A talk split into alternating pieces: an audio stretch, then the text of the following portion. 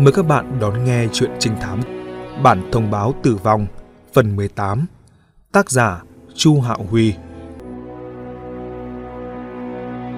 Đối với A Hoa, sân bay tỉnh thành chính là vùng đất khổ đau.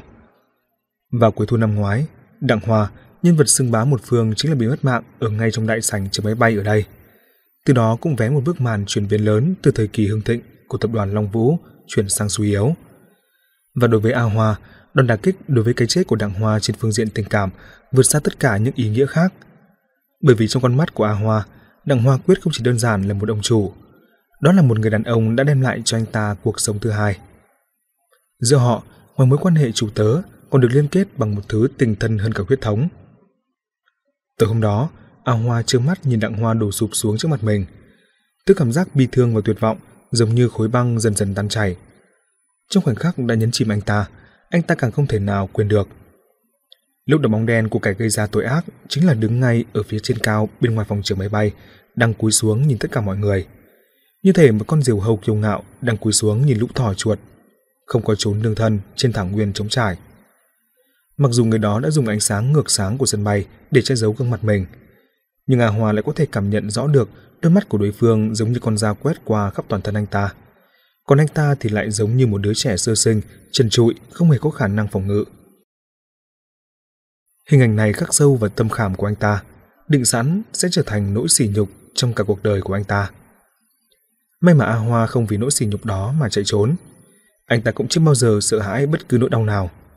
Nỗi sỉ nhục và đau khổ chỉ càng thổi bùng lên ngọn lửa căm hận trong lòng anh ta, ngọn lửa báo thù. Cho nên khi A Hoa lại một lần nữa đến sân bay tỉnh thành, bước đi của anh ta vẫn rất kiên định. Lưng của anh ta thẳng tắp. Mặc dù anh ta đã bị thua ở nơi đây một lần, nhưng chỉ cần anh ta vẫn đang chiến đấu, anh ta tin rằng mình vẫn có cơ hội để lật ngược thế cờ.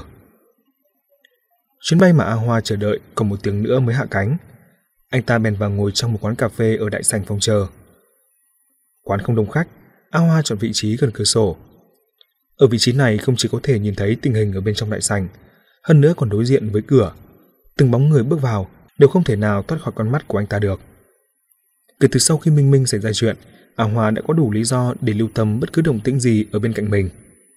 May mà với khả năng tích lũy được trong nhiều năm làm nghề vệ sĩ của anh ta, muốn tự bảo vệ bản thân mình là điều quá đơn giản. Cô phục vụ xinh đẹp bưng cà phê A Hoa gọi đến, khẽ đặt xuống trước mặt anh ta, mỉm cười nói. Mời anh. A Hoa nâng ly cà phê lên nhấp một ngụm, chợt trong mày, cô phục vụ ngẩn người hỏi vẻ lo lắng. Mùi vị không ổn sao? A Hoa xua tay, biểu thị việc này không liên quan gì đến cà phê. Khóe mắt của anh ta thoáng liếc chéo lên, đó chính là hướng cửa của quán cà phê. Cô nhân viên nhận ra điều gì đó nên cũng quay người nhìn về phía cửa. Thấy một người đàn ông trung niên đang đi từ cửa bước nhanh vào. Người đàn ông đó chừng 40 tuổi, thân sắc điềm tĩnh, bước đi vững trái, bất luận từ vẻ bề ngoài hay khí chất đều có thể giành được sự tin tưởng và thiện cảm của mọi người. Cô nhân viên phục vụ liền bước tới hỏi. Anh đi một mình à?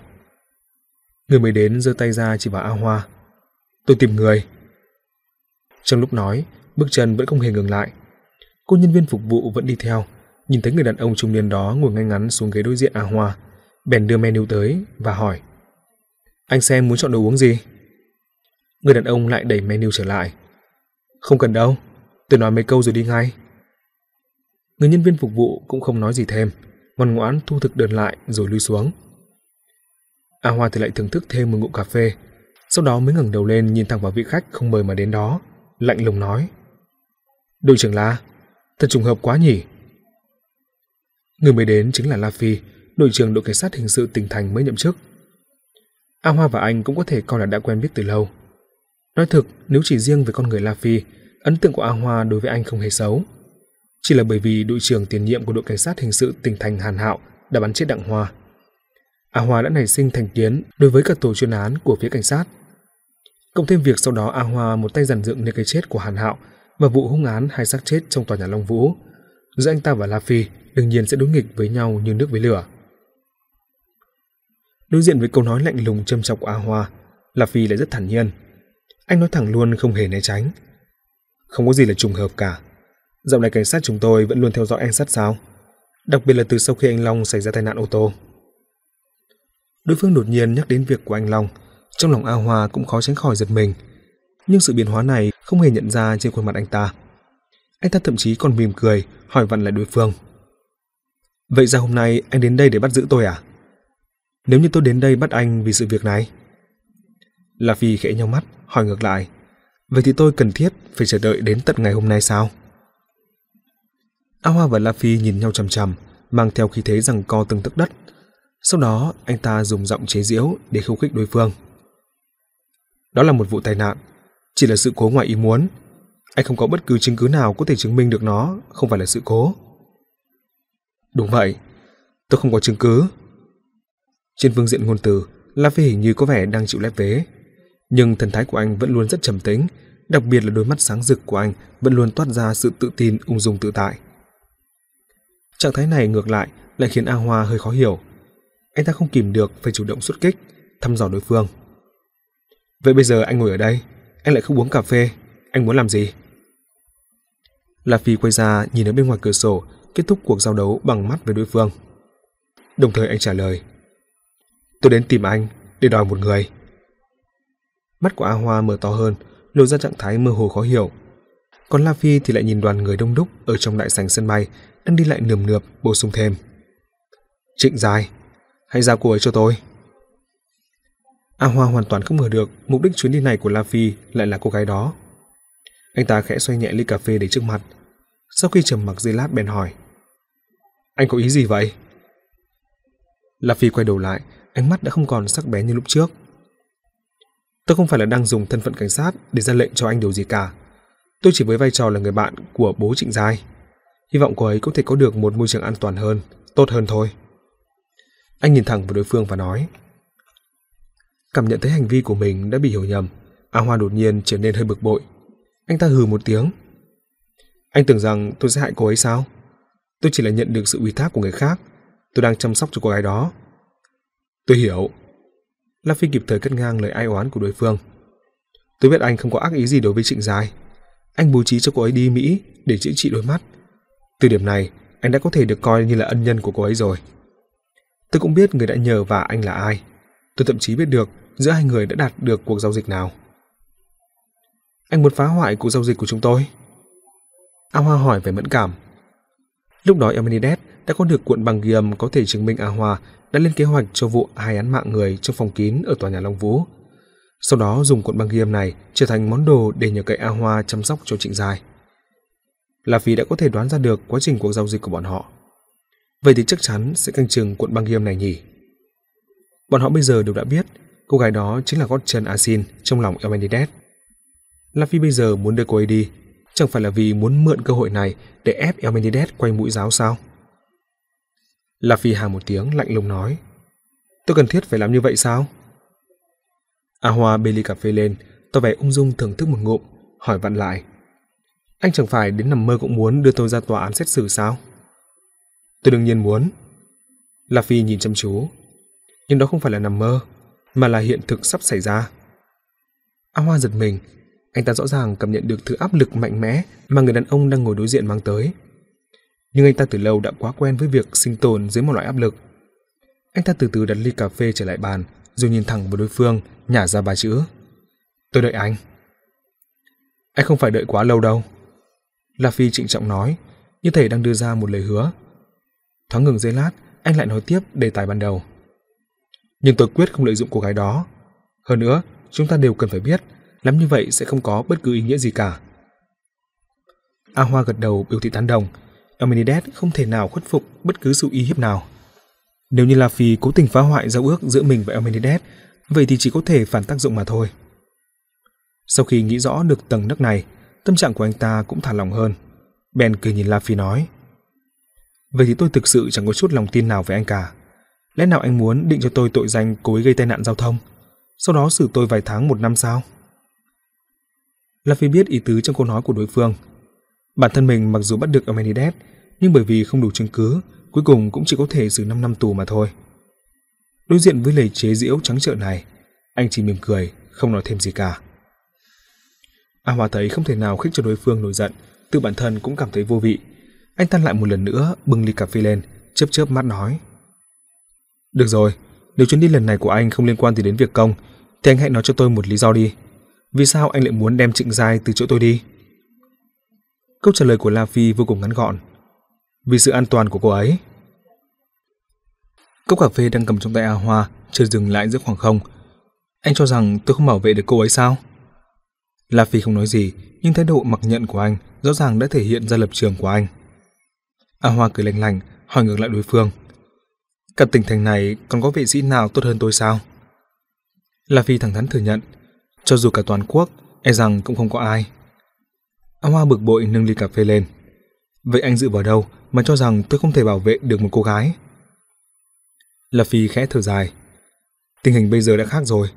Anh không còn là một vệ sĩ nữa, anh là mục tiêu. Nếu như anh là vệ sĩ, anh càng hùng mạnh, người ở bên cạnh anh sẽ càng an toàn. Nhưng khi anh trở thành mục tiêu, anh càng hùng mạnh, người ở bên cạnh của anh sẽ càng nguy hiểm. Anh có hiểu không? A Hoa ngẩn người, đạo lý này trước đây anh ta chưa từng suy nghĩ đến, bây giờ đột nhiên nghe thấy, ít nhiều cũng khiến anh ta cảm thấy hơi mơ hồ. La Phi lại không muốn chờ đợi, ánh mắt của anh chợt lóe sáng, ném ra vũ khí có sức sát thương lớn hơn. Nghĩ đến Minh Minh xem, nghĩ xem tại sao cô ấy lại trở nên như vậy. Câu nói này rõ ràng đã đâm trúng vào điểm yếu của A Hoa. Anh ta khó có thể chịu đựng được đòn đột kích này. Anh ta đặt mạnh ly cà phê xuống bàn, hằn học nhìn đối phương hét lên. Anh có ý gì? Anh muốn nói là tôi hại Minh Minh sao? La Phi khẽ lắc đầu. Tôi nói gì không hề quan trọng, quan trọng là sự thực rốt cuộc là gì. Sự thực rốt cuộc là gì? A Hoa không thể không suy nghĩ sâu thêm theo hướng đối phương dẫn dắt. Nếu như mình mình không thân thiết với mình như vậy, cô ấy sao có thể gặp phải số phận như thế chứ?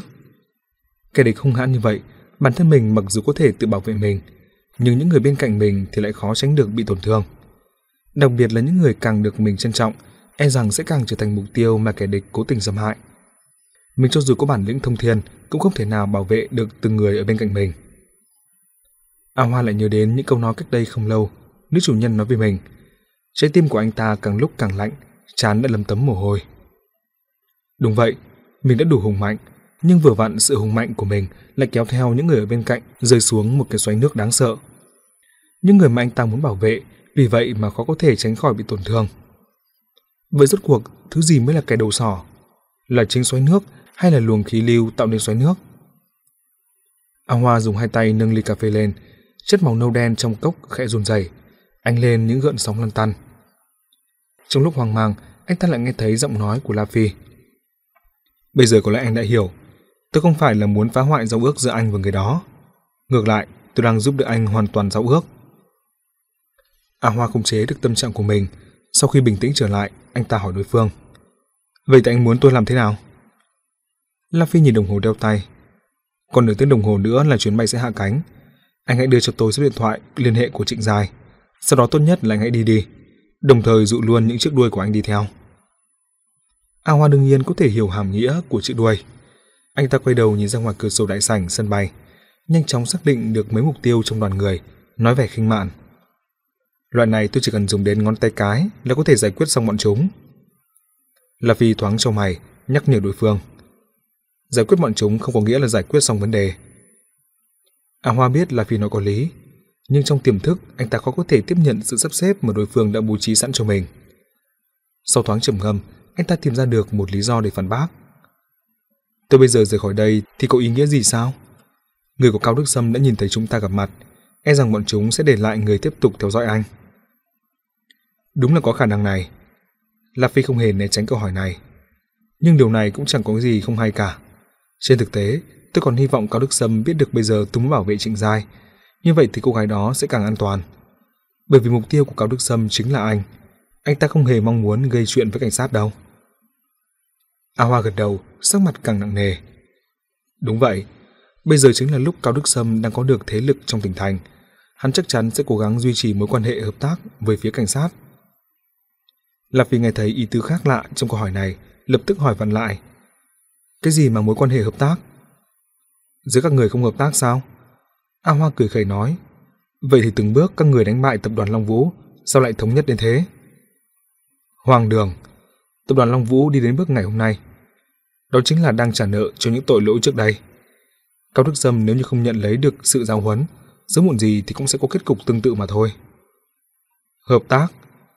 Cảnh sát chúng tôi sao có thể hợp tác với người như vậy chứ? Là vì phẫn nộ phản bác luận điệu của đối phương. Tùy anh nói thế nào thì nói, các anh hợp tác cũng được, không hợp tác cũng được, đều chẳng dọa cho tôi hoảng sợ được đâu. Sau khi nói xong những câu này, A Hoa thỏ tay vào trong túi áo rút ra một tấm danh thiếp và dơ ra. Tôi đã đặc biệt tìm một vị bác sĩ đi cùng với Trịnh Dài. Đây là số điện thoại của cô ta. Việc tiếp theo thì anh hãy tự xử lý. La Phi nhận lấy tấm danh thiếp, trên mặt nở nụ cười hiếm hoi. Sau đó anh nói đầy vẻ chân thành. Bất luận thế nào, trong sự việc này tôi cần phải cảm ơn anh. A Hoa xô tay, không muốn tiếp nhận lời cảm ơn của đối phương. Tôi chỉ là đang hoàn thành một giao ước mà thôi.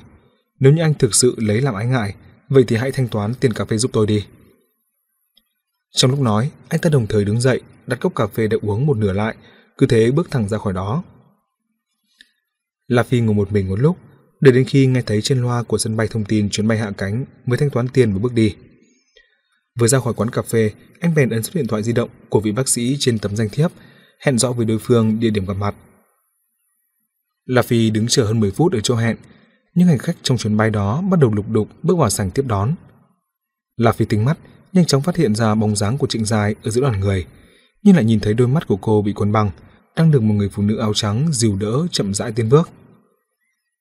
La Phi bước đến nghênh đón, cô gái mặc áo trắng dìu đỡ Trịnh Dài chính là bác sĩ Tiểu Trần mà A Hoa bố trí. Cô ta nhìn thấy La Phi đến gần, bèn bước chậm lại. Trịnh Giai lập tức cảm nhận thấy điều gì đó, cô lập tức dòng tay lên lắng nghe một lúc. Sau đó hướng về phía tiếng bước chân đang tiến lại gần hỏi. Cảnh sát La, là anh phải không? La Phi thoáng ngẩn người hỏi ngược lại. Làm sao mà cô biết? Vừa rồi khi anh liên hệ với bác sĩ, chị nói là đến đón, chưa kịp nói rõ thân phận của mình. Trịnh Gia kể nói, tôi nghe thấy anh nói chuyện điện thoại với chị Trần, tôi nhớ được giọng nói của anh. Tai cô ấy rất nhạy, hơn nữa lại có thể nhớ được hết tất cả mọi loại âm thanh đã từng nghe. Tiểu Trần đứng bên cạnh nói phụ họa theo. Thì ra là như vậy. La Phi thấu hiểu và cũng không tránh khỏi thán phục. Trước đây anh chỉ gặp Trịnh Giai một lần.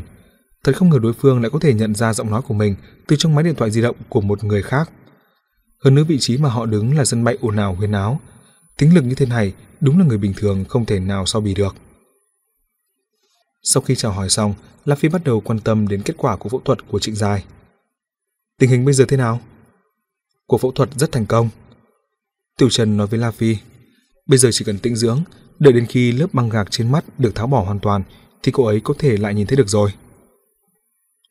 Bác sĩ nói mắt tôi đã hồi phục, chỉ là không thể ngay lập tức thích ứng được với ánh sáng của thế giới bên ngoài. Cho nên mảnh băng cuốn này cần phải được tháo ra từ từ. Mỗi ngày một lớp, tính cả hôm nay thì vẫn còn cần 32 ngày nữa. Trịnh Giai giơ ngón tay lên, lần lượt dơ ra con số 3 và 2. Là tiếng ngôn ngữ thể hiện niềm khát khao mãnh liệt được sáng mắt trở lại. Anh nhiều đâu rồi? Tiểu Trấn lúc này nhớ đến người chủ thuê mình. Anh ấy nói là sẽ đến đón mà. Ồ, anh ta có việc gấp nên đã đi trước rồi. La Phi tùy hứng nói ra một lý do, quay sang nhìn thấy Trịnh Giai cũng đang nghiêng đầu, nét mặt hình như cũng rất quan tâm đến việc này, bèn nói thêm mấy câu. A Hoa dạo này khá bận rộn, e rằng không có thời gian để đến thăm các cô. Trịnh Giai ừ một tiếng, có vẻ hơi thất vọng. Mắt của cô sắp bình phục trở lại, cô rất muốn chia sẻ tin tức tốt lành này với các bạn. Cô càng tha thiết muốn biểu thị sự cảm ơn đối với những người đã giúp đỡ mình. Nhưng tại sao họ luôn đột nhiên đến, sau đó lại đột nhiên từ biệt mà không nói một lời chứ? Nhưng điều ẩn sâu hơn thì La Phi đương nhiên không thể nào nói ra được. Anh dẫn Trịnh Giai ừ và Tiểu Trần đi về phía bãi đỗ xe của sân bay, nhân cơ hội chuyển đề tài. Tôi đã tìm được giúp cô một chỗ ở tạm thời trong trường đại học cảnh sát. Hơn nữa đã nhờ bạn chăm sóc cô. Ở đó rất an toàn, yên tĩnh, gần đó có trường học, có nhà ăn, tất cả mọi thứ đều rất thuận tiện. Cô cứ yên tâm ở đó để hồi phục nhé. Đối phương tỉ mỉ chú đáo như vậy khiến Trịnh Giai vô cùng cảm động.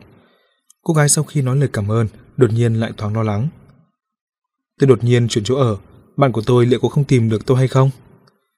La Phi cười. Nếu họ muốn tìm cô, chắc chắn có thể tìm được. Cô gái gật đầu tỏ vẻ yên tâm. Đối phương không giải thích vì sao nhất định bạn bè có thể tìm được mình, nhưng trong lời nói của người đàn ông này có một thứ sức mạnh thần kỳ khiến người ta vô cùng tin tưởng. Bác sĩ Tiểu Trấn lúc này đã hoàn thành xong công việc của mình. Sau khi cô đưa Trịnh Giai ngồi lên xe của La Phi, hai người bèn từ biệt. Tự đi tìm A Hoa để tính toán tiền thủ lao. La Phi lái xe đưa Trịnh Giai đến trường đại học cảnh sát tỉnh, đi nửa vòng trong khu trường tĩnh mịch, cuối cùng dừng lại trước một tòa nhà chung cư. Đã có người đứng ở bên đường đợi họ, đó là một cô gái xinh đẹp, mắt to tóc dài, làn da trắng ngần, toát ra khí chất của vùng sông nước Giang Nam. Nhưng thần thái giữa hai đôi lông mày của cô lại thể hiện sự rắn giỏi can trường, mang theo khí chất hào sảng không thua kém gì bậc nam nhi. La Phi dừng hẳn xe nhảy xuống trước, sau đó mở cánh cửa sau xe đỡ Trịnh Giai xuống. Trong quá trình này, cô gái đứng chờ cũng đã đi đến trước cửa xe. Cô giúp La Phi dìu đỡ cô gái ngồi trong xe xuống, đồng thời hỏi để quan tâm. Mắt em sao rồi? Tốt lắm ạ, tất cả đều rất thuận lợi. Trịnh Giai trả lời một câu ngắn gọn, đồng thời cô khẽ ngước đầu hướng về phía cô gái đó, hình như đang mường tượng ra gương mặt và vóc dáng của đối phương. Là Phi giới thiệu với Trịnh Giai. Đây là cô giáo mộ của trường đại học cảnh sát, cũng chính là người bạn mà lúc trước tôi đã nhắc đến với cô. Trong khoảng thời gian này, cô sẽ ở cùng với cô ấy. Cô ấy chắc chắn sẽ chăm sóc cô thật tốt. Cô giám mộ mà La Phi nhắc đến đương nhiên chính là nữ giảng sư tâm lý học Mộ Kiếm Vân. Trong khoảng thời gian giao đấu với Amenides, La Phi và cô đã làm việc cùng nhau ở trong tổ chuyên án 4.18, đồng thời đã xây dựng được tình cảm thân thiết hơn giới hạn của công việc. Lần này La Phi đã đón được Trịnh Giai quay trở lại tỉnh thành, suy xét đến việc mình là nam giới sẽ không tiện chăm sóc, thế nên bèn nhờ một Yêm Vân giúp đỡ. Cô cũng vui vẻ bằng lòng ngay. Nhiều năm nay, cô vẫn sống ở trong căn hộ chung cư trường cảnh sát phân trò, cũng rất vui vì có thêm một người để bầu bạn. Huống hồ bố của cô gái này còn là lão tiền bối được người trong giới cảnh sát vô cùng kính trọng. Trịnh Dài cúi chào Mộ Kiếm Vân. Cảm ơn cô giáo mộ. Mộ Kiếm Vân trêu đùa. Không cần phải khách sáo như vậy, gọi chị là chị mộ là được rồi. Trịnh Dài cũng ngoan ngoãn, lập tức mỉm cười và sửa lại. Chị mộ. Mộ Kiếm Vân cũng cười rất sảng khoái. Em gái ngoan, đợt này em hãy ở cùng với chị nhé. Đội trưởng La nói em kéo đàn violon hay lắm, khi nào có thời gian nhất định phải để cho chị được thưởng thức nhé. Hai người xưng chị gọi em, cứ như đã thân thiết từ lâu lắm rồi, khiến cho La Phi trông có vẻ lại giống như người ngoài cuộc. Anh bèn hắng giọng, giả vờ cầu nhau. Ôi chị gái em gái, nghe có phiền phức không chứ? Có người ghen tị rồi kìa. Anh là đội trưởng La, chúng tôi không muốn gọi anh là anh trai cũng chẳng dám kia mà. Mộ Kiếm Vân cố tình trêu chọc đối phương, thể hiện ra phần tính cách tinh nghịch của cô. Được rồi, được rồi. La Phi cũng bất lực toát miệng. Mau đưa Trịnh Giai lên nghỉ ngơi đi. Chuyến bay này của cô ấy cũng vất vả lắm rồi đấy. Vội gì chứ? Ít ra cũng phải ăn cơm trước chứ nhỉ? Mộ Kiếm Vân trừng mắt nhìn La Phi, rồi lại quay sang khoác tay của Trịnh Giai dịu dàng nói. Chị đã sắp xếp xong rồi. Bên cạnh có một nhà hàng ăn khá ngon. Lát nữa em muốn ăn gì thì cứ tha hồ gọi. Bữa cơm này để cho đội trưởng La thanh toán. Trịnh Giai cảm thấy hơi ngạc nhiên. Thôi, để cho mọi người phải nhọc công như vậy, cần phải để em mời cơm mới phải chứ. Mộ Kiếm Vân cười nói, em gái à, em khách sáo làm gì chứ? Người ta là lãnh đạo, không chém anh ấy thì chém ai được chứ? Lạp Phi cũng nói, tôi mời tôi mời, sau đó chủ động ngồi vào ghế lái. Xin mời hai cô lên xe. Mộ Kiếm Vân dìu Trịnh Giai quay trở lại ghế ngồi. Trải qua cuộc nói chuyện vui vẻ vừa rồi, Trịnh Giai đã không còn cảm thấy xa lạ đối với La Phi và Mộ Kiếm Vân nữa. Ba người thoải mái nói chuyện, nhanh chóng đến được nhà hàng Mộ Kiếm Vân đã bố trí sẵn. Sau bữa ăn, La Phi và Mộ Kiếm Vân đưa Trịnh Giai trở về tòa nhà chung cư của trường cảnh sát, chăm lo cho cô việc tắm giường nghỉ ngơi. Lúc này mặc dù vừa mới quá giờ trưa, nhưng Trịnh Giai vừa mới từ Mỹ trở về, vẫn chưa kịp điều chỉnh sự chênh lệch về múi giờ, cho nên nhanh chóng chỉ một giấc ngủ êm đềm. La Phi và Mộ Kiếm Vân trước đây cũng khá lâu chưa gặp nhau. Lần này gặp lại, đương nhiên cũng có nhiều chuyện để tâm sự. Hai người sợ cuối giày Trịnh dài, bèn đi xuống dưới lầu, sánh vai dạo bước trong vườn trường và trò chuyện. Đúng là giảng viên của trường đại học, các cô thật là thoải mái. La Phi vừa ra khỏi khu chung cư đã bắt đầu cảm thán. Mới trẻ thế này đã được phân căn hộ, cảnh sát hình sự trẻ ở chỗ bọn tôi thì không nhận được sự đãi ngộ như thế này đâu. Một Kiếm Vân lắc đầu nói, cũng không tốt nhanh nghĩ đâu, đây chỉ là phòng dành cho các giảng viên độc thân. Sau khi kết hôn, nhà trường sẽ thu hồi lại. La Phi ồ nhân thể trêu đùa. Có phải vì vậy nên cô cứ kéo dài mãi, không chịu kết hôn phải không? Mộ Kiếm Vân cắn môi, như thể hơi ảo não. Không tìm được người thích hợp, cưới ai chứ? La Phi vốn định trêu chọc mấy câu, không ngờ đối phương lại có phần nghiêm túc. Điều này cũng khó trách. Mộ Kiếm Vân năm nay đã 28 tuổi rồi, cũng chuẩn bị bước vào đội ngũ của những cô gái lớn tuổi. Việc trung thân đại sự vẫn chưa đâu vào đâu, nếu là ai thì cũng sẽ có chút tâm trạng cảm thán thì phải. là vì muốn khuyên nhủ đối phương mấy câu, nhưng lại không biết mở lời như thế nào. Sau khi cân nhắc một lúc mới nói tiếp. Vậy thì chắc chắn là tại yêu cầu của cô quá cao rồi. Cũng không phải là yêu cầu cao. Một kiếm vân lắc đầu nói. Tôi có khả năng là có một chút bệnh nghề nghiệp. Bệnh nghề nghiệp? Đúng vậy. Có đôi khi tôi còn cảm thấy hối hận vì đã nghiên cứu cái gì mà tâm lý học chứ. Anh nghĩ xem, một người đàn ông đứng trước mặt tôi, mới nói vài câu, tôi đã nắm được gần hết toàn bộ đặc trưng tính cách của anh ta. Sau này nếu có ở bên nhau thì cũng chẳng có chút mới mẻ gì cả. Thế thì sao có thể tìm thấy được thứ cảm giác ngọt ngào trong tình yêu chứ? Là như vậy à? La Phi không kìm được cười phá lên. Vậy thì cô phải làm thế nào chứ? Đàn ông nếu gặp phải người phụ nữ như cô, chắc cũng cảm thấy đáng sợ nhỉ? Thế à? Mộ Kiếm Vân ngẩng đầu vẻ mẫn cảm, hình như rất để tâm tới lời nói của đối phương. Sau khi trầm mặc giây lát, cô đột nhiên hỏi. Vậy anh có thể cảm thấy tôi đáng sợ không? La Phi thoáng ngẩn người nói. Tôi thì lại chẳng cảm thấy. Mộ Kiếm Vân thở phào. Vậy thì chứng tỏ đến tận bây giờ tôi vẫn chưa có cách nào để nhìn thấu được anh. La Phi nhún vai. Không biết đây có được coi là một lời bình luận tốt hay không? Hãy nói về anh đi. Mộ Kiếm Vân quay mũi giáo về phía La Phi. Sao bao năm nay anh vẫn cứ ở một mình vậy? Anh sắp già đến nơi rồi đấy. La Phi hàm hồ ứng phó. Một mình cũng rất tốt. Mộ Kiếm Vân lại không bằng lòng dễ dàng tha thứ cho La Phi. Cô nhìn thẳng vào mắt của đối phương. Anh không thể nào quên được Mạnh Vân, có phải vậy không? Ánh mắt của La Phi né tránh lầm nhầm. Tôi... tôi không biết. Anh không biết. La Phi hít thở sâu, thân sắc không còn hoảng loạn nữa. Anh đón lấy ánh mắt của đối phương và nhấn mạnh một lần nữa. Đúng vậy, tôi không biết. Một Kiếm Vân nhìn chăm chăm vào La Phi hồi lâu, như thể muốn xâm nhập vào nơi sâu kín tâm hồn của đối phương. Nhưng cuối cùng cô vẫn bất lực lắc đầu, ủ rột nói. Tôi thực sự không nhìn thấu được anh. Anh biết vì sao không? Bởi vì anh cất giấu một số thứ ở nơi rất sâu. Sâu đến độ chính anh cũng không thể nào phân biệt được, thì người khác sao có thể tìm hiểu được chứ? La Phi trầm mặc không nói, phóng tầm mắt về phía xa. Chỉ là sau khi tâm tư bị xúc động, càng muốn trốn chạy càng không thể nào trốn chạy được nữa. Nhưng tất cả những hình ảnh trong vườn trường mà tầm nhìn có thể với tới, những cây cỏ và giảng đường, từng chút, từng chút một, nên nào cũng chẳng gặp bóng dáng của Mạnh Vân. Nên nào cũng có những hồi ức ngọt ngào chua xót không thể nào xóa nhòa được. Nhất thời hai người đều trầm mặc, bầu không khí rất sượng sùng. Hồi lâu sau, vẫn là Mộ Kiếm Vân mở lời trước. Cô chuyển luôn đề tài. Công việc của anh dạo này thế nào? Có tiến triển gì không? La Phi khẽ thở dài nói. Sự việc càng lúc càng phức tạp. Ồ! Thấy thần thái La Phi như vậy, một Kiếm Vân lại cảm thấy hào hứng bèn hỏi kỹ. Lần trước anh nói anh Long gặp tai nạn ô tô có liên quan tới A Hoa. Vậy sự việc đó về sau điều tra rõ ràng chưa? Về cơ bản đã làm rõ rồi. Chính là do A Hoa giản dựng. Trước tiên, anh ta bố trí một cô gái chuốc cho anh Long say rượu, sau đó lại tự mình lái xe gây nên vụ tai nạn ô tô đó. Vậy thì sao lại còn không bắt anh ta? La Phi xoay hai tay ra nói. Không có chứng cứ.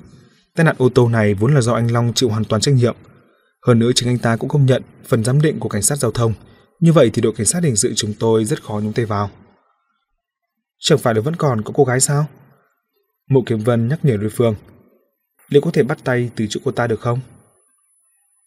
Cô gái đó tên là Minh Minh. Hai tuần trước cô ta cũng đã xảy ra sự cố. Hiện nay vẫn đang nằm trong phòng trọng bệnh của Bệnh viện Nhân dân. Một Kiếm Vân nhạy bén người thấy mùi vị khác thường. Sự cố? Có thực sự là sự cố không? La Phi trao đổi bằng ánh mắt đối với đối phương, nói tiếp. Xét theo về bề ngoài thì đúng là một sự cố. Hôm xảy ra sự việc đúng vào ngày sinh nhật của A Hoa. Minh Minh đã đến nơi ở của A Hoa trước, hơn nữa còn chuẩn bị bánh gato cho đối phương.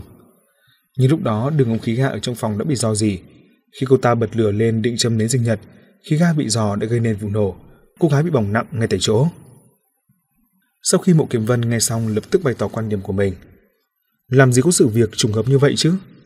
Chắc chắn là người của Cao Đức Sâm đã gây ra. La Phi gật đầu. Chắc là như vậy.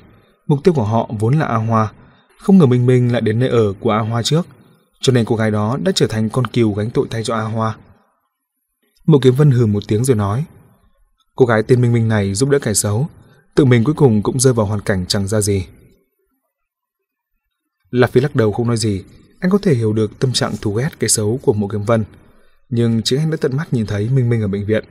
Tình trạng thế thảm của cô gái đó thực sự khiến anh ta không thể nào trách móc đối phương được nữa.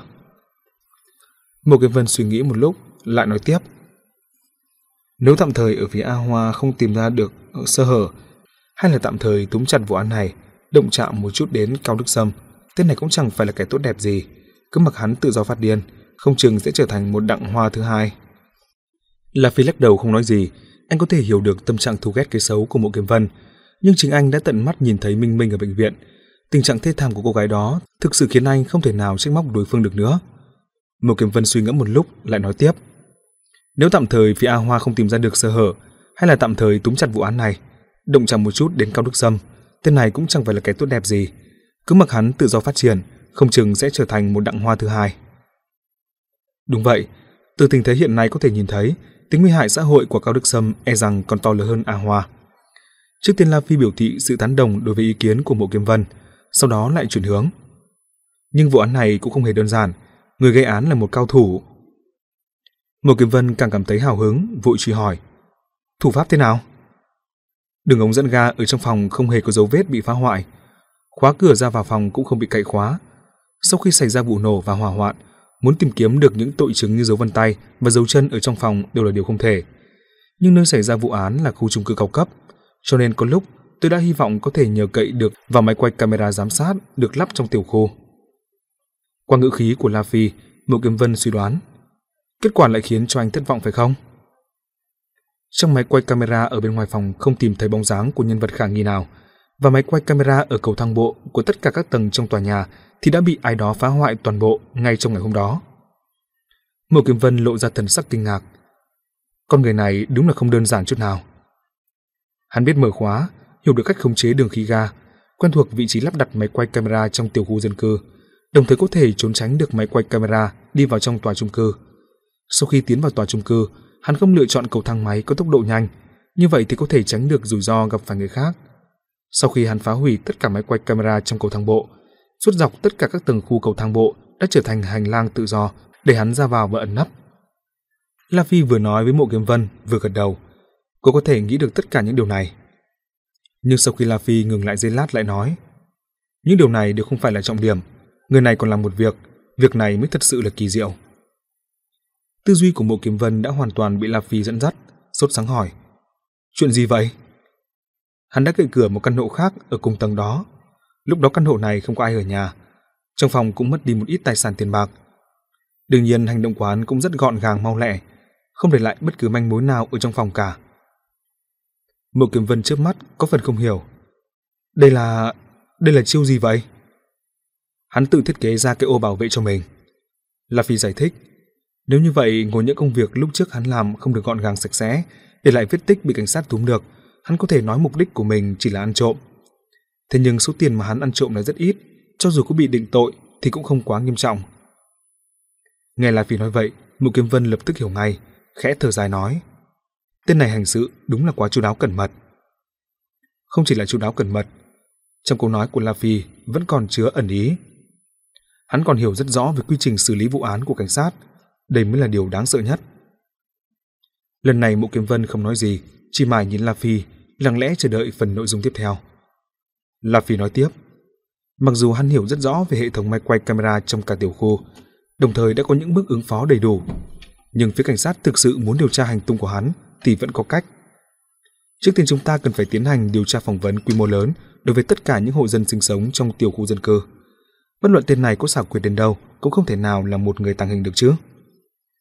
Nếu hắn đã tiến vào trong tiểu khu, thì khó có thể tránh được chạm mặt với người ở trong tiểu khu. Chúng ta có thể hỏi thăm những người dân sống ở trong tiểu khu, xem hôm xảy ra vụ án có ai nhìn thấy người lạ hay không. Chỉ cần công tác này làm thật tỉ mỉ, ít nhiều cũng sẽ tìm được chút manh mối.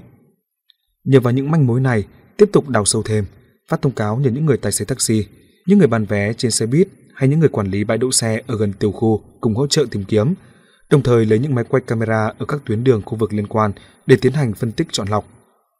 Làm từng bước như vậy, muốn tìm được kẻ đó cũng không phải là điều hoàn toàn không thể. Một Kiếm Vân chép miệng nói xen vào. Lượng công việc này không nhỏ đâu đấy. Vấn đề chính là ở chỗ này. Muốn triển khai số lượng công việc này, cần phải điều động nguồn nhân lực rất lớn. Việc này không phải muốn làm là được, bắt buộc phải làm theo trình tự, thành lập tổ chuyên án. Mà muốn thành lập tổ chuyên án, bản thân vụ án bắt buộc phải đạt được đến quy mô nhất định mới được. Mục Kiếm Vân vừa nghe đã hiểu rõ luôn. Tôi hiểu rồi. Vụ án cố ý giết người thì có thể, nhưng vụ án trộm cắp thì rõ ràng là không được. Đúng vậy. La Phi nhìn Mộ Kiếm Vân với ánh mắt khen ngợi, cảm thấy giao lưu trò chuyện cùng với đối phương đúng là một việc thật dễ chịu thoải mái. Sau đó anh lại giải thích thêm. Người lên kế hoạch cho vụ nổ này tay chân rất mau lẹ. Vụ nổ ở hiện trường vốn không thể tìm thấy dấu vết do con người phá hoại. Như vậy thì vụ nổ chỉ có thể giải quyết theo sự cố ngoại ý muốn. Đây rõ ràng là hiệu quả mà hắn muốn đạt được. Nhưng có một sự việc có thể nói là rất bất lợi cho hắn. Vì không muốn để lại cho cảnh sát bất cứ tư liệu hình ảnh nào, hắn bắt buộc phải phá hoại hệ thống máy quay camera của đơn nguyên. Thế nhưng hành động phá hoại này lại có thể chứng minh được sự việc cháy nổ này thuộc về vụ án hình sự có âm mưu từ trước. Để giải quyết vấn đề này, hắn bèn gây nên một vụ trộm cắp tài sản, từ đó tạo nên cái cớ để che mắt đối với hành vi phá hoại máy quay camera. Như vậy thì cảnh sát sẽ không có đủ chứng cứ để liên kết sự việc máy quay camera và vụ nổ lại với nhau. Từ đó cũng không thể nào định hình tính chất của vụ nổ thành cố ý giết người được. Việc điều tra trinh sát của chuyên án đương nhiên cũng không thể nào triển khai được. Mộ Kiếm Vân trong mày, bây giờ cô đã hiểu được tại sao La Phi lại lo lắng sầu muộn về vụ án này như vậy rồi. Có thể lên kế hoạch tiến hành cách thức đối phó với quy trình lập án của cảnh sát, đây quyết không phải là chủ ý mà người bình thường có thể nghĩ ra được. Xem ra tên này đúng là một tên cáo già lọc lõi. Mộ Kiếm Vân nói đến đây, chợt nghĩ ra ý tưởng mới. Có lẽ đây là người có tiền án tiền sự rồi nhỉ? La Phi lắc đầu. Người có tiền án tiền sự không hề đáng sợ, ngược lại còn có lợi cho việc điều tra loại trừ mục tiêu của chúng ta. Điều tôi lo lắng bây giờ là có một loại khả năng khác. Một Kiếm Vân thấp thoáng đoán ra được điều gì đó, nhưng lại không dám khẳng định. Ý của anh là... La Phi nói rõ luôn. Tôi lo lắng trong đội ngũ của Cao Đức Sâm, có người của cảnh sát đang giúp hắn lập ra kế sách. Mộ Kiếm Vân trầm mặc một lúc nói. Việc này không thể nói bừa được. Tôi cảm thấy anh hơi võ đoán rồi. Nếu chỉ dựa vào phân tích vừa rồi mà đã có sự lo lắng này, đương nhiên là có hơi võ đoán. Nhưng nếu như liên kết những sự việc khác lại, e rằng cũng không phải là võ đoán đâu. Mộ Kiếm Vân mở to mắt hỏi, còn việc gì khác nữa? Sau khi Đặng Hoa chết, giám đốc Tống bèn bắt đầu lên kế hoạch hành động điều tra kinh tế nhằm vào tập đoàn Long Vũ. Hơn nữa 3 tháng trước đã chính thức triển khai. Bởi vì chuẩn bị đầy đủ, đợt hành động lần này đã giáng một đòn nặng nề cho tập đoàn Long Vũ. Gần như đồng thời, tập đoàn Cao Đức Sâm cũng tiến hành tấn công một cách toàn diện đối với thế lực của A Hoa. Hơn nữa, thế tấn công của chúng rõ ràng cũng là trải qua sự chuẩn bị và lên kế hoạch hết sức tinh tế tỉ mỉ. Hai sự kiện này phối hợp với nhau nhuần nhuyễn như vậy, đến nỗi đến nỗi... La Phi nói một nửa, như thể rất khó khăn để chọn lựa từ ngữ. Một Kiếm Vân sốt sáng thúc giục. Đến nỗi gì cơ? Đừng có ấp áp úng như vậy chứ. Đến nỗi A Hoa còn cho rằng giữa tập đoàn của Cao Đức Sâm và phía cảnh sát của chúng ta còn tồn tại một loại quan hệ hợp tác. La Phi cuối cùng cũng mượn lời của A Hoa để nói ra những lời này. Một kiếm vân tỉ mỉ suy ngẫm một lúc, đúng là càng nghĩ càng thấy không bình thường. Lẽ nào trong đội ngũ của chúng ta thực sự có nội gián của Cao Đức Sâm? La Phi không nói gì, chỉ khẽ nhau mắt không biết đang nghĩ gì. Một kiếm vân thì lại trở nên nghiêm túc, cô nói với La Phi. Sự việc này anh phải mau điều tra cho rõ. Nếu để những lời này lưu truyền trong xã hội thì sẽ ảnh hưởng lớn đến danh tiếng của cảnh sát chúng ta đấy. La Phi nhìn Mộ Kiếm Vân mỉm cười. Cô bèn hỏi, anh cười gì vậy? La Phi nói, giọng điệu của cô thật giống như là giáo viên đang dạy dỗ học sinh. Tôi đang nghĩ, bình thường cô lên lớp liệu có phải giữ bộ dạng này hay không?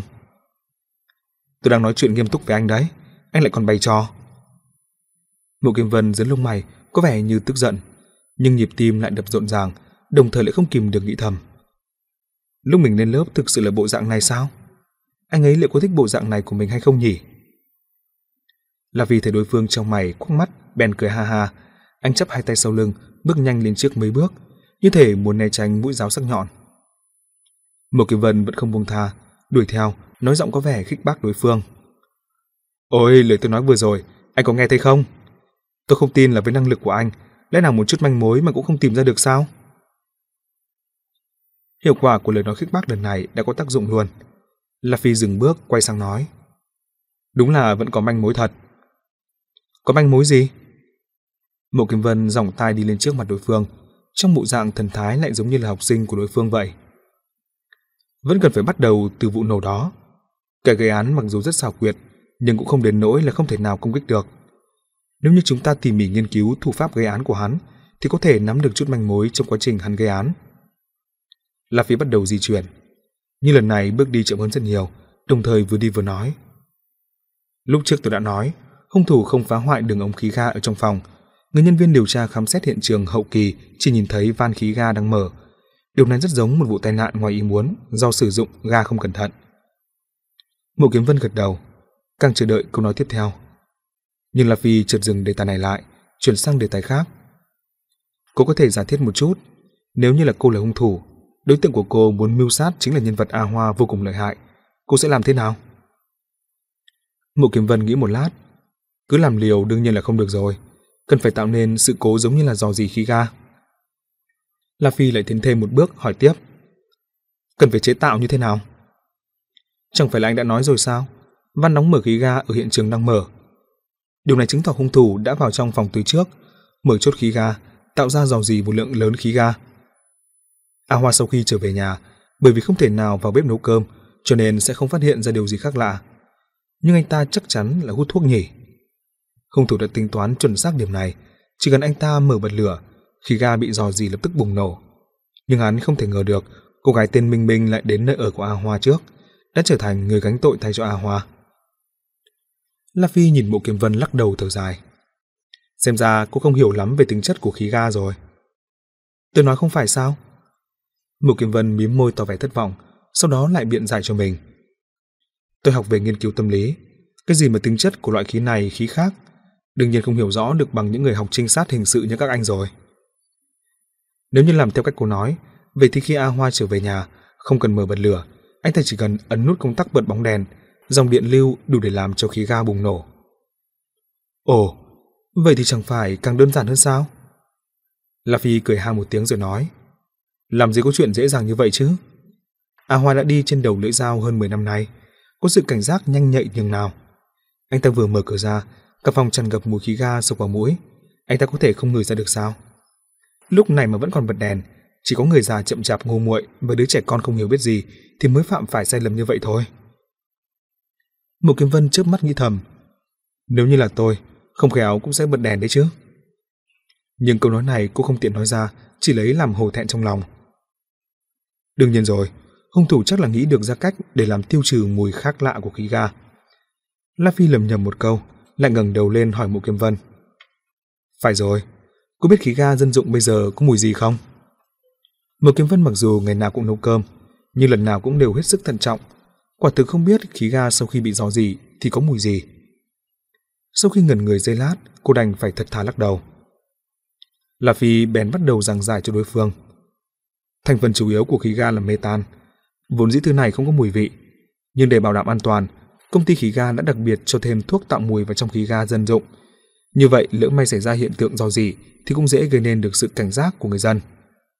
Chất tạo mùi được công ty khí ga của thành phố này sử dụng có tên gọi là tehari-drothiophene. Thứ mùi này cũng gần giống như với mùi than lúc trước sử dụng. Một Kiểm Vân trước đây chưa bao giờ biết rằng mùi trong khí ga dân dụng là do cố tình cho thêm vào. Về cái tên mà La Phi nói thì càng chưa từng nghe thấy. Cô cũng không muốn tìm hiểu rốt cuộc là có mùi gì, chỉ hỏi nhằm vào câu nói lúc đầu của La Phi. Anh nói hung thủ sẽ nghĩ ra cách để loại bỏ mùi khác thường trong khí ga. Là dùng cách nào vậy? Có thể lợi dụng nguyên tắc hòa tan.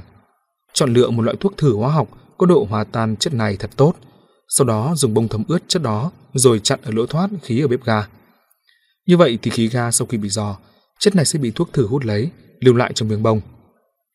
Hung thủ cũng không cần phải lo lắng hành động này sẽ để lại tội chứng cho phía cảnh sát. Bởi vì sau khi ngọn lửa bốc cháy, số bông đó chắc chắn cũng bị đốt cháy sạch sẽ. Thế không được đâu. Một kiếm vân xua tay, như thể muốn lấy lại chút thể diện cho mình. Nếu mùi khí có thể được loại bỏ, vậy thì A Hoa chẳng phải là sẽ không ngửi ra được mùi sao? Sự suy đoán của tôi lúc trước vẫn có khả năng mà. Không thể nào hoàn toàn loại bỏ được, hiệu quả việc hút mùi không đạt được tuyệt đối như vậy. La Phi lại một lần nữa phản bác đối phương. Hơn nữa, nếu mở van khí ga từ sớm, vậy thì miếng bông đó không lâu sẽ bị hút mùi bão hòa, sẽ không còn tác dụng nữa. Bất luận thế nào, A Hoa sau khi mở cửa ra, chắc chắn cũng sẽ vẫn ngửi ra được tình trạng bất thường ở trong phòng. Mộ Kiếm Vân hơi khó hiểu. Theo như cách nói của anh, muốn dùng phương pháp dò khí ga để đối phó với A Hoa chẳng phải là được định sẵn mất công vô ích sao? Có một câu nói từ xa xưa cô chưa từng nghe sao? Là Phi muốn gợi ý cho đối phương. Sống trong cửa hàng cá thối, lâu dần không ngửi thấy mùi thối. Câu nói này bắt nguồn từ luận ngữ. Mộ Kiếm Vân là giảng sư về môn khoa học xã hội, đương nhiên hiểu rõ ý của câu này. Câu đầy đủ được diễn giải nghĩa thành ngôn ngữ ngày nay sẽ là giao lưu với những người phẩm hạnh xấu, giống như rơi vào một kho để cá thối, lâu dần thì sẽ không ngửi thấy mùi thối của cá nữa. Đây cũng là bởi vì anh đã quen với loại mùi này rồi, đã hòa lẫn với nó rồi. Ngay là Phi nói ra câu nói xa xưa này, Mục Kiếm Vân lập tức hiểu ra vấn đề. Ý của anh là bắt buộc để cho A Hoa trong một khoảng thời gian dài tiếp xúc với khí ga dò dỉ, như vậy thì anh ta mới không nhận ra được à? Đúng vậy. Nếu như khí ga bị dò dỉ trước khi A Hoa trở về nhà, vì thế sau khi A Hoa mở cửa, chắc chắn có thể nhận thấy được. Hung thủ muốn kế hoạch thành công, chỉ có đợi A Hoa sau khi tiến vào phòng rồi mới mở khí ga ra. Đương nhiên khí ga khi vừa mới dò ra, bởi vì phần lớn terahydrothiofen đã bị lọc, cho nên A Hoa sẽ không cảm nhận được sự biến hóa mùi vị rất nhỏ ở trong không khí. Sau đó khí ga càng lúc càng dò dỉ nhiều, mùi vị cũng càng lúc càng nặng hơn. Nhưng mũi của A Hoa cũng dần dần thích nghi quá trình này, sản sinh ra thứ gọi là sự mỏi mệt của cứu giác. Như vậy thì cho dù khí ga được tích tụ đến mức có thể phát nổ, A Hoa cũng vẫn không thể nào phát giác ra được. Lẽ nào hung thủ muốn đợi sau khi A Hoa về nhà mới mở van khí ga trong phòng sao? Một Kiếm Vân vừa nói vừa tự lắc đầu phủ định. Điều này gần như là không thể mà. Với khả năng của A Hoa, sao có thể để cho hắn đạt được mục đích chứ?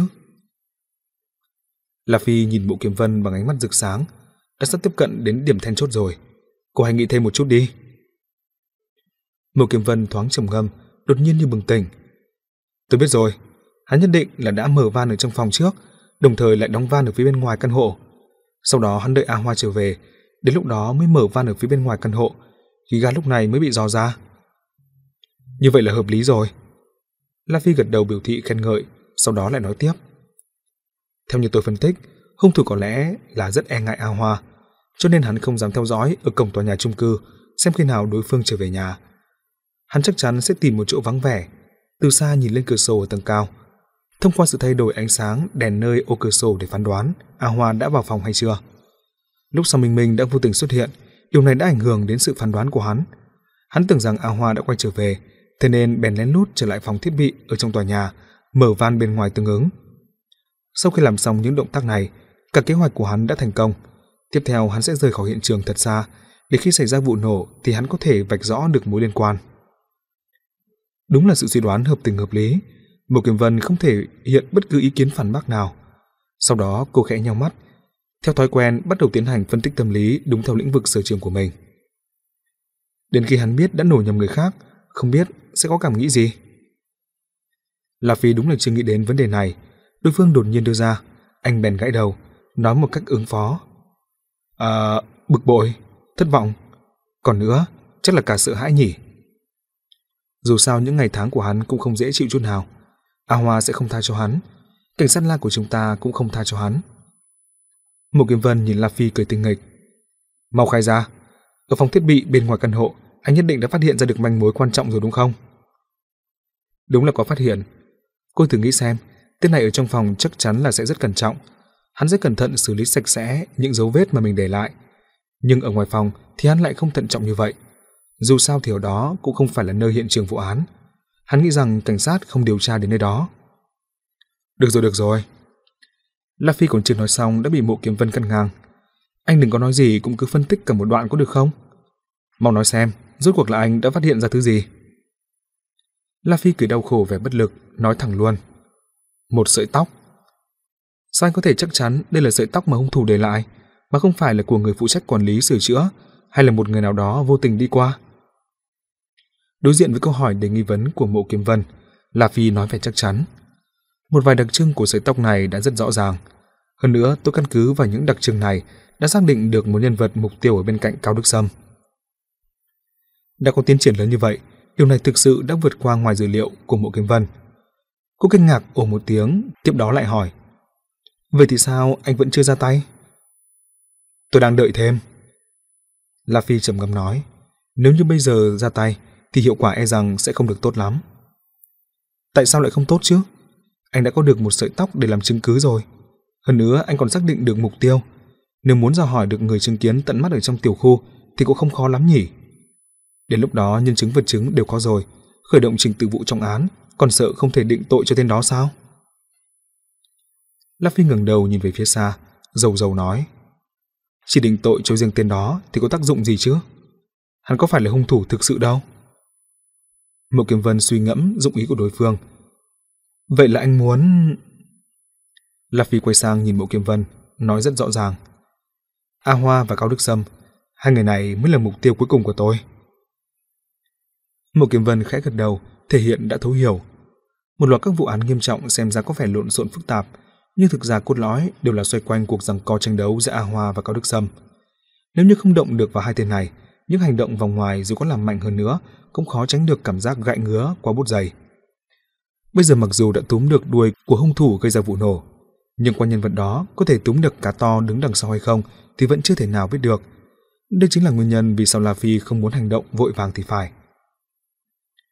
Hai người trầm mặc một lúc, hình như đang suy nghĩ đối sách để xử lý tình hình trước mắt. Giây lát sau, Mộ Kiếm Vân lại lên tiếng. Thực ra cũng có thể thử một chút mà. Hãy bắt tên gây ra vụ nổ để khống chế, biết đâu có thể tìm được ra điểm đột phá từ hắn thì sao? Cho dù không xử lý được Cao Đức Sâm, biết đâu hắn lại có thể lôi cổ ra được tên cảnh sát làm nội gián mà anh đang lo lắng. Bất luận thế nào, bắt một vài người rồi moi thông tin, dù sao cũng hơn là chả làm gì cả.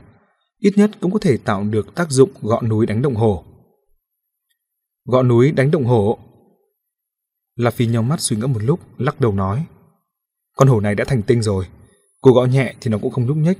Nếu cô gõ mạnh kinh động đến nó, ta hổ về rừng càng không hay chút nào.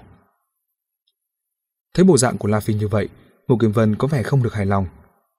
Sao anh lại trở nên sợ sệt như vậy chứ? Chẳng quả đoán chút nào cả. Bây giờ ít nhiều cũng đã tìm ra được một điểm đột phá, vẫn còn kéo lê mãi làm gì? Ngồi nhỡ tên đó lẩn trốn mai danh ngần tích, chúng ta thực sự chẳng có cách nào cả đâu. Đến lúc đó lại rơi vào cục diện bế tắc, thì anh ta hồ mà hối hận nhé. Lần nói của đối phương rất mạnh bạo, La Phi nghe nhưng lại chẳng lo lắng. Anh ngược lại còn khẽ mỉm cười đầy ý tứ nói. Bế tắc cũng không phải là chuyện gì xấu cả. Tới lúc này đang không muốn phá vỡ cục diện bế tắc này. Gì cơ? Mục Kiếm Vân trừng mắt nhìn La Phi, không thể hiểu nổi cách tư duy của đối phương. Nếu như bây giờ ra tay, tôi nắm chắc được 9 phần có thể điều tra rõ ra được chân tướng của vụ nổ hơn nữa sẽ bắt được hung thủ về quy án. Nếu đào sâu thêm nữa, muốn lôi được Cao Đức Sâm ra thì cũng được 5 phần chắc chắn. La Phi nói giọng đầy tự tin. Đến đây, lời nói chưa thay đổi, nhưng cho dù có lôi ra được Cao Đức Sâm, cũng chưa thể đạt được đến hiệu quả lý tưởng nhất đối với tôi. Mục Kim Vân càng mơ hồ hơn. Vậy anh vẫn còn muốn có được hiệu quả gì? La Phi không trả lời thẳng luôn, hỏi vặn lại đối phương. Cô nghĩ xem, duy trì cục diện bế tắc như thế này Người nóng ruột nhất là ai? Nếu tôi lôi được Cao Đức Sâm, phá được cục diện bế tắc, người vui mừng nhất sẽ là ai? Một Kiếm Vân lườm La Phi một cái. Anh đừng bắt tôi nghĩ nữa, có gì thì anh cứ nói thẳng luôn ra đi. Cục diện bế tắc lúc này, người nóng ruột nhất không nên là cảnh sát chúng ta, mà là A Hoa và Cao Đức Sâm. Nếu như có thể lôi được Cao Đức Sâm ra, người vui mừng nhất cũng không phải là cảnh sát chúng ta, mà là A Hoa. Một Kiếm Vân cũng nghiệm ra được ẩn ý. Ồ, anh bây giờ không muốn lôi Cao Đức Sâm ra, là lo lắng sẽ khiến A Hoa được lợi. Trai cỏ đánh nhau, ngư ông đắc lợi. La Phi khẽ thở dài nói, ai lại không muốn làm ngư ông đắc lợi đó chứ? Trong câu nói này rõ ràng còn có ẩn ý khác. Mộ Kiếm Vân giật mình. Anh muốn để cho A Hoa và Cao Đức Sâm cứ đánh nhau trước để cả hai cùng tổn thương nặng nề. La Phi nói, với tình hình hiện tại, A Hoa sẽ không tha cho Cao Đức Sâm. Hơn nữa Cao Đức Sâm vì sự việc phá rỡ nhà đã bị A Hoa ngáng chân, cũng vô cùng nóng ruột muốn tiến hành cuộc chiến sống mái với đối phương. Trong thời khắc then chốt này, tác dụng của cảnh sát rất nhỏ bé. Bất luận chúng ta động vào ai trước, tên còn lại đều sẽ trở thành ngư ông đắc lợi. Chúng ta nếu như kiên nhẫn chờ đợi, cứ theo dõi thật sát cả hai người này, vậy thì rất có khả năng sẽ có một cục diện khác. Cho nên anh muốn đợi, đợi khi cả hai bên phân ra được thắng thua, còn cảnh sát chỉ cần theo dõi sát sao những chứng cứ mà hai bên tàn hại lẫn nhau là được rồi. Đến lúc đó bất luận A Hoa xử lý Cao Đức Sâm hay là Cao Đức Sâm xử lý A Hoa, phía cảnh sát đều có thể bắt kẻ thắng lợi chịu tội trước pháp luật, từ đó có thể trở thành ngư ông đắc lợi. La Phi không nói gì, thái độ đó coi như là mặc nhận. Sắc mặt của Mộ Kiếm Vân dần trở nên nặng nề, giây lát sau cô hỏi La Phi. Anh không cảm thấy như vậy là rất nguy hiểm sao? Quả thực là rất nguy hiểm. La Phi không hề phủ nhận điều này, cho nên tôi sẽ cố gắng hết sức, không thể để cho những người vô tội bị liên lụy nữa. Đây cũng là lý do thực sự mà La Phi đã đón Trịnh Giai từ chỗ A Hoa để giao cho Mộ Kiếm Vân chăm sóc. Nhưng ở đây có một số ẩn tình vẫn chưa tiện nói rõ với Mộ Kiếm Vân. Vậy thì chúng ta phải đợi bao nhiêu lâu nữa? Mộ Kiếm Vân đã kéo mình vào cùng một chiến hào với La Phi. Điều này thông qua sự thay đổi về cách xưng hô chủ ngữ trong câu nói của cô có thể nhận ra được. Lúc trước vẫn luôn là anh, thế nhưng bây giờ đã trở thành chúng ta. Chờ đến ngày sự cân bằng bị phá vỡ, La Phi đưa ra một đáp án không rõ ràng, sau đó bắt đầu giải thích. Bây giờ A Hoa và Cao Đức Sâm đã đối chọi nhau như nước với lửa, nhưng cả hai lại đang rất đề phòng nhau. Điều này giống như một con đập kiên cố, mức nước ở hai bên đã dâng lên rất cao, tuyệt đối không có khả năng rút xuống. Nhưng vị trí nước của mỗi bên vẫn chưa thể vượt qua được con đập lớn để nhấn chìm bên kia. Do đó, hình thành một loại thế cân bằng nguy hiểm. Sự cân bằng nguy hiểm này nếu càng kéo dài thì nước của hai bên sẽ càng dâng cao. Áp lực mà con đập phải gánh chịu sẽ càng lớn. Đến ngày con đập cuối cùng cũng không thể nào ngăn cản được thế nước, sự cân bằng sẽ bị phá vỡ. Đến lúc đó, cơn hồng thủy trào dâng, chắc chắn sẽ có kết quả là cá chết lưới rách. Khi cả hai bên vẫn đang tích tụ nước, chúng ta chỉ có thể đứng bên chờ đợi một cách bị động sao? Cũng chưa chắc, mực nước càng dâng cao càng nguy hiểm, đạo lý này dễ dàng nhận ra được. Là Phi khoanh tài nói, cho nên chúng ta phải có một số phương pháp để tăng tốc phá vỡ sự cân bằng. Đây chính là vấn đề mà Mộ Kiếm Vân quan tâm. Cô liền truy hỏi, cách nào vậy? La Phi nói, có thể khoét một lỗ hổng ở con đập. Mộ Kiếm Vân nghĩ một lúc nhưng cũng không hiểu lắm, đành phải hỏi tiếp. Khoét thế nào? La Phi không trả lời nữa, anh ngước nhìn lên bầu trời, tâm tư hình như cũng bay đi rất xa theo ánh mắt. Thấy đối phương không muốn nói tỉ mỉ hơn nữa, Mộ Kiếm Vân cũng không hỏi kỹ thêm. Bất giác hai người đã đi hết một vòng sân trường, lúc này lại quay trở lại dưới toàn lầu chung cư. 4 giờ chiều, Mộ Kiếm Vân cần phải dạy một tiết học, thế nên hai người bèn tạm biệt nhau. La Phi lên xe, đi từ trường đại học cảnh sát về sở công an thành phố. Khi đi đến nửa đường, chuông điện thoại chợt vang lên. La Phi lôi điện thoại ra nhìn vào màn hình, phát hiện ra là một số điện thoại lạ. Những người làm nghề cảnh sát hình sự, càng là số điện thoại lạ thì càng không thể bỏ lỡ. La Phi bèn quật vô lăng sang phải, vừa lái xe quật vào bên đường, vừa ấn nút nghe trên di động. Alo? Đối phương cũng alo theo, như thể không kịp chuẩn bị, thế nên La Phi bèn tự báo danh. Tôi là La Phi, đội trưởng đội cảnh sát hình sự. Là đội trưởng La à? Giọng người gọi điện thoại đến là giọng một người đàn ông, ông ta cũng tự giới thiệu. Tôi là đồn trưởng của đồn cảnh sát Lâm Giang, tôi họ Du. Ồ, đồn trưởng Du, chào anh, có việc gì không? Đội cảnh sát Lâm Giang nằm ở vị trí ngoài ô phía đông của tỉnh thành, bởi vì La Phi vừa mới nhậm chức không lâu, cho nên không thân quen với vị đồn trưởng này.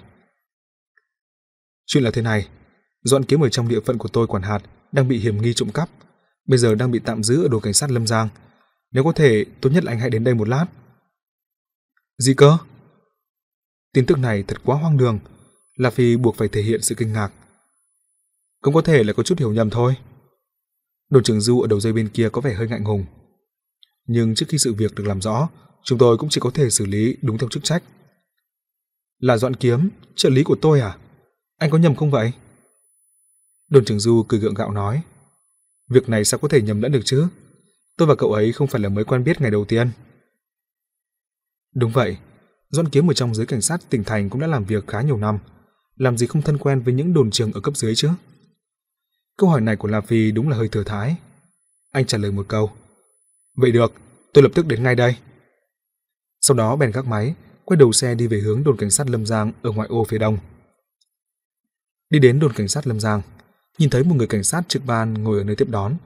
La Phi đi thẳng đến. Đồn trưởng du của các anh đang ở đâu? Người cảnh sát trực ban nhìn La Phi, đứng dậy hỏi lại. Anh là đội trưởng La của đội cảnh sát hình sự phải không? Thì ra đội trưởng Du đã nhắc anh ta trước, đặc biệt dặn anh ta ngồi đây đợi. Mặc dù anh ta chưa từng gặp La Phi, nhưng khí chất nổi bật hơn người của đối phương, cho nên anh ta ngay lập tức đoán ra thân phận của người đó. La Phi gật đầu xác nhận, người cảnh sát đó bèn đi trước dẫn đường. Anh đi theo tôi nhé. Đồn trưởng của chúng tôi đang ở phòng thẩm vấn. Dọn kiếm cũng đang ở đó. Thế là hai người kẻ trước người sau đi về phía phòng thẩm vấn.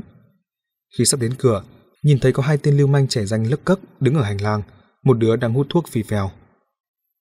Ở đây không được phép hút thuốc. Người cảnh sát lên tiếng ngăn cản.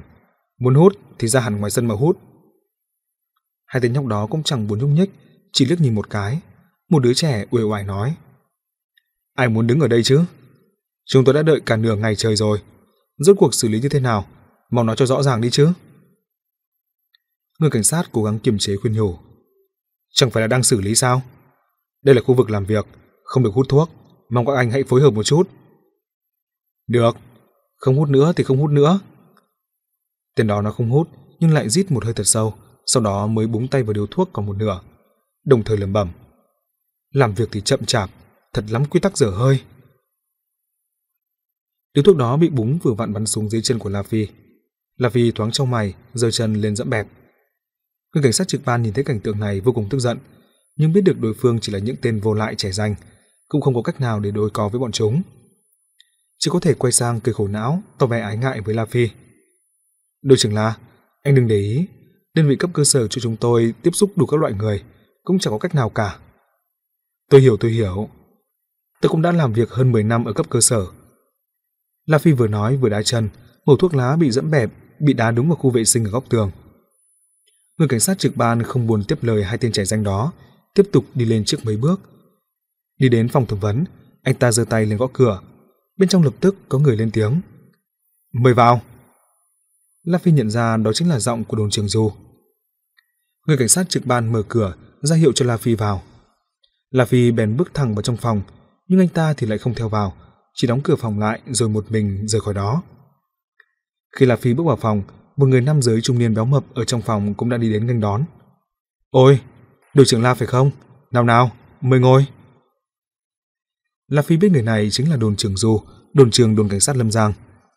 Anh và đối phương cùng bắt tay nhau nói khách sáo vài câu, đồng thời ánh mắt bất giác nhìn vào một người khác ở trong phòng. Người đó thân hình không cao, thể hình hơi gầy, da mặt trắng trẻo khiến cậu ta trông có vẻ hơi thư sinh nho nhã. Không cần nói, cậu ta chính là trợ lý của La Phi, Doãn Kiếm. Cậu chàng ngồi trên một chiếc ghế gỗ có lưng tựa, đang cúi đầu giống như thể phạm phải một sai lầm lớn, không dám nhìn thẳng vào lãnh đạo của mình. La Phi biết lúc này mình không tiện nói với Doãn Kiếm, chỉ có thể hỏi đồn trường Du. Việc này rốt cuộc là thế nào vậy? Tôi cũng chưa hiểu rõ lắm. Đội trưởng Du mới La Phi ngồi xuống một chiếc ghế khác, sau đó bắt đầu giới thiệu tình hình.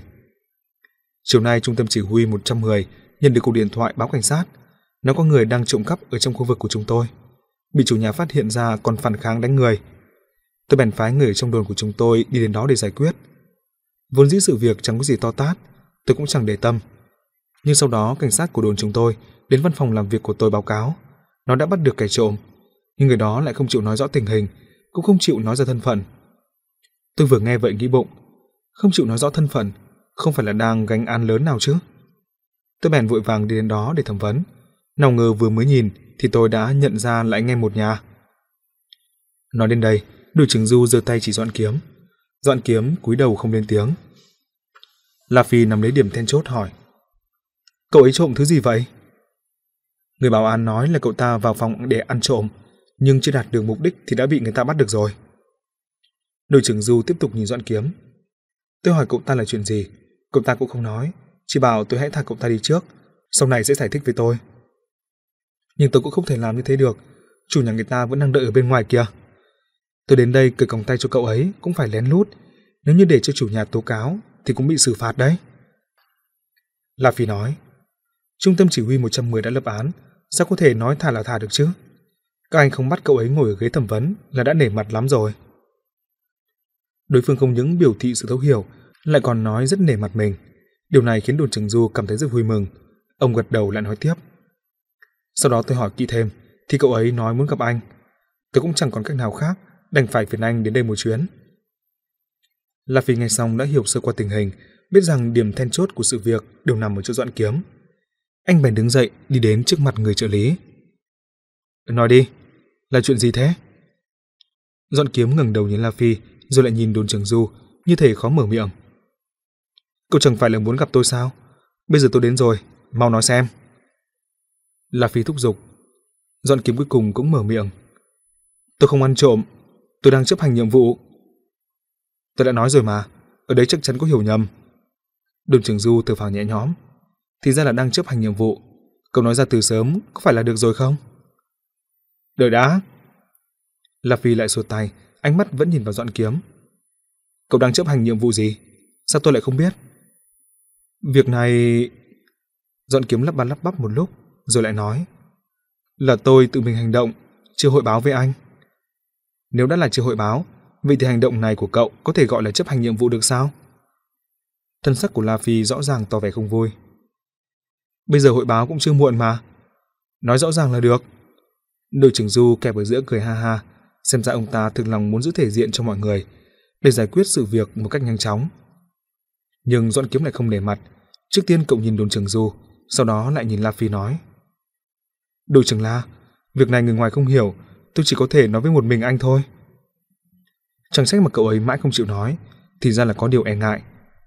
La Phi ngẩn người, bất giác quay sang nhìn đồn trưởng Du một cái, thấy ông ta đang đan hai tay vào nhau, thân sắc rất sừng sùng. Cậu đã phạm phải lỗi, rơi vào địa bàn của người khác, lẽ nào còn muốn chủ nhân phải trách mặt. La Phi quay đầu nhìn Doãn Kiếm trừng mắt một cái, như thể trách móc đối phương không hiểu chuyện. Sau đó anh nghiêm mặt nói: "Ở đây đều là đồng chí của chúng ta, có việc gì mà không nói được chứ?" Đồn trưởng Du đứng bên cạnh cư xử khéo léo. "Hay là hai người các anh cứ nói chuyện trước nhé." Nhưng mà trong lòng ông ta cũng có chút gì đó không thoải mái. Mình và Doãn Kiếm cũng coi như là đã quen biết từ lâu, hôm nay gặp mặt ở trong tình huống này, mình cũng vẫn luôn rất khách khí. Thật không ngờ đối phương có việc lại muốn đề phòng mình. Thế này là thế nào chứ? Cho nên ông ta nói thì nói thế, chứ không hề có ý định rời khỏi đó. Đồn trưởng Du, anh không cần phải đi. La Phi làm việc gì cũng rất minh bạch, ngồi trở lại chiếc ghế của mình nói. Để dọn kiếm bây giờ nói, các anh cần ghi lại lời khai thì hãy ghi, tất cả đều phải làm theo trình tự. Sự việc này anh là người phụ trách, tôi chỉ là người ngồi nghe. Lấy lời khai thì miễn đi. Đồn trưởng Du xua tay lại nề mặt thêm lần nữa. Nói đi. La Phi nhìn dọn kiếm, giọng nói nghiêm khắc giống như là đang ra lệnh. Dọn kiếm đành phải dầu dầu nét mặt trả lời. Tôi đang tìm chứng cứ A Hoa lên kế hoạch vụ huyết án ở tòa nhà Long Vũ. A Hoa? Là người vệ sĩ của Đặng Hoa lúc trước à? Đồn trưởng Du lộ ra thần sắc kinh ngạc. Tên của hai nhân vật này ở trong tỉnh thành quá vang dội. Hơn nữa, những chuyện thị phi xảy ra trong hơn nửa năm nay của tập đoàn Long Vũ cũng khiến cho người ta hết sức chú ý. Nhưng liệu có mấy người có thể nghĩ được rằng cái chết của hai vị phó tổng Mông Phương Lượng và Phương Hằng Cán của tập đoàn Long Vũ đã có thể do một tay A Hoa dàn dựng nên chứ? La Phi gật đầu với đồn trưởng Du. Vụ án của A Hoa vẫn chưa kết thúc. Tất cả những sự việc này vốn dĩ là cơ mật trong nội bộ của đội cảnh sát hình sự. Thảo nào mà lúc trước Doãn Kiếm vẫn luôn giấu giếm. Nhưng bây giờ đã nêu ra vấn đề này rồi thì không cần thiết phải giấu giếm gì nữa. Dù sao thì cũng đều là đồng nghiệp trong hệ thống. Sau đó anh lại hỏi Doãn Kiếm. Tìm chứng cứ, sao lại tìm đến tận nhà người khác thế? Doãn Kiếm chưa kịp giải thích, La Phi lại nghĩ ra điều gì đó, hạ giọng truy hỏi. Vụ huyết án trong tòa nhà Long Vũ và hai tên nhóc ngoài kia có mối quan hệ gì? Ngữ khí của anh hơi căng thẳng, rõ ràng hai tên lưu manh đang đứng đợi ngoài cửa chính là đương sự trong vụ việc này. Nếu như vụ huyết án ở tòa nhà Long Vũ có liên quan tới chúng, vậy thì hành động thất bại lần này của Doãn Kiếm chưa được sự phê duyệt đã đánh rắn động cỏ rồi. May mà Doãn Kiếm trả lời, không liên quan gì tới bọn chúng cả, chỉ là căn phòng hiện nay chúng đang thuê, là căn phòng trước đây Văn Thành Vũ đã thuê. Gì cơ? Mắt La Phi rực sáng, như thể đã hiểu ra nhiều điều. Cái tên Văn Thành Vũ mà Doãn Kiếm nhắc đến chính là tên sát thủ Elmenides lấy tên là Đỗ Minh Cường. Lúc đầu A Hoa và Hàn Hạo cũng lên kế hoạch vụ huyết án trong tòa nhà Long Vũ. Hàn Hạo đã lén giữ lại nguồn nước cờ, ghi lại tài liệu ghi âm A Hoa liên quan đến vụ án. Sau đó A Hoa mặc dù đã dàn dựng nên cục diện ép chết Hàn Hạo, nhưng Hàn Hạo cũng đã gửi tài liệu liên quan đến cho người nhà của nạn nhân, Mông Phương Lượng. Chỉ là không ai ngờ được rằng cuộn băng ghi âm này lại bị Văn Thành Vũ ngáng đường cướp đi mất. Hơn nữa còn lấy vật đó để trao đổi việc A Hoa phải chăm sóc cho Trịnh Giai. Bây giờ dọn kiếm vừa nói căn phòng mà cậu lèn vào chính là căn phòng mà trước đây Văn Thành Vũ đã thuê. La Phi đương nhiên có thể tìm thấy điểm liên hệ trong mấy sự việc này. Anh thoáng suy ngẫm một lát rồi lại nói. Sao cậu biết đấy là căn phòng mà trước đây Văn Thành Vũ đã thuê? Đây là thông tin tôi vất vả lắm tôi mới lấy được đấy. Tôi đã in ảnh của Văn Thành Vũ ra rất nhiều bản. sau đó yêu cầu những người chủ cho thuê nhà trong phạm vi toàn thành phố đến nhận diện. Cuối cùng tôi cũng tìm được nhà này. Chủ nhà nói, người trong bức ảnh rất giống với một khách thuê của ông. Hơn nữa người này nửa năm trước, vô duyên vô cớ biến mất, không thể nào liên hệ được nữa. Được đấy. La Phi thoáng ẩn ý khen ngợi. Sao cậu lại nghĩ được đến hướng tư duy này? Dọn kiếm nói, rất đơn giản mà. Tôi nghĩ là với thủ đoạn của Văn Thành Vũ, trong tỉnh thành chắc không chỉ có một điểm dừng chân nhỉ. Mặc dù hắn có rất nhiều thân phận hợp pháp, nhưng tướng mạo thì cũng không thể tiện thay đi đổi lại. Tôi cầm ảnh của hắn tìm từng nhà, cuối cùng cũng tìm được chút manh mối. La Phi gật đầu nói, hướng tư duy này rất tốt, rồi lại hỏi, thế tại sao cậu không hội báo sớm với tôi? Doãn kiếm giải thích, lúc đó tôi cứ nghĩ mình cứ tìm trước, khi thực sự có thể tìm thấy thì sẽ chính thức hội báo. Bởi vì sự việc mò kim đáy biển này để cho người trong đội đi làm thì không được phù hợp lắm. Thà rằng hãy cứ phát huy trước các mối quan hệ xã hội của tôi. Mối quan hệ xã hội của Tiểu Doãn đúng là khá rộng đấy. Đồn trưởng Du nói xen vào một câu. Vốn dĩ ở đây ông ta là chủ, nhưng sau khi La Phi và Dọn Kiếm thực sự trò chuyện thì ông ta lại rất khó có thể nói chen vào được. Bởi vì một số sự việc mà hai người nói đến thì lúc trước ông ta không hề biết rõ. Bây giờ ông ta tranh thủ nói xen vào một câu, cũng coi như là để hóa giải nỗi sượng sùng. La Phi cũng biết Dọn Kiếm đã ở trong đội cảnh sát hình sự tỉnh thành khá nhiều năm. Mối quan hệ xã hội đúng là khá rộng. Hơn nữa sự việc thâm nhập vào tầng lớp cơ sở này đúng là phải dựa vào mối quan hệ xã hội. Nhưng anh vẫn có điều không hài lòng. Sau khi cậu tìm thấy cũng không hội báo phải không? Doãn Kiếm giải thích. Tôi cũng là hôm nay mới tìm thấy, vẫn còn chưa kịp hội báo. Vậy cậu lại kịp lẻn vào nhà dân, sau đó bị người ta bắt giống như là một tên trộm phải không? Tôi cũng là vạn bất đắc dĩ mà thôi.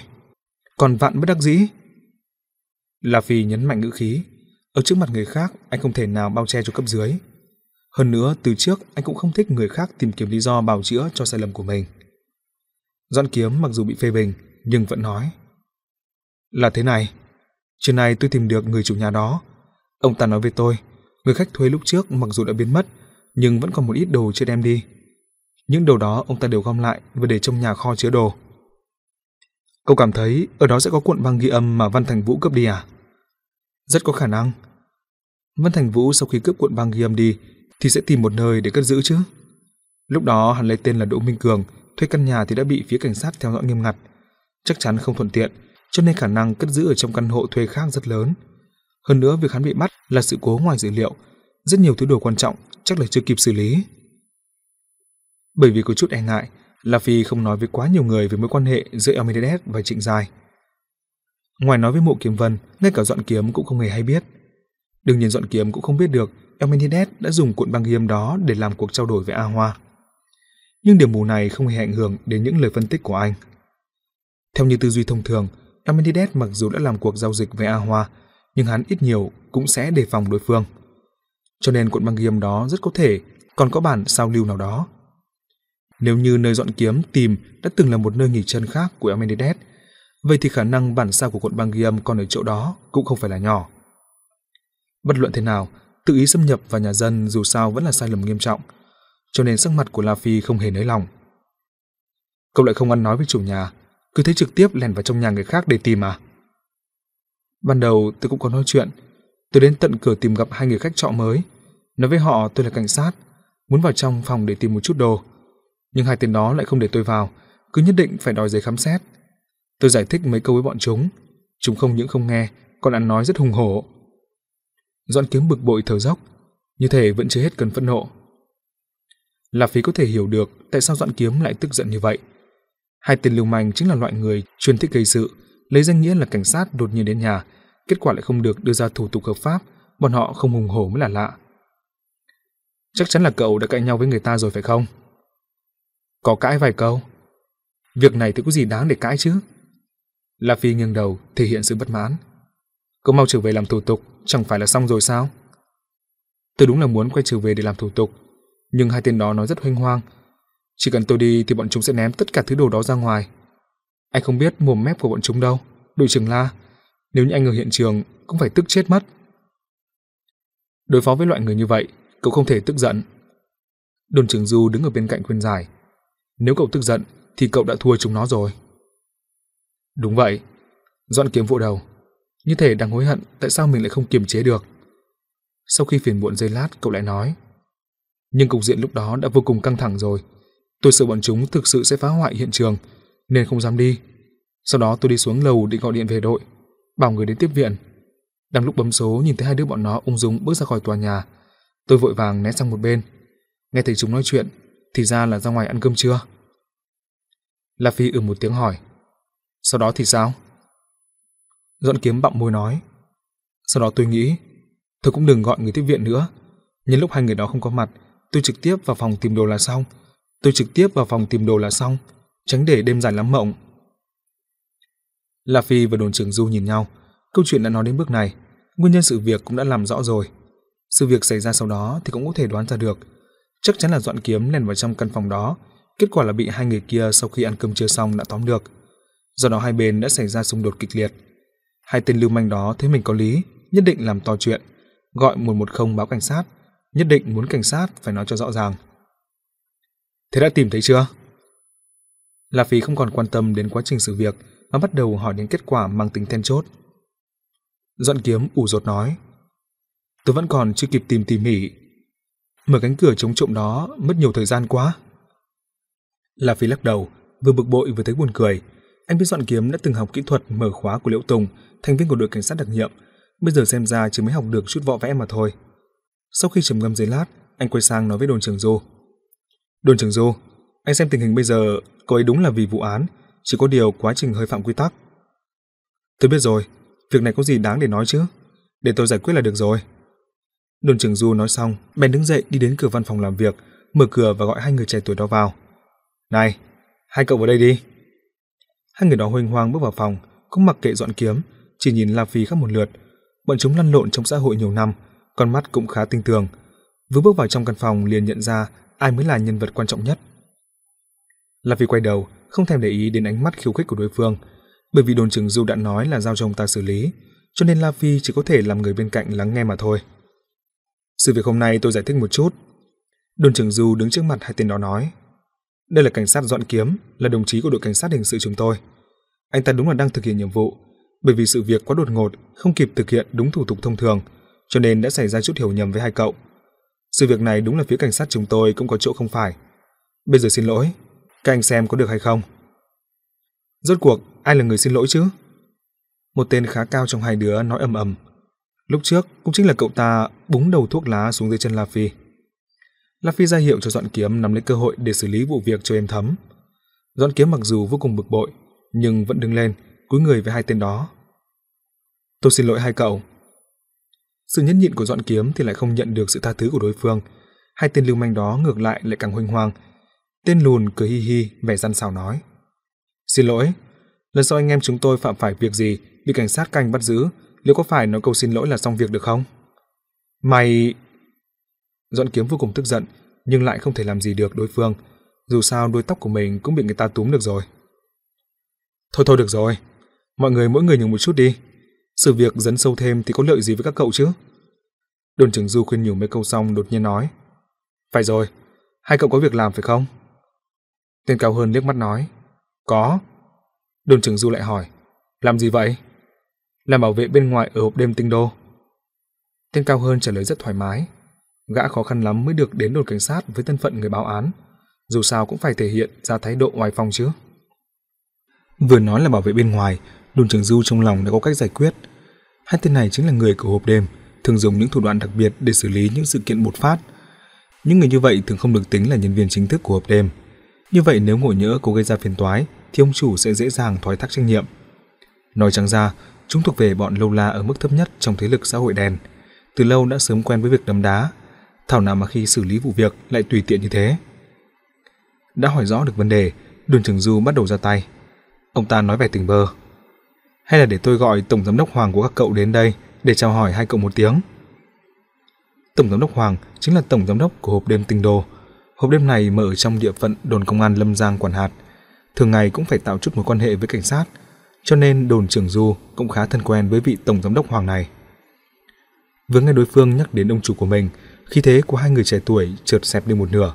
Bọn chúng nhìn nhau nhưng không ai nói gì. Được rồi, vốn cũng chẳng có việc gì, chỉ là hiểu lầm thôi mà. không cần phải làm phức tạp như thế. Có phải vậy không? Đồn trưởng Du sau khi treo hai tên đó lên, rồi lại vừa vặn kê bậc cầu thang cho chúng đi xuống. Tên lùn vẫn có vẻ không cam tâm, cố hỏi vặn lại. Nhưng chúng tôi còn bị anh ta đánh nữa kìa, cái này thì tính như thế nào? Dọn kiếm lập tức phản bác đối phương. Đấy là do các anh ra tay trước.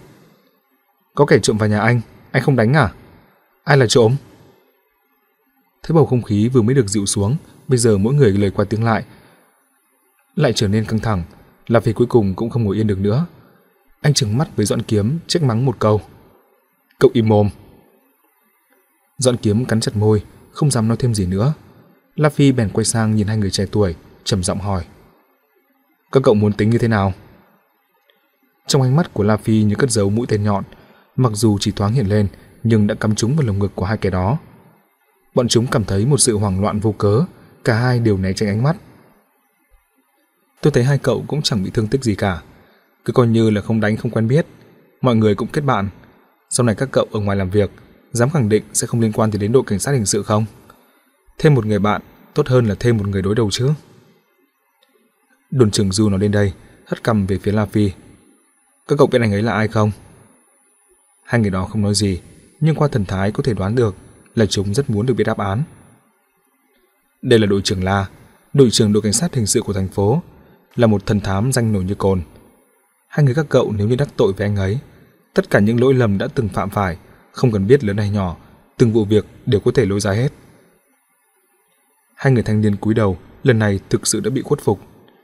Những câu nói vừa dỗ dành vừa dọa nạt của đồn trưởng Du cuối cùng cũng mang lại hiệu quả.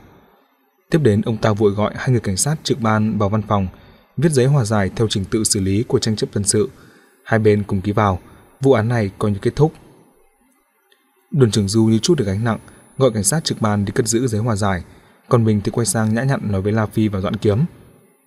Đội trưởng La, các anh nếu như muốn tìm vật chứng thì vẫn phải làm theo quy trình, không thể được xâm phạm trái phép vào nhà dân nữa. Sự việc này tôi cũng không có cách nào giúp các anh. La Phi nói vẻ tôi hiểu. Tôi hiểu rồi, bây giờ chúng tôi quay về để làm các thủ tục liên quan. Đã nghe thấy chưa? Đội trưởng La bây giờ sẽ quay về để bổ sung thủ tục. Đồn trưởng Du lại quay sang nói với hai người trẻ tuổi. Trong khoảng thời gian này, các cậu phải phụ trách bảo quản những vật phẩm ở trong phòng. Đây chính là nghĩa vụ của các cậu. Hai người đó đào tròn mắt, cũng không nói gì, cứ thế bước đi.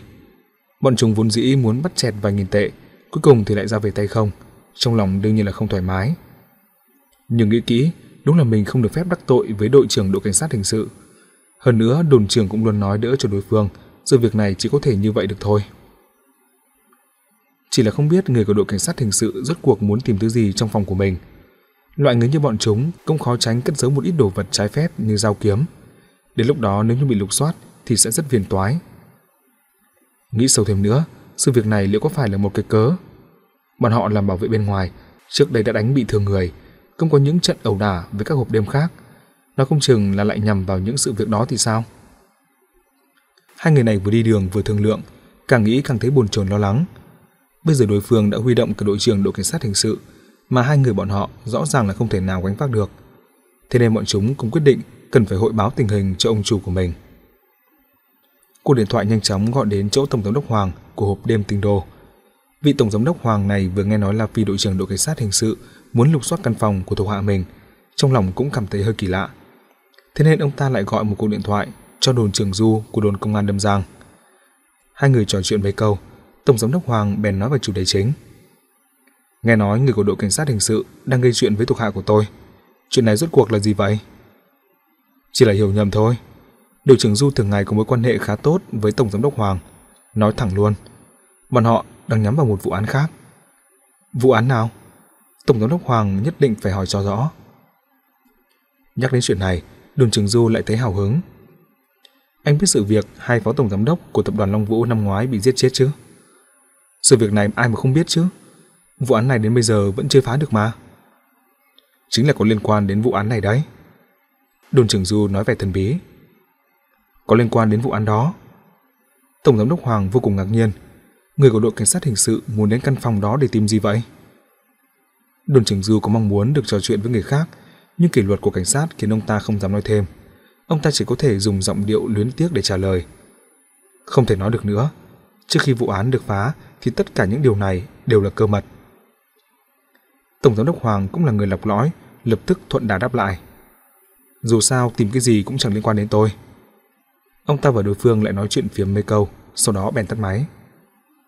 Hai tên bảo vệ bên ngoài đó lúc này đã quay trở về căn phòng thuê của mình. Khi hai đứa đang chuẩn bị đi thu dọn những vật phẩm trái phép để ném ra ngoài, điện thoại của tên cao kiều chợt vang lên. Là Tổng Giám đốc Hoàng. Tên đó vừa thông báo cho đồng bọn, vừa nghe máy điện thoại. Giọng Tổng Giám đốc Hoàng lập tức vang lên trong ống nghe. Hai đứa chúng mày xuống dưới lầu chờ. Nếu như người của đội cảnh sát hình sự đến thì nhất định phải chặn họ lại. Nhất định không được để họ tiến vào trong tiểu khu dân cư. Đã hiểu chưa? Tên Cao Kiều cảm thấy hơi khó khăn. Họ là cảnh sát, lại đã làm xong thủ tục đầy đủ.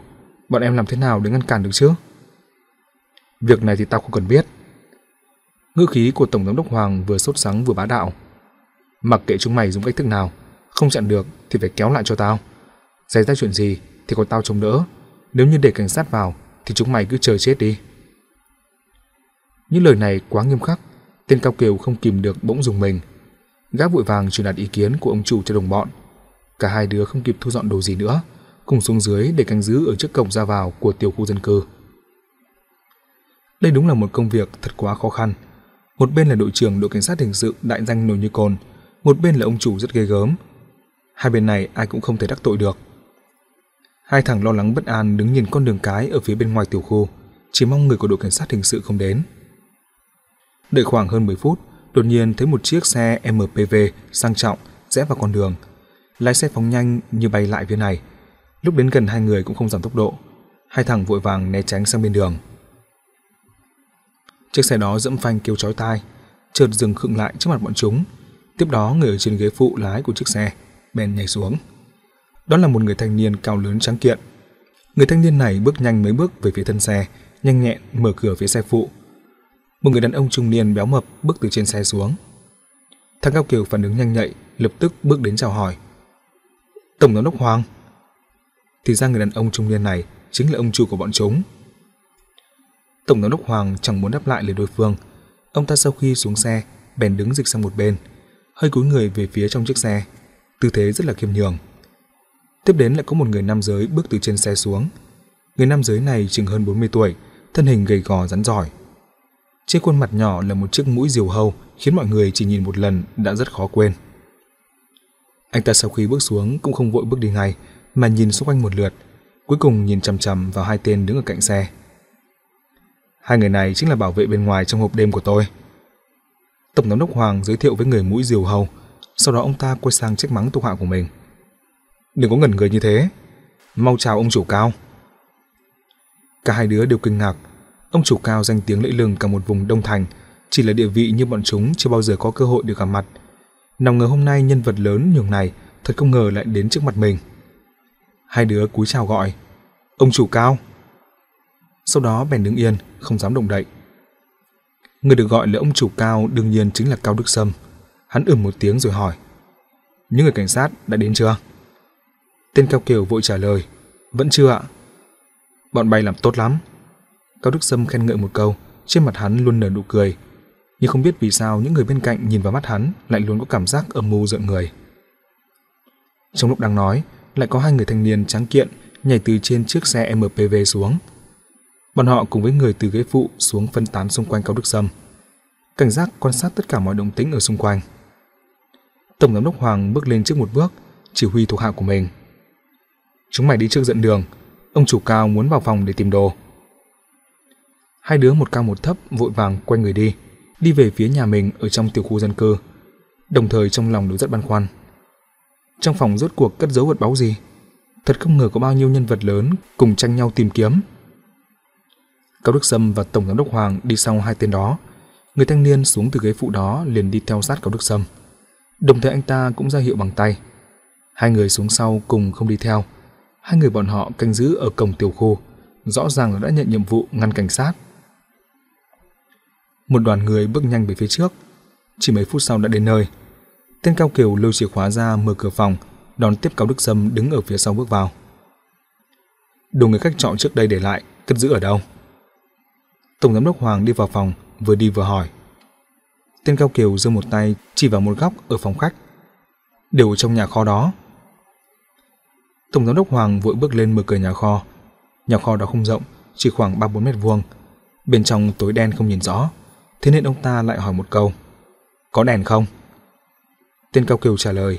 Có ạ. Tên lùn vừa vặn đứng ở bên cạnh tường, tiện tay ấn nút công tắc đèn. Sau khi đèn sáng, hình ảnh ở trong nhà kho đã rất rõ ràng.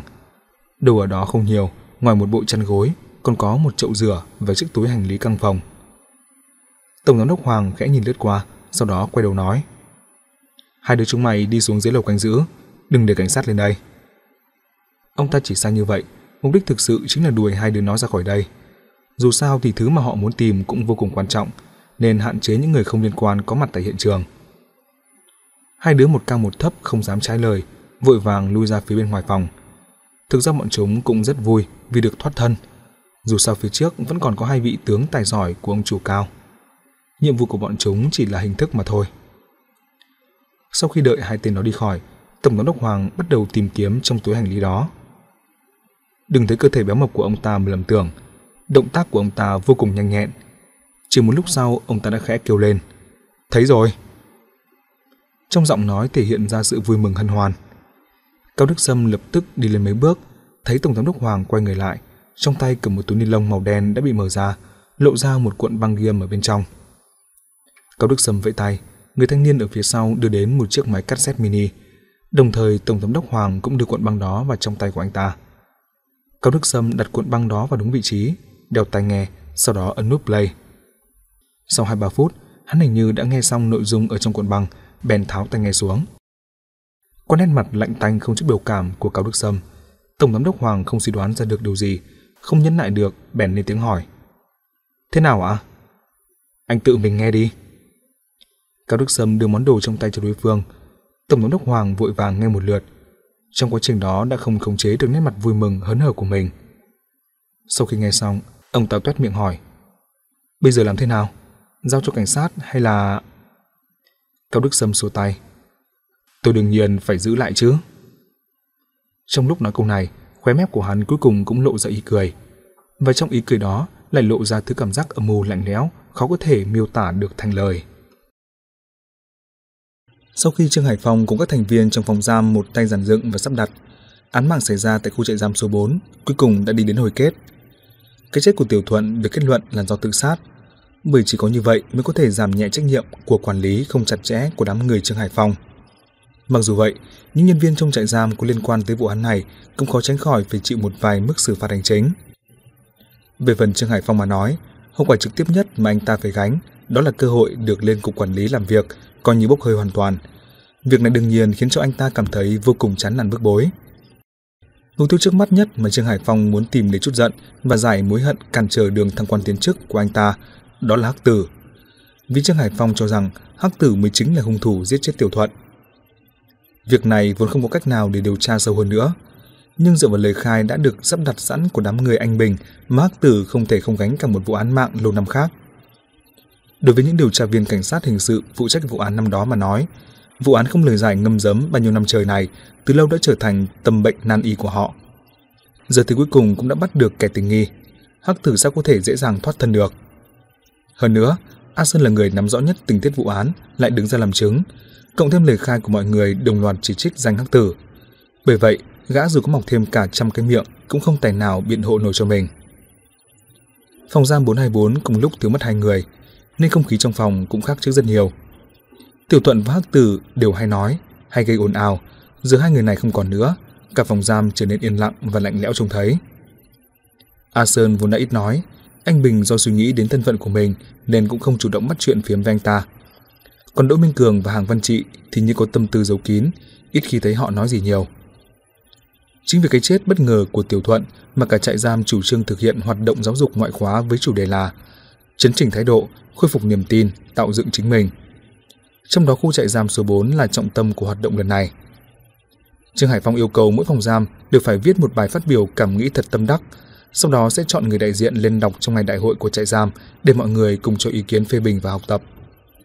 Ở phòng giam số 424, Hàng Văn Trị là người có trình độ học vấn cao nhất, nên anh Bình giao nhiệm vụ này cho anh ta. Hàng Văn Trị cũng rất nghiêm túc, mất cả một ngày trời để ngồi viết bài phát biểu cảm nghĩ khoảng chừng 3 hay 5 nghìn chữ gì đó, hy vọng sẽ được thể hiện trình độ văn hóa thơ lai láng của mình trong đại hội ở trại giam vào cuối tuần. Đến thứ sáu, sư phụ Thiệu như thường lệ lại đến trại giam để lấy hàng. Cũng như tuần trước, ông lại chỉ đích danh Đỗ Minh Cường giúp ông xếp hàng lên xe. Tiện thể Đỗ Minh Cường gọi hàng văn trị đi theo để giúp đỡ. Hai người vui vẻ đảm nhận công việc mà trong mắt người khác đó là công việc khổ sai vất vả. Song chủ yếu vì trong quá trình lao động, thỉnh thoảng hai người có thể nhân cơ hội mà thì thầm trao đổi với nhau vài câu về kế hoạch vượt ngục đang ngày một cận kề của họ. Sắc mặt sư phụ thiệu tuần này xem ra rất tốt, mặt mũi da rẻ hồng hào hẳn lên. Vừa gặp Đỗ Minh Cường, ông đã nghiêm túc nói một câu. Chàng trai, cảm ơn cậu nhé. Cán bộ quản giáo và hàng văn trị đứng cạnh đó đều tưởng là sư phụ Thiệu cảm ơn Đỗ Minh Cường vì hắn đã giúp ông xếp hàng cả ba tuần vừa rồi. Còn lý do tại sao thì chỉ Đỗ Minh Cường trong lòng hiểu rõ mà thôi. Sư phụ Thiệu chắc chắn đã xác nhận thông tin về số điện thoại kiểm tra tài khoản và biết trong tài khoản đó đúng là có mấy vạn tệ và có thể chuyển tiền bất cứ lúc nào. Nên vừa rồi mới nói câu cảm ơn một cách trịnh trọng như vậy. Đỗ Minh Cường không tiện nói nhiều, chỉ đáp lại bằng ánh mắt. Hai bên tự nhiên sẽ hiểu ý của đối phương. Chờ tới lúc chất hết một xe hàng xong, sư phụ Thiệu lại nhờ hàng văn trị đi kiểm tra và kê khai ghi chép lại số hàng đã giao. Sau đó nhân lúc hàng văn trị và cán bộ quản giáo đi, đi quanh xe hàng để kiểm kê thì ông mới có thời gian để nói với Đỗ Minh Cường mấy câu. Chàng trai, số tiền đấy của cậu tôi mượn thật đấy nhé. Giờ cậu có hối hận cũng không kịp nữa đâu đấy. Cháu hối hận làm gì cơ chứ? Chú cũng có phải không trả lại cháu đâu. Số tiền này giờ trong tài khoản của cháu cũng chả khác nào đúng dây vụn. Nhưng nếu đến tay của chú thì lại có thể cứu mạng được đấy. Đỗ Minh Cường nói những lời này đúng là rất có tình có lý, khiến người ta khó lòng từ chối. Sư phụ Thiệu nghe xong cũng không tỏ vẻ ngại ngùng nữa, hai người lại tiếp tục nói chuyện. Tình cảm từ đó cũng phần nào thân thiết hơn. Hàng Văn Trị sau khi kiểm tra lại số hàng, bất giác thấy hai người họ nói chuyện như quen thân lắm, nên cũng cảm thấy hơi lạ. Sau đó anh ta kiếm cơ hội hỏi Đỗ Minh Cường. Chú ấy sao lại có quan hệ tốt với anh đến vậy? Đỗ Minh Cường vừa thì thầm trả lời. Tôi giúp chú ấy một việc lớn. Vừa trộm liếc nhìn viên quản giáo đi cùng. Vừa lúc đó, họ đẩy xe ngang qua khu nông trường. Viên quản giáo lúc này chỉ hứng thú quan sát mấy phạm nhân phạm tội nhẹ đang làm việc ở đồng ruộng mà không chú ý gì tới hai người bọn họ. Hàng Văn Trị không giấu nổi tò mò nên hỏi tiếp. Anh giúp chú ấy việc gì thế? Đỗ Minh Cường không có ý che giấu nên kể một lượt câu chuyện cho Hàng Văn Trị. Anh ta nghe xong im lặng dưới lát và nói. Sư phụ Thiệu là người tốt, anh giúp chú ấy cũng là lẽ đương nhiên. Có điều nếu chúng ta vượt ngục thành công thì sau này còn rất nhiều chỗ phải dùng đến tiền. Đỗ Minh Cường nói với ý vô cùng sâu xa. Tiền chỉ là vật vô tri vô giác, chỉ để con người dùng và điều khiển mà thôi. Nếu đúng là chúng ta thoát khỏi đây được, thì một người bạn đáng tin cậy còn được việc hơn tiền rất nhiều. Hàng Văn Trị ử ừ một tiếng rồi lại nói. Đúng là anh suy nghĩ sâu xa hơn tôi rất nhiều. Đang nói chuyện thì đã đi hết nông trường, viên quản giáo từ phía sau nhanh chân bước tới trước. Hai người kịp thời dừng câu chuyện lại. Cả ba người cùng im lặng đi tiếp giấy lát. Sau khi qua trạm canh gác, lại trở về địa bàn khu trại giam số 4. Hàng Văn Trị nhìn phòng chứa lò đun ở đầu phía tây, rồi đột nhiên nói một câu. Nghe nói qua mấy hôm nữa là phải tổng vệ sinh ống khói lớn đằng kia đấy. Đỗ Minh Cường cũng biết việc đó. Cái phòng chứa lò đun ấy là nơi cung cấp nước uống cho cả nhà tù. Nhưng vì được xây ở trong khu trại giam số 4, nên nhiệm vụ làm sạch ống khói từ xưa đến nay đều do khu trại giam này đảm nhiệm. Công việc này không những bẩn thỉu vất vả mà còn rất nguy hiểm nên chẳng ai muốn làm cả. Ngày trước chỉ toàn giao cho phạm nhân nào biểu hiện không tốt để coi như một hình phạt. Sắp đến ngày phải dọn ống khói rồi, nên mọi người đều đang đoán ra đoán non. Không biết lần này kẻ xui xẻo nào sẽ bị chọn đây. Đỗ Minh Cường không hiểu tại sao Hàng Văn Trị đột nhiên lại nhắc tới chuyện này, nên cũng không nói gì. Chỉ liếc nhìn một lát cái cột ống khói nặng nề, cao sừng sững đó mà thôi. Sang ngày hôm sau là đúng thứ bảy, ngày người thân được tới thăm nom. Những phạm nhân không có người nhà tới thăm thì được ra hết sân vận động hóng gió, tập luyện. Đỗ Minh Cường vốn định nhân cơ hội này để bàn bạc kỹ lưỡng với Hàng Văn Trị. Nhưng không ngờ anh ta dù chẳng có người nhà nào đến thăm, nhưng từ sáng sớm đã bị viên quản giáo gọi đi. Chắc là lại đi kèm con trai Trương Hải Phong bày vờ rồi. Đỗ Minh Cường cũng bó tay, đành tìm một góc yên tĩnh nghe nhạc, đồng thời suy nghĩ về mối tâm tư trong lòng. Mãi sầm tối, Hàng Văn Trị mới về tới khu trại giam. Đúng lúc thời gian tự do ở ngoài sân vận động của các phạm nhân khác cũng kết thúc, nên Đỗ Minh Cường đành chờ cơ hội khác để nói chuyện riêng với anh ta. Trong khi đó, Hàng Văn Trị về đến phòng giam cũng chẳng được rành rang. Anh ta lại lôi bài phát biểu cảm nghĩ đã viết trước đó ra xem rất lâu. Miệng lầm nhầm từng từ mà không phát ra âm thanh, như đang thầm sửa chữa và đánh bóng lại bài văn vậy.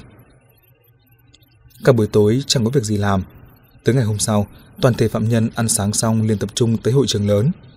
Trong hội trường, bàn ghế đã được sắp xếp theo hàng lối rất trật tự. Dãy bàn đầu tiên còn được bày biện thành bàn chủ tịch. Từ chỗ ngồi của Trương Hải Phong trở xuống, từng hàng quản giáo viên ngồi rất nghiêm chỉnh. Phía trên đỉnh đầu họ trăng một tấm băng rôn, trên đó dùng nét bút khỏe khoắn để viết hàng chữ chủ đề của đại hội hôm nay. Chấn chỉnh thái độ, khôi phục lòng tin, tạo dựng chính mình. Dưới sự chỉ huy của các quản giáo trường, các phạm nhân lần lượt ngồi vào vị trí của mình theo thứ tự. Nhìn thấy đội ngũ cán bộ quản giáo, ai nấy vẻ mặt đều nghiêm nghị và khó đăm đăm thì biết ngay không khí học tập hôm nay khác hẳn so với những lần trước đó. Thế là toàn thể phạm nhân ai nấy đều im phăng phắc như ve sầu mùa đông vì chả ai muốn đắc tội với quỷ kiến sầu cả. Cho tất cả phạm nhân đều ổn định chỗ ngồi xong, Trương Hải Phong lấy giọng và bắt đầu phát biểu. Đại hội giao lưu hôm nay là hoạt động học tập lớn do cả trại giam số 1 tổ chức. Lý do của hoạt động lần này thì chắc là mọi người đều biết. Đó là học viên Trung Tiểu Thuận ở khu trại giam số 4 của chúng ta cách đây không lâu, vừa mới tự sát. Sự việc này quả thực quá đau lòng và cũng đáng để mỗi người trong số chúng ta xem xét lại bản thân. Mọi người đều đã từng phạm lỗi lầm trong quá khứ nên mới có mặt ở nơi này. Song tôi hy vọng nơi đây không phải là điểm kết thúc trong cuộc đời các bạn mà nên là điểm xuất phát mới cho các bạn. Từ đây, các bạn sẽ có một cuộc sống mới, sau đó sẽ được trở về xã hội làm lại từ đầu, là một con người đường đường chính chính. Tôi rất đau xót vì Trung Tiểu Thuận không thể đi hết quãng đường này. Có lẽ do cậu ấy quá yếu đuối, cũng có thể là do mất lòng tin và tiền đồ tương lai, hoặc giả là do không thể nào tha thứ cho chính mình về lỗi lầm trong quá khứ. Nhưng dù thế nào đi chăng nữa, việc cậu ấy tự sát không chỉ là việc của cá nhân cậu ấy, mà là tấm gương cho mỗi vị đang có mặt ở đây ngày hôm nay. Chúng ta cần phải soi vào tấm gương ấy để tự kiểm điểm bản thân và tìm ra nhược điểm của chính mình. Từ đó kiên cường đối mặt với cuộc sống, không để bi kịch tương tự tái diễn thêm một lần nữa. Trương Hải Phong nói những lời quan cách hình thức ấy xong, với tay lấy cốc nước uống một hơi để giữ giọng. Những phạm nhân ở dưới rất biết điều, liền kịp thời vỗ tay hoan hô như sấm. Trương Hải Phong rất hài lòng trước phản ứng của họ. Anh ta đưa hai tay ra hiệu đám đông yên lặng. Sau khi tiếng vỗ tay ngừng hẳn, lại tiếp tục nói. Trong tuần này, cùng với việc mọi người hoàn thành nhiệm vụ lao động được giao, chúng ta sẽ triển khai hoạt động học tập theo chuyên đề. Chắc hẳn mỗi người trong các bạn đều có những trải nghiệm và cảm xúc muốn chia sẻ với mọi người phải không? Buổi học tập chung ngày hôm nay là cơ hội để mọi người cùng giao lưu và chia sẻ. Sau đây, chúng ta sẽ lấy các phòng giam làm đơn vị. Mỗi phòng sẽ cử một đại diện lên đây để cùng trao đổi những kinh nghiệm mà các bạn đã có được. Nói xong, Trương Hải Phong gật đầu ra hiệu với các cán bộ quản giáo đứng ở phía dưới. Sau khi hội ý, họ thống nhất lấy số phòng giam làm thứ tự. Đầu tiên là đại diện của phòng giam số 101 lên phát biểu. Đại diện của phòng giam 101 là một ông già có thân hình nhỏ bé, gầy gò quắt queo. Ông ta phát biểu hết khoảng 3 hay 5 phút gì đó, nội dung sáo rỗng, dùng từ khô khan khiến cho những người ngồi dưới nghe mà chẳng có chút hứng thú nào. Nhưng viên quản giáo trên bục giảng liên tục quan sát phía dưới. Vì thế tất cả các phạm nhân không những không thể nào tỏ thái độ thành khẩn mà còn chốc chốc lại phải vỗ tay nhiệt liệt tán dương bài phát biểu của lão. Ông già ấy vừa xuống thì đại diện phòng giam 102 lại liên tiếp. Và cứ thế từng người một nối tiếp nhau, cứ như đèn giao thông không ngừng thay đổi vậy. Các buổi sáng cứ thế trôi đi, cho tới bữa cơm trưa thì đại diện các phòng giam ở tầng 1 và tầng 2 đều đã lên phát biểu xong. Thế mà nhầm tính vẫn chưa được một nửa. Trương Hải Phong xua tay ra hiệu cán bộ quản giáo phía dưới không cần gọi đại diện phòng giam nào lên nữa, rồi tổng kết vắn tắt đôi ba câu. Sau đó tuyên bố buổi chiều sẽ tiếp tục. Các phạm nhân dù nghe thôi cũng đã thấy mệt mỏi lắm rồi, song chẳng ai dám lên tiếng trách móc kiểu ca gì. Ai nấy vội vàng ăn xong bữa trưa, chỉ nghỉ ngơi được một lát là lại bị đưa trở lại hội trường. Công tác học tập trao đổi lại được tiếp tục. Đám phạm nhân này phấn đông đều là những kẻ thô lỗ, không được học hành gì, thì được mấy người viết nổi một bài văn cho ra hồn. Nói đi nói lại vẫn chỉ là mấy câu sáo giống, hết tỏ ra đau lòng lại thể hiện sự quyết tâm. Chỉ nghe thôi cũng đủ làm người ta chai lì cả lỗ tai. Cứ như vậy cho tới tận 4 giờ chiều, đến trường Hải Phòng cũng cảm thấy khó chịu, phiền phức. Anh ta ngồi ở vị trí chính giữa bàn chủ tịch, khuôn mặt vẫn giữ được vẻ hết sức nghiêm túc, nhưng trong lòng thì lại thầm trách lãnh đạo cấp trên, đúng là chả hiểu công tác của cấp dưới gì sắt. Chỉ giỏi bày ra vài cái hoạt động giáo dục tư tưởng mang tính hình thức này mà thôi. Giáo dục tư tưởng mà có hiệu quả đám người này có đến mức phải vào khu trại giam dành cho tội phạm nghiêm trọng này không? Đang trong lúc bức bối, bụng nghe thấy giáo viên quản giáo gọi tới tên phòng giam 424. Trương Hải Phong lập tức tỉnh táo hẳn ra vì anh ta đã quá nhạy cảm với con số này rồi. Có người ngồi dưới đáp. Có. Sau đó từng bước đi về phía bàn chủ tịch. Người đó đeo một cặp kính mà hiếm khi thấy ai ở khu trại giam tội phạm nghiêm trọng này đeo.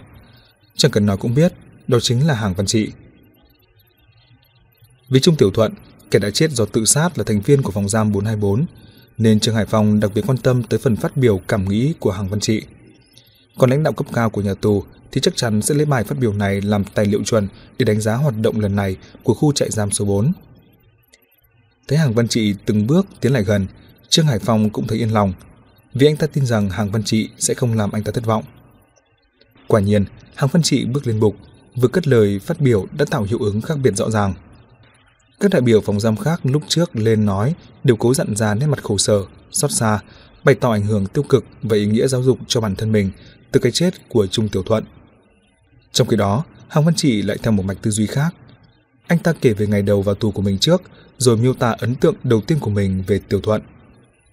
Dưới ngòi bút sinh động của anh ta, Tiểu Thuận được xây dựng thành hình tượng một thành phần có tâm lý không ổn định, với vẻ ngoài kiên cường nhưng bên trong thì rỗng tuếch. Vừa bồng bột nông nổi lại vừa hay khoe khoang tự đắc. Tiếp đến Hàng Văn Trị lại phân tích lý do tại sao Tiểu Thuận lại có thể có các biểu hiện không an phận như vậy và kết luận tất cả đều là do sự cố chấp trong tư tưởng của cậu ta. Rồi điều đó lại dần dần ăn sâu vào trong tâm hồn vốn đã chẳng lành mạnh gì của cậu ta, khiến cho cậu ta ngày càng lún sâu vào trong vũng bùn. Cuối cùng đã đi ngược lại so với hướng cải tạo lao động đúng đắn, đã phụ công giáo dục và lòng tốt của các cán bộ quản giáo ở đây. Đoạn này rất hoàn chỉnh về mặt logic, lại vô cùng rõ ràng, nên đã làm cho người nghe đều có thể thực sự cảm nhận được từ trong lòng rằng việc tiểu thuận tự sát chính là hậu quả của khối u ác trong tư tưởng của cậu ta đã di căn và ngày một sâu đi. Dù cho các cán bộ quản giáo đã nỗ lực hết sức, nhưng cuối cùng cũng không thể nào thay đổi được vận mệnh mà cậu ta đã tự lựa chọn cho mình. Nói xong đoạn trên, Hằng Văn Trị chuyển sang phân tích những va đập về mặt tư tưởng giữa mình và Tiểu Thuận khi mà cậu ta bắt đầu rơi vào tình trạng suy sụp như thế nào. Anh ta kể rằng mình cũng từng rất lo lắng cho tương lai của người bạn cùng phòng giam. Nhưng vì rất nhiều nguyên nhân khác mà đã không kịp thời giúp đỡ và cứu vãn đối phương. Bởi thế đã tạo ra bi kịch ngày hôm nay. Riêng điểm này, Hàng Văn Trị thay mặt cho anh em trong phòng giam 424 tỏ thái độ tự phê bình kiểm điểm. Đoạn cuối cùng cũng là đoạn đặc sắc nhất. Hàng Văn Trị nhận thấy vụ việc Tiểu Thuận tự sát vốn có tính hai mặt. Tiểu Thuận cũng như một giáo trình phản diện nhưng lại có hiệu quả mà giáo trình chính thống cũng chẳng thể tạo ra được. Nếu tất cả các phạm nhân ở đây đều rút ra được bài học cho mình sau vụ việc của Tiểu Thuận, thì bọn họ sẽ càng nhanh chóng tiến tới cuộc sống mới. Xét về mặt này mà nói, thì cái chết của cậu ta có thể coi như việc xấu trở thành việc tốt, thậm chí có thể trở thành ví dụ điển hình về công tác giáo dục tư tưởng cho cả khu trại giam trong một thời gian dài. Bài phát biểu cao thâm uyên bác của Hàng Văn Trị kéo dài đúng gần 10 phút. Trương Hải Phong càng nghe càng hứng thú. Bài nói này dường như là lời biện hộ cho trách nhiệm của anh ta mà lại từ chính miệng một phạm nhân nói ra nữa chứ. Đợi Hàng Văn Trị đọc xong tiếp bài viết của mình, Trương Hải Phong không kìm nén được, lập tức tán thưởng. Nói hay lắm. Thế biểu hiện của xếp trường như vậy, từ cán bộ quản giáo đến các phạm nhân có ai mà dám lơ là qua quýt. Thế nên tiếng vỗ tay từ phía dưới đồng loạt rào rào vang lên, đủ giữ thể diện cho người lấy phát biểu. Trương Hải Phong cất lời khen ngợi xong thì giơ hai tay lên ra dấu cho mọi người im lặng. Dường như còn điều gì muốn nói. Tiếng vỗ tay ngừng hẳn, cả hội trường im phăng phắc. Mọi người đều chờ đợi ý kiến phát biểu của lão trường. Nhưng đúng lúc này, trong đoàn người lại chợt vang lên thứ âm thanh không hề ăn nhập vào bầu không khí. Dù âm thanh ấy không hề lớn, nhưng trong bầu không khí nghiêm trang yên tĩnh của đại hội thế này thì đúng là một sự mỉa mai, bởi đó rõ ràng là tiếng ngáy thoải mái khoan khoái của một gã đàn ông nào đó. Dưới phía các phạm nhân đã có tiếng xì xào, mọi người đều ngoái nhìn về phía phát ra âm thanh. Chỉ thấy kẻ đang ngáy đó chính là Đỗ Minh Cường, bạn cùng phòng của Hàng Văn Trị. Đầu hắn hơi cúi xuống, hai mắt nhắm nghiền, xem ra đã ngủ được một giấc dài ngon lành rồi. Chỉ có điều trước đó, liên tục có đại diện các phòng giam lên phát biểu, nên không ai phát giác ra mà thôi.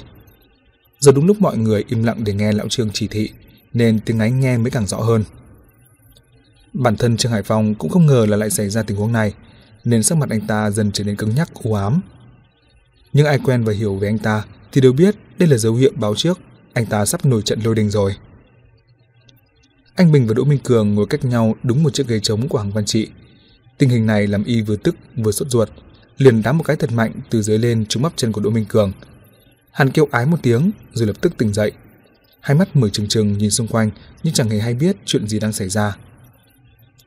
Có một số người không nhịn được bắt đầu cười trộm. Bầu không khí nghiêm trang được gìn giữ trong cả ngày hôm nay ở trong hội trường chợt biến mất hoàn toàn.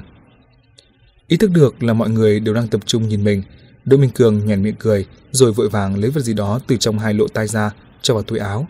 Sau đó giả bộ ngồi thẳng, mắt nhìn về phía trước một cách hết sức nghiêm túc. Nhưng những biểu hiện giác ngộ của này của hắn cũng đã quá muộn. Trương Hải Phong tức giận nói lớn. Đỗ Minh Cường, đứng lên bục cho tôi. Đỗ Minh Cường dường như rất bất cần. Lão trường đã ra lệnh, hắn bèn đứng dậy đi về phía bàn chủ tịch. Hắn đi thẳng người, đầu ngẩng cao cũng như lên sân khấu nhận hoa danh dự vậy. Lên trên bục, hắn đứng phía trước hàng văn trị và cũng không nói lời nào.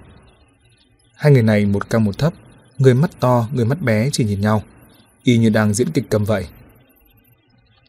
Đám phạm nhân ở dưới có người không tài nào nhịn nổi nữa, cười vang cả hội trường, còn nhiều người khác thì cũng bắt đầu xì xào bàn tán. Trương Hải Phong trừng mắt lên, nhìn đến nỗi con người như muốn bắn ra ngoài vậy. Anh ta nói thật to. Đỗ Minh Cường, thái độ này của anh là như thế nào hả? Một câu nói thôi nhưng đầy mãnh lực, át được tất cả tiếng cười và tiếng thì thầm to nhỏ trong hội trường. Những phạm nhân chẳng có tội tình gì, nhưng cũng vì thế mà thấy trong lòng hơi sợ hãi. Cả hội trường trở lại không khí yên tĩnh vốn có. Ánh mắt Trương Hải Phong nhìn một lượt từ đầu đến chân Đỗ Minh Cường rồi nói. Mọi người đều đang trao đổi ý kiến và chia sẻ cảm xúc của mình. Nghiêm túc học tập tinh thần do lãnh đạo nhà tù đưa ra. Còn anh thì ngủ gật trong lớp, còn ra thể thống gì nữa. Chính vì cả hội trường đang im lìm nên dù giọng nói không lớn như hồi nãy nhưng uy lực thì không hề giảm sút. Đỗ Minh Cường thở ơ nhưng không quan tâm rồi quay mặt đi và nói. Sự việc vẫn chưa được làm sáng tỏ thì có gì để mà trao đổi cơ chứ? Câu này một khi đã nói ra, dù kẻ nói bất cần không chút sợ hãi, nhưng những người khác nghe xong cũng đủ sốc đến tim đập thon thót rồi. Bởi ngoại trừ mấy viên quản giáo xử lý chuyện xảy ra hôm đó, thì mấy thành viên trong vòng giam 424 cũng đều biết nội tình sự việc là trên danh nghĩa thì Tiểu Thuận chết do tự sát, chứ thực tế là cậu ta bị kẻ khác giết hại. Dưới sự chỉ đạo của Trương Hải Phong, mấy người này thông đồng với nhau che giấu chân tướng sự việc, mà mục đích chính là để giảm nhẹ trách nhiệm quản lý không hiệu quả của họ. Còn Đỗ Minh Cường thì tuy bị liệt vào trong số đó, nhưng hoàn cảnh của hắn đặc biệt hơn. Từ hôm đó khi bọn người anh Bình hành hạ đánh đập Tiểu Thuận, thì từ đầu đến cuối hắn không hề tham gia vào. Cho nên chuyện này dù có bị bại lộ, hắn cũng chẳng phải chịu hệ lụy gì. Có lẽ do đã tính trước được nên thái độ của Đỗ Minh Cường đối với việc này trước sau đều lạnh nhạt. Lúc trước, Trương Hải Phong chỉ đạo cả đám người khai man với nhau thì ai cũng tích cực phối hợp. Riêng Đỗ Minh Cường là lạnh nhạt uể oải, vô cùng, khiến cho Trương Hải Phong muốn tức phát điên. Giờ hắn lại giở chiêu này ra, trong lời nói chứa đầy vẻ uy hiếp. Lẽ nào muốn nắm đằng chuôi để cưỡi lên đầu lên cổ Trương Hải Phong, rồi không có lãnh đạo ra gì? Trong lòng Trương Hải Phong lửa giận đang bùng cháy, nhưng lại không có cách nào để tiếp lời Đỗ Minh Cường. Vì phía dưới hội trường còn có các cán bộ quản giáo khác không liên quan đến vụ việc này. Chẳng may tên khốn này lỡ miệng nói ra lời nào không nên nói thì coi như xong, không có cách nào cứu vãn nổi. Nhưng Trương Hải Phong vốn là trung đội trưởng của khu trại giam số 4 từ nhiều năm nay, có loại phạm nhân cứng đầu bất trị nào mà anh ta chưa từng gặp đâu. Bởi thế anh ta không tin có kẻ dám làm loạn trong địa bàn của mình. Trương Hải Phong điềm tĩnh đi xuống chỗ ngồi của mình trước, rồi lại bước chân chậm rãi về phía Đỗ Minh Cường. Bước chân của anh ta tuy chậm nhưng lại rất chắc chắn, mỗi bước đi dường như chứa đầy sức mạnh tiềm ẩn. Cả hội trường im phăng phắc, bởi ai cũng cảm nhận được đang có một thứ áp lực làm người ta ngộp thở và thứ sắt khí đằng đằng toát ra từ Trương Hải Phong. Đúng lúc Trương Hải Phong dừng bước cũng là lúc anh ta và Đỗ Minh Cường mặt đối mặt với một khoảng cách rất gần. Anh ta hít sâu và mỗi hơi thở hắt ra như ập vào trán của đối phương. Đây cũng là một trong những cách đối phó với những kẻ ngoan cường của anh ta. Lúc này anh ta tưởng tượng mình đã trở thành một con dã thú, còn đối phương sẽ là con mồi bị đè dưới móng vuốt sắc nhọn của mình. Tin rằng con mồi sẽ hiểu được anh ta muốn làm gì, để rồi từ trong sâu thẳm hiện lên nỗi sợ hãi kinh hồn. Theo kinh nghiệm bấy lâu nay của trường Hải Phòng, thì những phạm nhân nhát gan sẽ không chịu đựng được mà phải lui về sau mấy bước, đồng thời cúi đầu không dám nhìn anh ta. Còn những phạm nhân to gan lớn mật hơn thì sẽ trừng mắt nhìn, Nhưng vì khoảng cách giữa hai người quá gần nên hắn chỉ có thể nhìn vào mắt của anh ta, chỉ không thể biết được cảm xúc hiện tại đang biểu lộ trên toàn bộ khuôn mặt. Lúc đó đối phương cũng giống như kẻ đang đứng trông chênh trên mây và dưới là vực thẳm vậy, không hề có chút cảm giác an toàn nào. Cảm giác này đúng là khiến cho con người ta không tài nào chịu nổi. Thông thường chỉ cần mấy chục giây thôi là đối phương không bị lùi lại vài bước thì cũng sẽ trốn tránh ánh nhìn đầy sát khí của anh ta. Nên không cần biết đối phương chọn cách phản xạ như thế nào, thắng bại cũng đã định trước rồi. Thế nhưng Đỗ Minh Cường đáng gờm hơn tất cả những tên tù ngoan cố trước đó của trường Hải Phong rất nhiều. Hắn chỉ đứng im một chỗ, ánh mắt vừa không nhìn thẳng vào đối phương, vừa chẳng hề có ý né tránh. Cái tư thái dương dương tự đắc ấy của hắn như thể Trương Hải Phong không hề tồn tại vậy. Hai người họ giống như hai cao thủ trong trận quyết đấu sinh tử. Chỉ có điều, một người đã rút kiếm xuất chiêu, còn người kia thì lại coi như không. Thậm chí không hề có chút cử chỉ tránh né nào cả. Rốt cuộc, hắn dựa vào cái gì mà kiêu ngạo như vậy chứ? Đúng lúc đường kiếm của đối phương sắp chạm tới mình, hắn sẽ ứng phó như thế nào đây? Những người ngoài cuộc đang lặng im mở mắt to nhìn. Họ đang chờ đợi đường kiếm này của Trương Hải Phong. Nhưng đúng là chưa chắc gió to mưa lớn đã đến lúng lúc như người ta dự đoán. Trương Hải Phong đơn giản chỉ thò tay vào túi áo của Đỗ Minh Cường, lấy ra một vật gì đó. Còn sắc mặt Đỗ Minh Cường cũng vì thế mà có chút thay đổi. Trương Hải Phong giơ cao vật đó lên và quay đầu hỏi cấp dưới của anh ta. Đây là cái gì?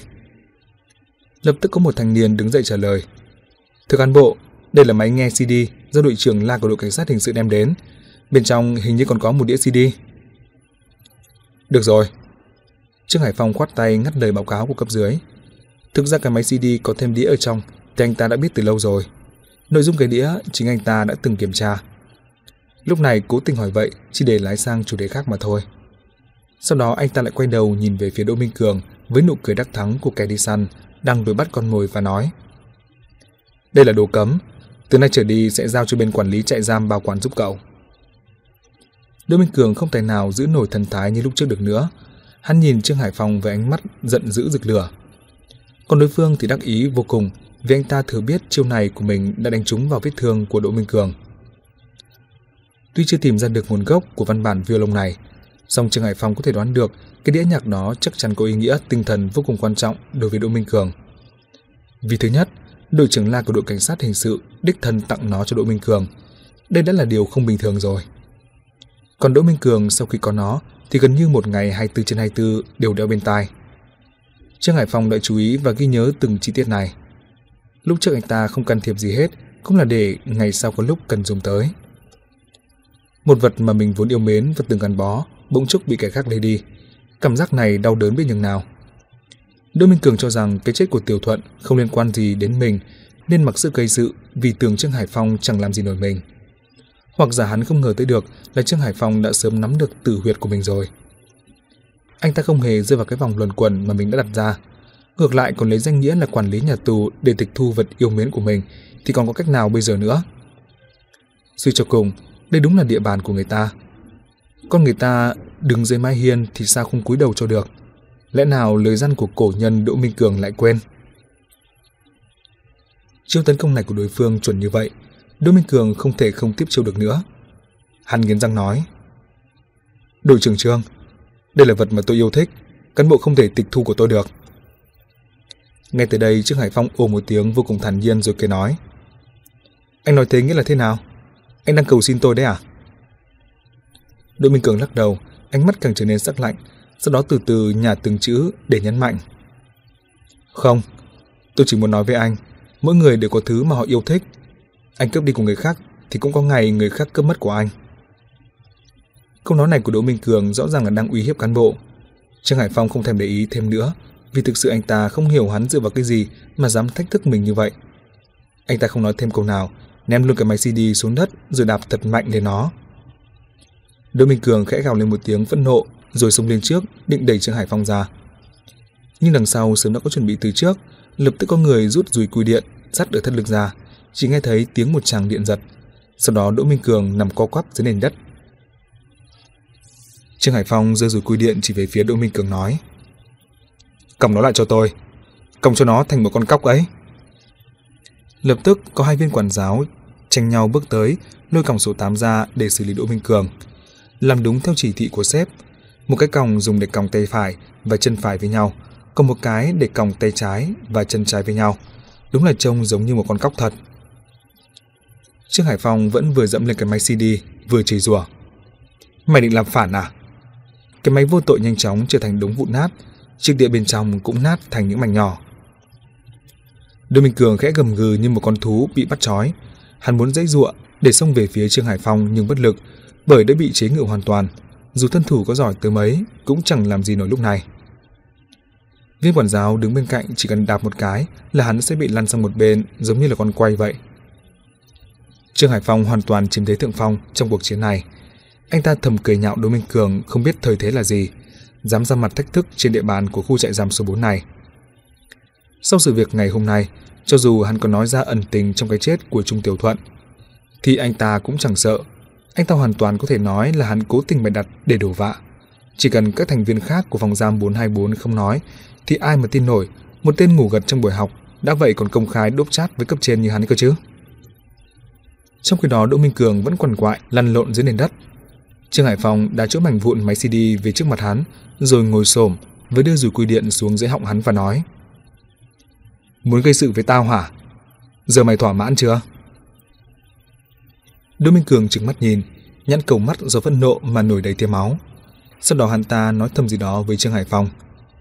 Câu nói này như một dòng điện đánh trúng vào đối phương khiến anh ta đột ngột chết đứng, khuôn mặt lộ vẻ thất kinh, khó mà che giấu được. Lát sau vẻ thất kinh đó đã bị sự giận dữ do quá sợ hãi thay thế. Trương Hải Phong nhấc chân đạp trúng ngực Đỗ Minh Cường, khiến hắn cong người lại có vẻ như không tài nào thở nổi sau cú tấn công mạnh đến vậy. Nhưng đó mới chỉ là bắt đầu. Hàng tràng kích điện nối tiếp khiến cho cơ thể và từng thớ thịt trên người Đỗ Minh Cường không ngừng co giật. Đầu óc của hắn cũng vì quá đau đớn mà trở nên trống rỗng, thị giác và thính giác đều như biến mất. Không biết tiếp theo sẽ còn xảy ra chuyện gì nữa. Những người ngoài cuộc ở phía trên phía dưới đều há miệng trố mắt nhìn Trương Hải Phong liên tiếp giày vò Đỗ Minh Cường. Nào dùng chân đạp, nào dùng dùi cúi kích điện, gần như không ngừng nghỉ. Cho tới khi cấp dưới của Trương Hải Phong tỉnh ra mới cuống cuồng kéo phi đội trưởng đang mất đi lý trí sang một bên và nói Đội trưởng Trương, anh bình tĩnh lại đã. Cứ tiếp tục đánh như thế này dễ xảy ra án mạng lắm. Người khác lại tiếp lời Đúng thế, hơn nữa đây là nơi công cộng, anh hãy nghĩ tới ảnh hưởng của nó. Dưới lời khuyên dài của mọi người, Trương Hải Phong mới dần lấy lại được sự bình tĩnh. Anh ta chỉ vào Đỗ Minh Cường đang sùi bọt mép ở dưới nền đất và ra lệnh. Đừng nói vào phòng kín cho tôi. Cứ cầm nó lại như thế này, nhốt tạm 10 ngày đã. Hai viên quản giáo bước lên, vừa kéo vừa nhấc Đỗ Minh Cường đi. Trương Hải Phong hai tay chống lạnh rồi đứng im ở chỗ cũ. Trong lồng ngực hít thở dồn dập, khó mà trấn áp cơn giận ở trong lòng được. Những phạm nhân ngồi ở bên dưới ai nấy sợ hãi thất kinh. Cái danh quỷ kiến sâu của Trương Hải Phong đã nổi lên cuồn cuộn cả 10 năm nay. Nhưng mọi người sợ anh ta chủ yếu về mặt tinh thần, còn anh ta đánh phạm nhân một cách điên cuồng như thế này thì chưa bao giờ được thấy. Mọi người một mặt lo lắng cơn giận của Trương Hải Phong liệu có liên lụy tới mình hay không. Một mặt đoán xem Đỗ Minh Cường rốt cuộc đã nói gì mà có thể làm cho Trương Hải Phong tức tối đến như vậy. Đỗ Minh Cường nói câu cuối cùng không to lắm, nên những người ngồi ở dưới chẳng ai nghe thấy, chỉ có duy nhất một người nãy giờ vẫn đang đứng trên bục nghe rất rõ, đó là Hàng Văn Trị, sau khi phát biểu xong vẫn chưa kịp lui xuống. Hán Văn Trị không chỉ nghe được câu nói của Đỗ Minh Cường, mà quan trọng hơn cả, anh ta hoàn toàn hiểu được ý nghĩa đáng sợ trong câu nói đó. Mỗi người đều có thứ mà mình yêu quý nhất. Hôm nay anh cướp đi của người khác, thì sẽ có ngày người khác tới lấy mất của anh. Trương Hải Phong dẫm nát chiếc máy CD của Đỗ Minh Cường và những tưởng đó là đòn đả kích và đề biểu của đối phương. Trong khi đó Đỗ Minh Cường lại nói với anh ta rằng hắn cũng vậy, đang nhằm trúng tử huyệt của anh ta.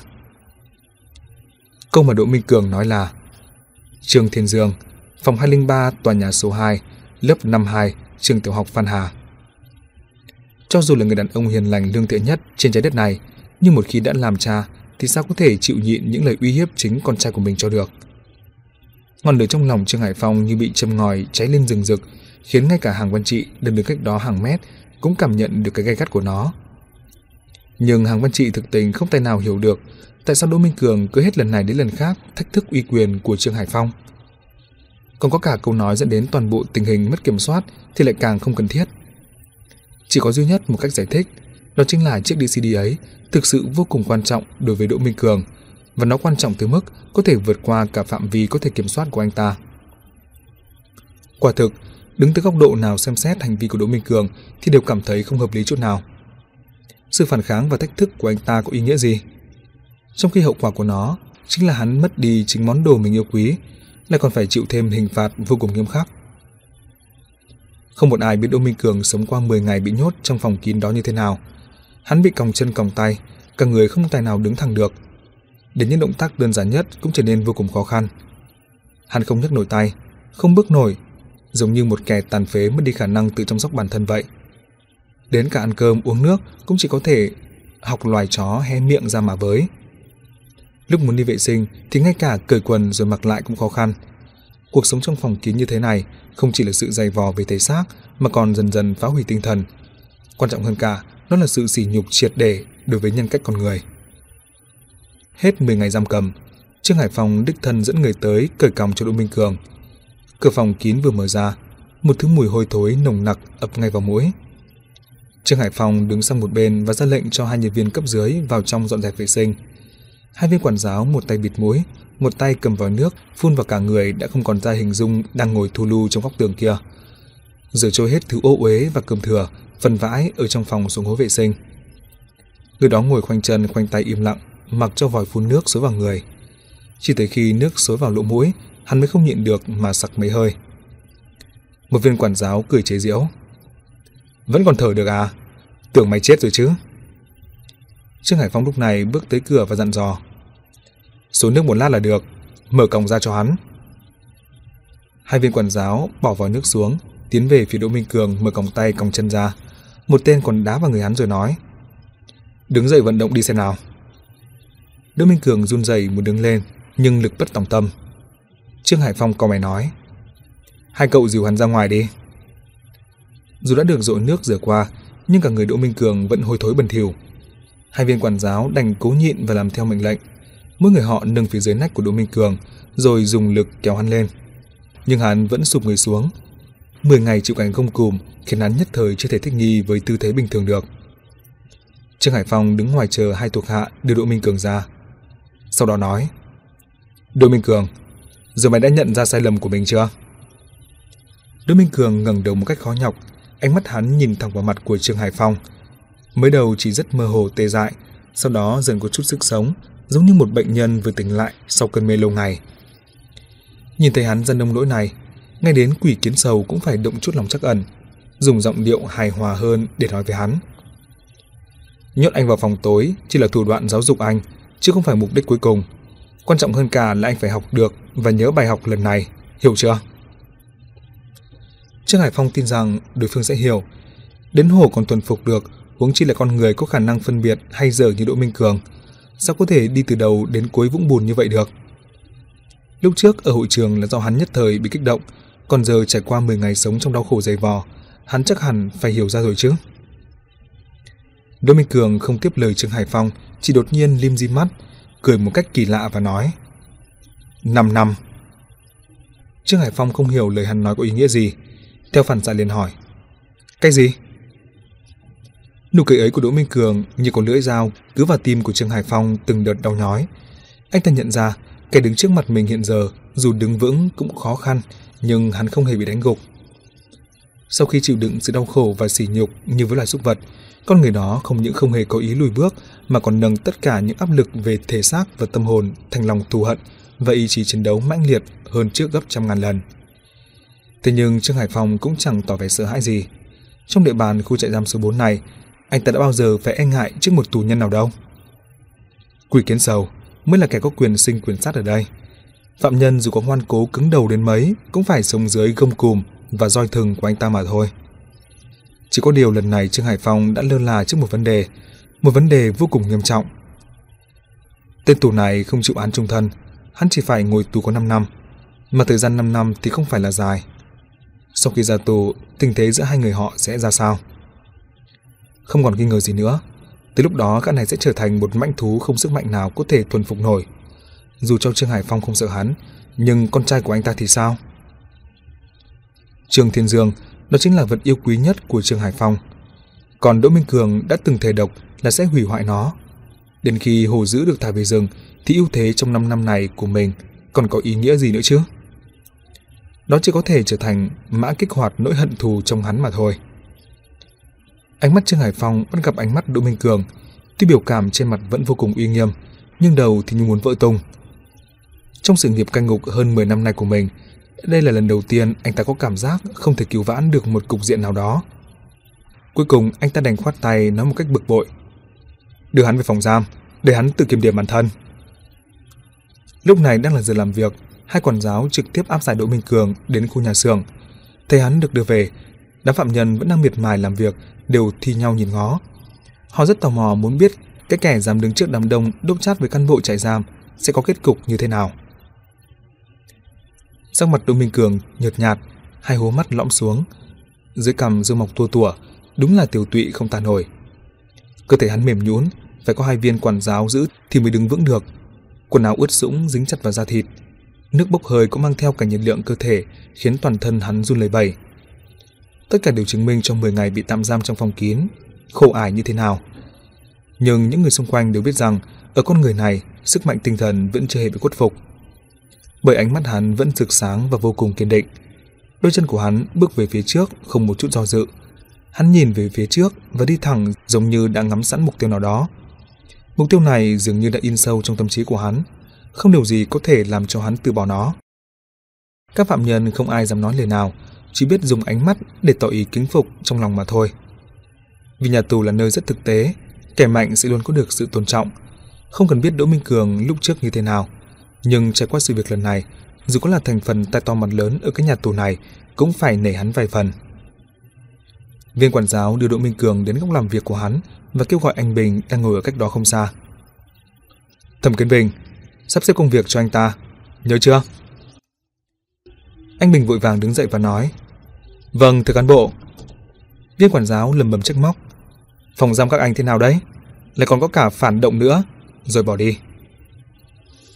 Anh Bình vứt một đống vật liệu xuống bàn rồi lạnh nhạt nói Về rồi thì làm việc cho tử tế vào Không còn biết mày anh hùng tài giỏi thế nào Ở đây mày cũng chỉ là cọng lông gà thôi Lông gà có mọc cao mấy Liệu có mọc qua khỏi rốn được không Đỗ Minh Cường chẳng để ý gì tới y Tự ngồi vào ghế của mình rồi lấy hơi từ từ Đúng lúc có một người chạy tới và nói Anh vừa mới ra Nghỉ ngơi trước đi Việc của anh để tôi làm cho Người đó chính là Hàng Văn Trị Anh ta vừa nói vừa cầm đống vật liệu đến Đỗ Minh Cường gật đầu tỏ vẻ cảm ơn.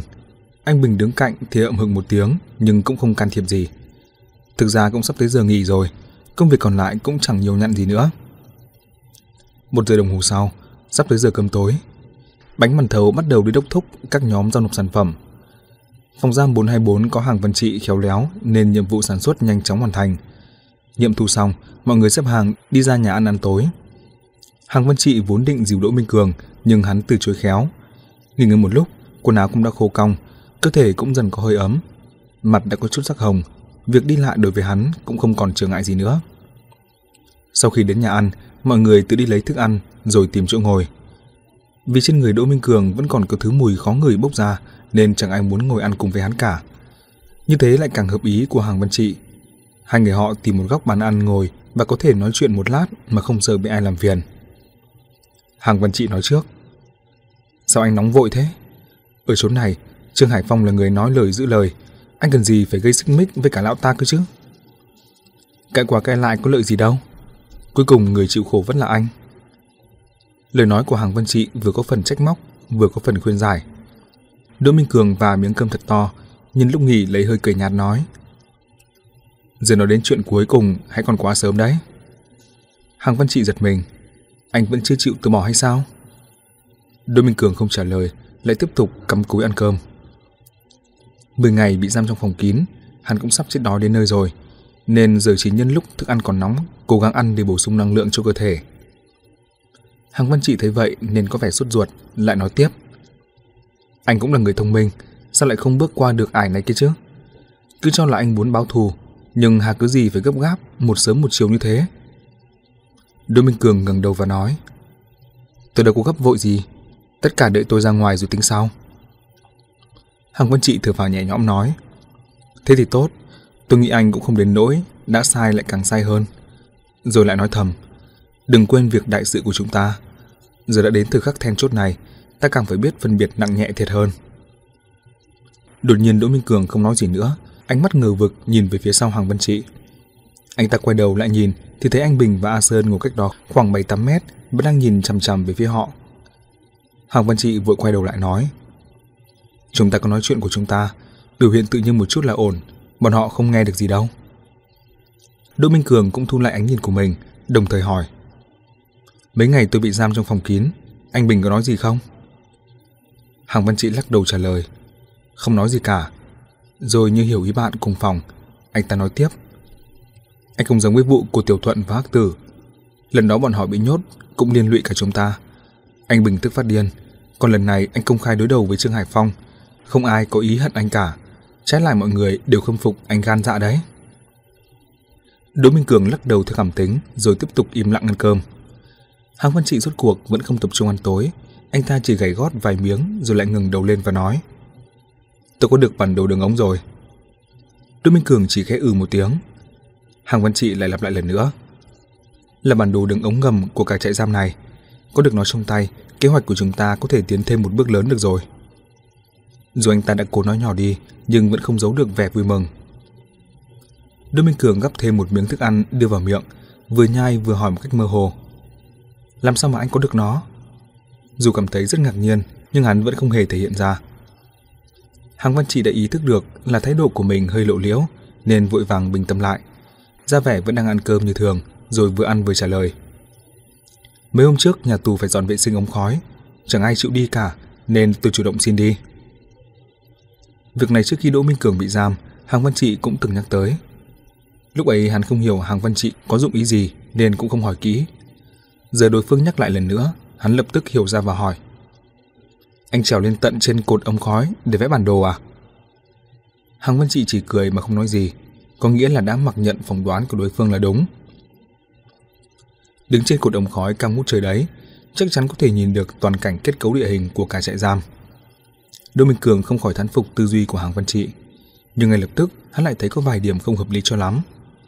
Muốn vẽ được đường đi của các ống ngầm thì phải tìm cho bằng được mấy cái nắp ống cống trên mặt đất, rồi còn phải phân biệt được ký hiệu trên nắp cống của các đường ống khác nhau. Đứng ở độ cao hơn 100 mét thì phải có thị lực thế nào thì mới có thể hoàn thành bản vẽ được. Dựa vào đôi mắt cận thị của hàng văn trị, sao có thể làm được? Đôi Minh Cường liền nói ra những thắc mắc trong lòng. Cột ống khói cao như thế, làm sao mà anh có thể nhìn rõ được những vật ở trên mặt đất?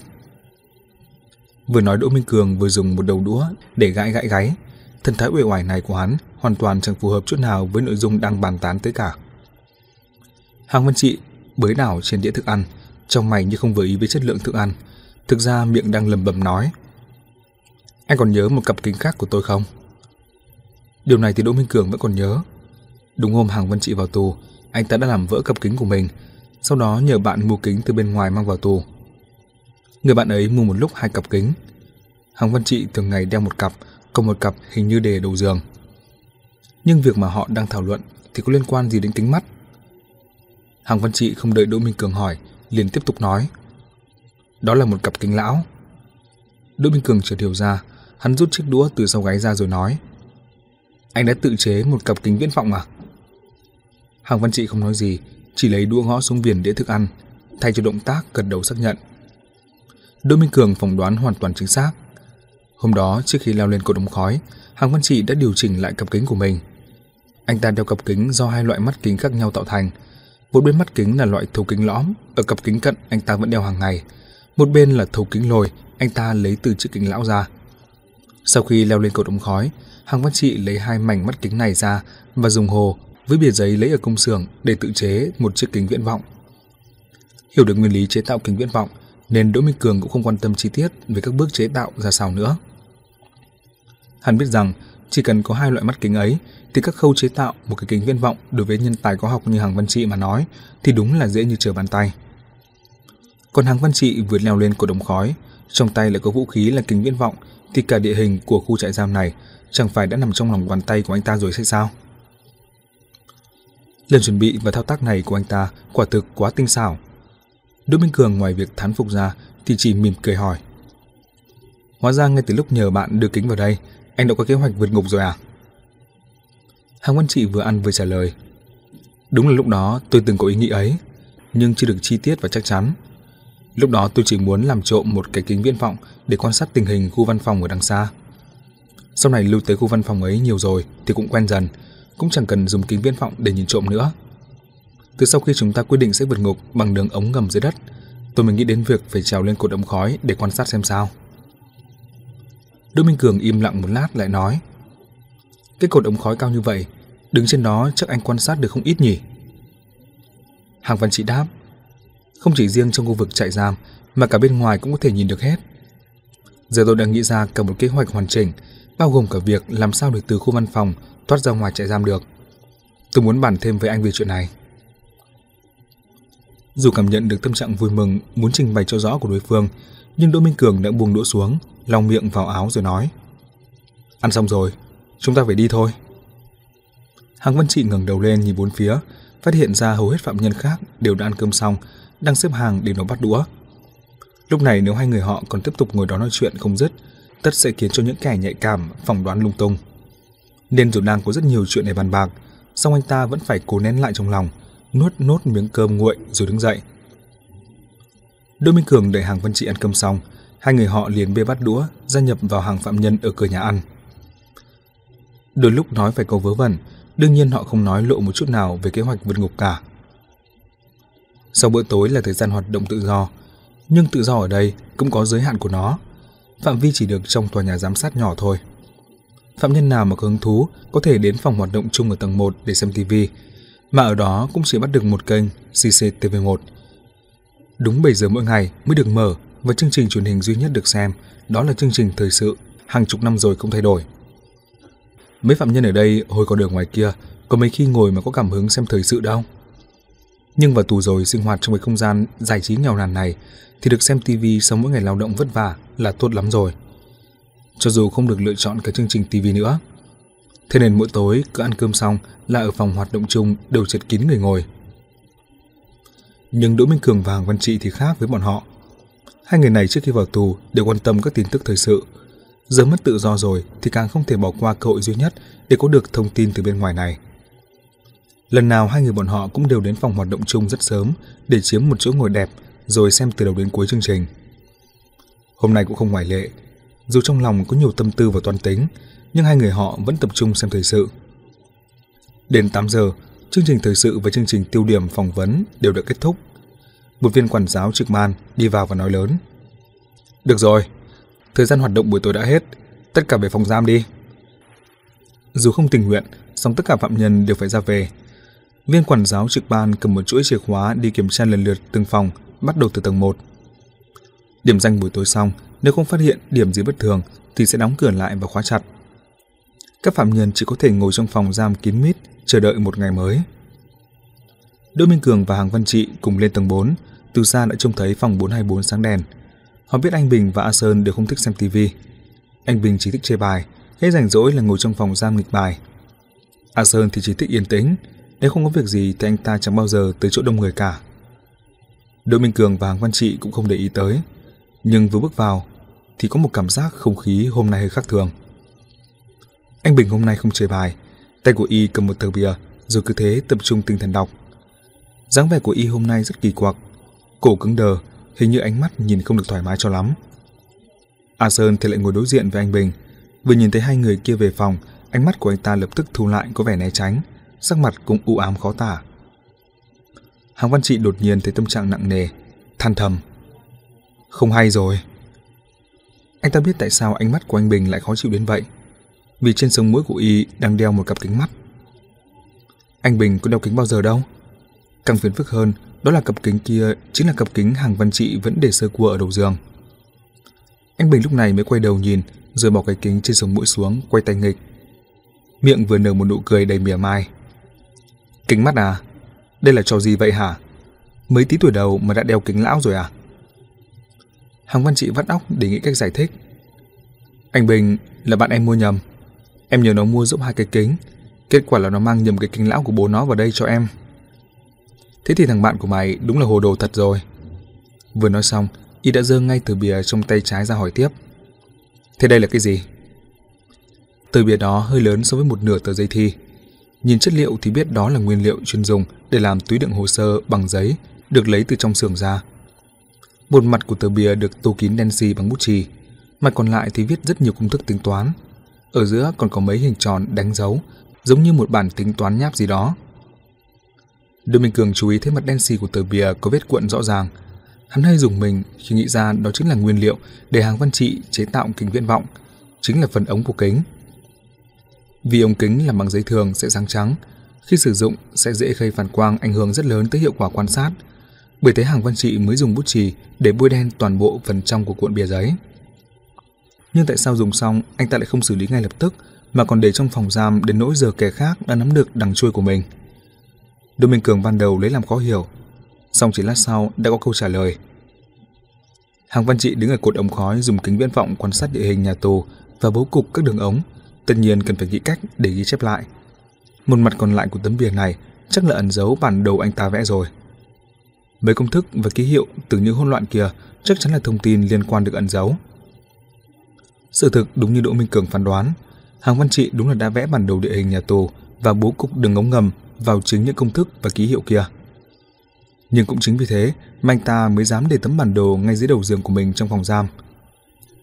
Về phần nói thế nào để ứng phó lúc nguy cấp thì anh ta cũng đang nghĩ ra từ trước rồi, nên liền giải thích với anh Bình. Tấm bìa giấy này là tôi dùng để mài bút chì lúc đi làm trong xưởng.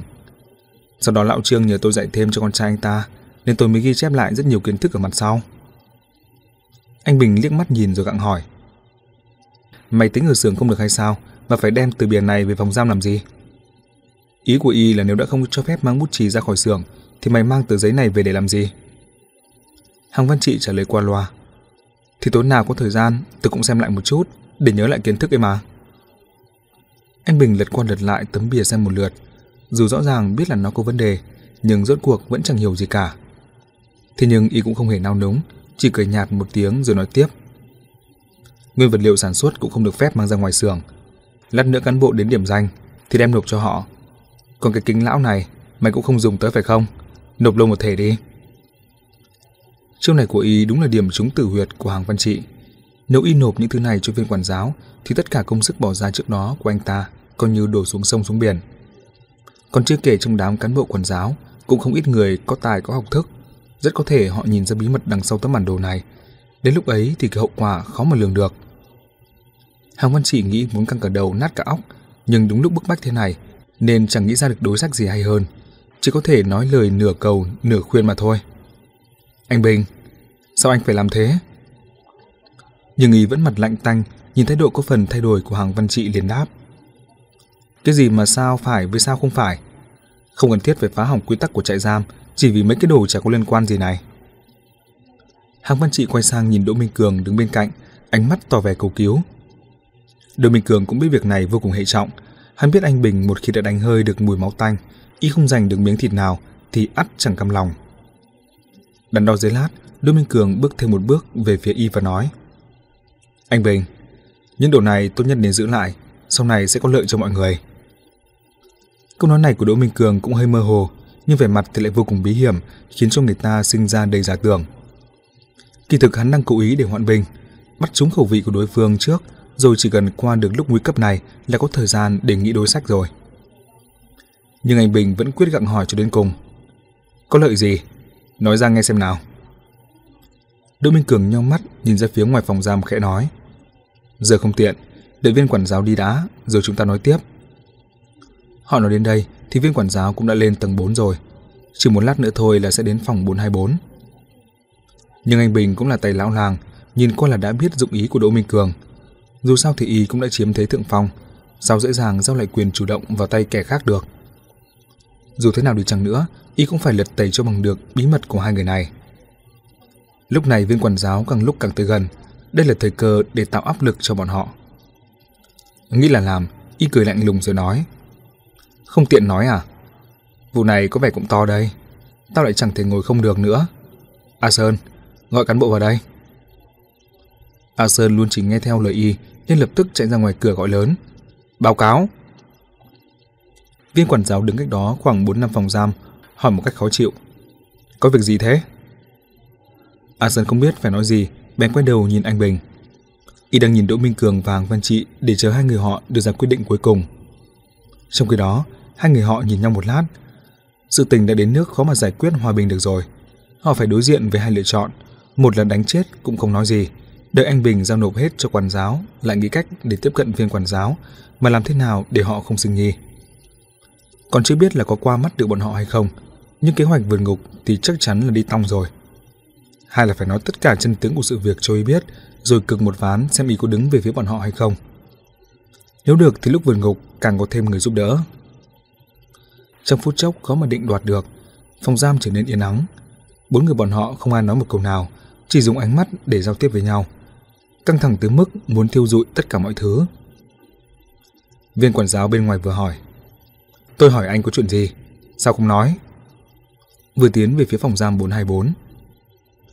Anh Bình ung dung nắm từ bìa trên tay. Dù sao đi nữa thì y vẫn đang trong thế bất bại. Còn hai người kia cũng không thể chờ thêm được nữa. Cuối cùng, đúng lúc bóng viên quản giáo xuất hiện ở cánh cửa phòng giam, Hàng Văn Trị nghiến răng nói. Đây là bản đồ nhà tù. Giữ nó lại, chúng ta để có cơ hội trốn thoát. Tuy Hàng Văn Trị nói rất nhỏ, nhưng anh Bình cũng không khỏi kinh ngạc. Dù y sớm đã đoán được tấm biển này chắc hẳn có bí mật, nhưng không tài nào nghĩ được đó lại là một bí mật tày trời như thế này. Y không thể giữ được vẻ điềm tĩnh đắc thắng lúc đầu nữa. Bàn tay cầm tấm bản đồ cũng căng thẳng đến run lên, còn ánh mắt thì nhìn chừng chừng vào Hàng Văn Trị. Hàng Văn Trị nhìn vào mắt Y, không hề có ý né tránh. Đây là lúc Y phải quyết định sẽ xử lý thế nào với họ. Viên quản giáo đã đến trước mặt A Sơn, nhưng người ta vẫn đứng ngây người không nói được câu gì. Viên quản giáo hỏi một cách khó chịu. Anh uống phải thuốc câm à? Sau đó đẩy A Sơn ra, bước vào phòng hỏi. Thẩm Kiến Bình, có chuyện gì thế? Đỗ Minh Cường cũng đang nhìn anh Bình. Bị mắc kẹt trong lũ xoáy thế này, hắn cũng đang toát mồ hôi hột. Hàng Văn Trị kiên định kế hoạch vượt ngục của mình như vậy, giờ lại phải liều một phen, trong khi họ đều không biết anh Bình sẽ lựa chọn như thế nào. Anh Bình không giống với những tên tội phạm nghiêm trọng ở khu vực trại giam này. Y chưa từng có tham vọng muốn vượt ngục. Nhưng thế gian vật đổi sau rời, kẻ đối địch đáng sợ ở bên ngoài kia đã chết, như vậy mục tiêu cuộc đời của Y liệu có thay đổi hay không? Trong cái không khí làm người ta căng thẳng bị đè nén đến ngộp thở như vậy, anh Bình cuối cùng cũng có đáp án. Y đứng lên rồi cười và nói với viên quản giáo. Thưa cán bộ, tôi phân công A Sơn đi quét dọn nhà vệ sinh, mà nó lại thấy phân công như thế chưa hợp lý, à, nên muốn nhờ cán bộ giúp phân xử. Viên quản giáo xua tay vẻ khó chịu. Có mỗi chuyện còn con mà cũng phải nêu ra. Cùng ở trong một phòng, người làm nhiều một tí, làm ít một tí có sao đâu. A Sơn vội cười toét miệng rồi cũng hùa theo. Thưa cán bộ, giờ em hiểu rồi ạ, không có ý kiến gì nữa đâu ạ. Viên quản giáo tỏ vẻ vừa ý rồi nói. Thế thì tốt, anh vào phòng đi, tôi điểm danh cho phòng các anh trước vậy. A Sơn trở về phòng giam, viên quản giáo bắt đầu cầm sổ và điểm danh. Lúc gọi đến tên anh Bình liền hỏi. Anh cầm cái gì ở trong tay đấy? Anh Bình đáp. Là nháp của thằng mắt kiếng, nó đang phải kèm con trai của sếp trường học mà cán bộ. Viên quản giáo nghe vậy thì gật đầu, cũng không để ý gì thêm. Đợi điểm danh cả bốn người xong, liền khóa cửa phòng giam và đi sang các phòng khác làm nhiệm vụ tiếp. Nghe tiếng bước chân viên quản giáo đã đi xa, anh Bình mới nói. Hai thằng chúng mày định vượt ngục à? Cũng to gan gớm nhỉ? A Sơn còn chưa hiểu được chuyện gì đang xảy ra, vừa nghe đến đây đã thoát cả tim, liên tục đưa mắt nhìn Hàng Văn Trị và Đỗ Minh Cường. Hàng Văn Trị thở dài nghi bụng, việc này vốn chỉ ít cũng giấu được A Sơn, giờ thì cũng không thể nào giấu hắn được nữa rồi. Anh Bình như đoán được Hàng Văn Trị đang nghĩ gì, liền cười nhạt và nói. Việc này bọn mày có thể che giấu được mãi không? Qua được mùng 1, chưa chắc qua được ngày rằm. Mọi người đều sống chung cùng một phòng giam, cứ sớm nói ra rõ thì hay hơn. Hàng Văn Trị nhìn Đỗ Minh Cường với vẻ bất lực và không cam tâm, nhưng hắn lại khẽ gật đầu. Vì lẽ anh Bình nói đúng là rất có lý. Mọi người sống cùng với nhau trong phòng giam này, nếu có ai đó muốn vượt ngục thì sao có thể qua mắt được những người khác trong phòng. Nhưng nếu cả bốn người cùng liên kết với nhau thì sẽ có ngày trở thành bạn vào sinh ra tử của nhau. Việc này sớm bại lộ trước hai người họ cũng chưa hẳn là không tốt. Hàng Văn Trị dường như cũng đang nghĩ thông suốt nên đáp lại lời anh Bình. Thôi được, giờ chúng ta đều là những người cùng hội cùng thuyền rồi.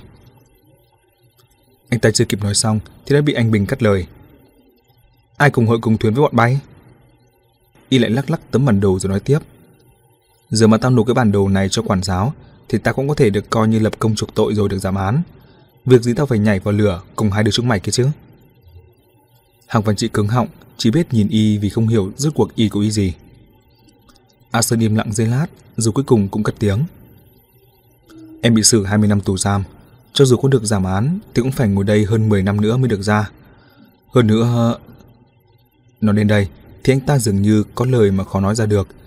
Vì đối với anh ta mà nói thì việc được giảm án chẳng có chút hấp dẫn nào so với vượt ngục cả. Nguyên nhân quan trọng nhất là bởi anh ta có dính cả một vụ án mạng, nên ngày nào còn phải ở trong tù thì còn phải sống trong nơm nớp lo sợ. Dù A Sơn chưa nói hết, nhưng anh Bình vẫn ừ một tiếng mà chẳng tỏ thái độ gì cả. Người này suy nghĩ thâm sâu, y tiết lộ vụ vượt ngục này cho A Sơn rồi mới là người cầm trịch. Mục đích chỉ có một, đó là thăm dò thái độ của A Sơn trước, tránh tình trạng mình cứ thế làm vào vụ này rồi để anh ta nắm được thóp. Chưa biết chừng khéo còn đứng sau cho mình một dao cũng nên. Nhưng Đỗ Minh Cường cũng nắm bắt thời cơ lúc này để lôi kéo A Sơn. A Sơn, mấy anh em ta cùng làm vụ này đi. Dù có thất bại đi chăng nữa thì chỉ ít vẫn được hả hê một lần trong đời. Vì anh biết rõ tình hình hiện giờ bắt buộc phải lôi kéo A Sơn trước rồi mới tính tiếp được. A Sơn nghe xong thì gật đầu, coi như đã đồng ý tham gia vụ này rồi. Đỗ Minh Cường thấy vậy liền hỏi. Anh Bình, giờ chỉ chờ anh quyết định thôi. Chờ tao á? Y cười khì khì và để quả bóng lại. Chờ hai chúng mày thôi. Đỗ Minh Cường hơi trong mày vì không biết được đối phương còn muốn rời trò gì ra nữa. Đúng lúc anh Bình nói tiếp. Chúng mày nói trước kế hoạch chi tiết ra xem thế nào cái đã. Đỗ Minh Cường nói nhỏ. Chưa lúc tắt đèn rồi nói. Anh Bình ngẩng đầu nhìn lên camera đặt trên trần cửa phòng giam rồi nói. Cũng được. Vì ý cũng biết cả đám người cùng phòng chúi đầu cùng bàn bạc việc gì đó. Nếu bị quản giáo nhìn thấy thì thế nào họ cũng sinh nghi. Nói tới mức này coi như đã kết thúc được một phần. Bọn họ tạm tản ra trước. Giả vờ tỏ ra vẫn đang sinh hoạt bình thường trước khi tắt đèn như bao ngày khác. Thế nhưng trong cái không khí tưởng như tĩnh lặng ấy, trong lòng mỗi người bọn họ lại chẳng hề tĩnh lặng chút nào. Hàng Văn Trị thấp thỏm lo lắng nhất. Nhân lúc Đỗ Minh Cường đang đánh răng rửa mặt trong nhà vệ sinh, anh ta lấy cớ đi vệ sinh để nói thầm vào tai hắn rằng Chúng ta vội vàng nói ra kế hoạch vượt ngục cho họ như vậy, liệu có ổn không? Vì anh ta nghĩ rằng anh Bình vẫn chưa tỏ thái độ gì hết. Nếu anh ta cố tình moi móc thông tin từ họ thì hỏng hết việc. Đỗ Minh Cường vừa đánh răng vừa cười gượng và nói Không những phải nói ra hết mà còn phải nói càng chi tiết càng tốt. Anh vẫn chưa hiểu gì à? Kế hoạch của anh có hoàn hảo hay không sẽ trực tiếp ảnh hưởng tới quyết định của y. Hàng Văn Trị đột nhiên tỉnh ngộ. Bụng nghĩ cái tên cáo giả này đúng là giảo hoạt và cẩn trọng. Y chỉ nói chắc chắn điều gì là vì vẫn chưa yên tâm với kế hoạch của mình, nên muốn nghe mình mô tả chi tiết xong mới quyết định. Nếu kế hoạch của mình không mấy khả thi thì y lập tức sẽ trở mặt đi báo với quản giáo trại giam. Tình hình đến nước này rồi thì mình chẳng còn lựa chọn khác ngoài việc buộc phải nói ra chi tiết kế hoạch ra cho y. Họ chờ đợi mãi, cuối cùng cũng chờ được đến lúc phòng giám tắt điện. Cả bốn người mới cùng tụ lại một góc để bàn bạc. Họ nói thì thầm với nhau trong bóng tối, cùng thảo luận về một bí mật mà không thể tiết lộ cho ai biết. Trước khi tắt điện, anh Bình đã cố xem thật cẩn thận tấm bản đồ đó, nhưng xem mãi vẫn chẳng nhìn ra được gì cả. Nên vừa mở miệng, y đã hỏi thẳng hàng văn trị. Cái tờ bìa giấy này vẽ chẳng vẽ chịt, nó có đúng là bản đồ không hả? Hàng văn trị gật đầu đáp. Nó chính là bản đồ. Anh Bình chảy tấm bìa giấy đó lên mặt bàn rồi nói. Mày chỉ cho tao xem nào. Mượn ánh trăng, Hàng Văn Trị chỉ lên tấm bìa và bắt đầu giải thích. Mỗi một dấu tròn trên tờ giấy này là ký hiệu của một cái nắp cống đường ống. Với mỗi loại đường ống khác nhau, tôi đều dùng ký hiệu và con số khác nhau ở bên cạnh để phân biệt. Có được tấm bản đồ này, tôi có thể biết được tình hình phân bố của toàn bộ đường ống ngầm trong cả trại giam. Đến khi chúng ta có cơ hội đi xuống ống cống ngầm thì sẽ không lo bị lạc nữa. Anh Bình tỉ mỉ nhìn tấm bản đồ, cuối cùng y cũng bắt đầu hiểu ra chút ít. Ồ, chúng mày định thoát ra khỏi đây bằng đường ống ở dưới lòng đất à? Hàng Văn Trị lại tiếp tục giải thích. Từ dưới lòng đất thì không thể nào ra thẳng bên ngoài nhà tù được, vì trong mỗi đường ống đều có song sắt chắn. Nhưng chúng ta có thể đi qua những đường ống này để đến được khu văn phòng, sau đó lại tìm cách khác để thoát ra ngoài. Anh Bình gặng hỏi, cách nào khác? Đôi Minh Cường ở một bên tập trung cao độ, vì lúc ăn cơm tối, Hàng Văn Trị nói với hắn, anh ta đã nghĩ ra một phương án hoàn chỉnh, bao gồm cả việc làm thế nào để thoát khỏi nhà tù từ khu văn phòng. Bởi thế Đỗ Minh Cường cũng rất tò mò và hào hứng lắng nghe. Hàng Văn Trị đột nhiên hỏi lại, Trong các anh, có ai biết bên ngoài nhà tù trông như thế nào không? Thế vẻ mặt anh Bình và những người khác có vẻ chưa rõ ý. Anh ta lại bổ sung thêm. Ý của tôi là địa hình bên ngoài nhà tù ấy. Anh Bình nhổ một bãi nước bọt xuống đất rồi nói. Mẹ, cái này thì đếch ai mà biết được. Ai đến đây đều bị nhốt trong bốn bức tường.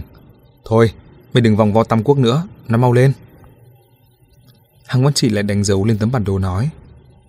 Phía đông của nhà tù là một cái hồ lớn. Hóa ra vài đường sóng trên bản đồ là để chỉ cái hồ nước. Anh Bình cẩn trọng hỏi lại. Thế à? Rồi y bắn tính bắn nghi hỏi tiếp. Làm sao mà mày có được bản đồ này? Hàng Văn Trị trả lời. Tôi tự vẽ đấy. Rồi đem chuyện tự chế kính viễn vọng như thế nào, leo lên cột ống khói để vẽ bản đồ ra sao. Tất cả đều kể hết một lượt cho mấy người kia nghe. Anh Bình sau khi nghe xong mới bắt đầu tin kế hoạch của Hàng Văn Trị, bèn nói. Tao biết ngay mà, thằng nhóc này sao lại tích cực xin đi dọn vệ sinh cột ống khói thế? Chắc chắn là bên trong có nội tình. Thôi được rồi, mày nói tiếp đi. Kỳ thực cặp kính mắt phòng bị của Hàng Văn Trị có vấn đề. Điểm này anh Bình sớm đã phát hiện ra, vì mỗi người ở cái phòng giam này mà có nhờ ai gửi đồ gì vào là y đều lục soát một lượt. Kính cận và kính lão khác nhau thế nào y cũng hiểu, nhưng làm thế nào để tự chế kính viễn vọng thì y chả hiểu gì sắt. Để đỡ mất thời gian, y cũng không hỏi thêm gì về việc này nữa. Ở cả tỉnh thành này, sông ngòi dày đặc, thế nên phía ngoài bức tường bao của nhà tù có một cái hồ lớn thì cũng không có gì lạ. Nhưng cái hồ này có tác dụng gì trong kế hoạch của hàng văn trị? Trong lúc anh ta kể lại quá trình vẽ tấm bản đồ nhà tù như thế nào, Đỗ Minh Cường vẫn không rời mắt khỏi mấy đường sóng trên đó vì muốn thử lý giải ẩn ý của hàng văn trị. Nhưng nghĩ mãi mà vẫn không ra. Hắn đành tiếp tục lắng nghe hàng văn trị giải thích. Đầu ngón tay của hàng văn trị di chuyển trên tấm bản đồ. Ở đó vẽ mấy hình vuông giống như bản nháp lời giải cho đề bài hình học vậy. Anh ta giải thích. Cái khoảng này chính là khu tòa nhà văn phòng. Tất cả có 15 tòa nhà, bố cục vô cùng phức tạp. Người bình thường một khi vào bên trong thì khó mà thoát ra ngoài được. Nhưng chúng ta cũng không cần phải quan tâm đến vấn đề này, vì chúng ta sẽ đi men theo đường ống ngầm dưới lòng đất. Giờ tôi muốn nói đến tòa nhà văn phòng chính nằm ở tận cùng hướng nam này. Nó đối diện với cổng trại giam, bề ngang kéo dài về hướng đông và hướng tây, là tòa nhà lớn nhất trong khu văn phòng này. Mấy người đang nghe nhất loạt gật đầu. Thực ra các phạm nhân ai ai cũng có ấn tượng rất sâu sắc đối với tòa văn phòng chính này. Bởi đây chính là khối kiến trúc đầu tiên đập vào mắt họ khi ngày đầu tiên đặt chân vào nhà tù. Tòa nhà đó cao lớn nguy nga, khiến số những phạm nhân lần đầu vào đây đều có cảm giác bị ép chặt bởi vẻ uy nghiêm của nó. Còn sau lưng của tòa nhà này là cả một mê cung có kết cấu hết sức phức tạp do nhiều tòa nhà nhỏ được xây đan xen hợp thành. Hàng Văn Trị khẽ háng giọng để mọi người tiếp tục chú ý lắng nghe. Bây giờ anh ta cần nói vào vấn đề trọng tâm. Chúng ta có thể nhảy qua tường bao từ nóc của tòa nhà văn phòng chính. Tất cả mọi người nghe vậy thì đồng loạt đờ người ra. Anh Bình lắc đầu hỏi. Mày đang đùa đấy à? Nhưng Hàng Văn Trị lại tỏ ra rất nghiêm túc. Anh ta giải thích. Bức tường bao đấy cao khoảng 6-7 mét gì đó, cộng thêm lưới điện ở phía trên, tổng cộng cũng không vượt quá 10 mét. Còn tòa văn phòng chính thì cả thầy là 9 tầng, cao gần 30 mét. Chúng ta nhảy từ nóc tòa nhà xuống hướng đông, chỉ cần qua được bức tường đó thì có thể rơi được xuống cái hồ ở ngay ngoài tường rồi. Mọi người chắc đều biết bơi chứ. Đàn ông thanh niên lớn lên ở cái vùng quê sông nước này thì ít người không biết bơi. Nhưng anh Bình vẫn hừ một tiếng và như không để ý gì đến câu hỏi vừa rồi của Hàng Văn Trị. Y nói, Tao hỏi mày, khoảng cách từ tòa nhà chính đến cái tường bao phía đông đó là bao nhiêu? Hàng Văn Trị nói giọng chắc nịch. Tôi ước lượng bằng mắt thì thấy vào khoảng 25 mét, sai số không quá 2 mét. Anh ta vốn làm thiết kế các công trình hành chính của thành phố, bởi vậy có độ nhạy bén nghề nghiệp đối với khoảng cách và kích thước dài rộng cao thấp. Anh Bình tức tối vặn lại. Một phát nhảy xa 25 mét, mày tưởng bọn tao đều là siêu nhân à? Hàng Văn Trị vẫn kiên nhẫn chỉ tay lên bản đồ và nói. Độ cao của đỉnh tòa văn phòng chính so với lưới điện trên tường bao chênh lệch khoảng 20 mét. Trong mức sai số này mà muốn giữ được thăng bằng nhảy xa đến 25 mét thì đương nhiên là không thể. Nhật từ hồi đầu thiết kế chắc chắn cũng không thể nào bỏ qua chi tiết quá rõ ràng như thế này, bởi nó sẽ là hậu họa về sau. Nhưng chúng ta có thể dùng dụng cụ hỗ trợ Thấy đối phương tỏ vẻ chắc chắn như vậy, anh Bình cũng bắt đầu có chút tin tưởng nên hỏi. Dùng dụng cụ gì? Sau đó chỉ nghe được từ miệng hàng văn trị hai chữ. Cán cờ.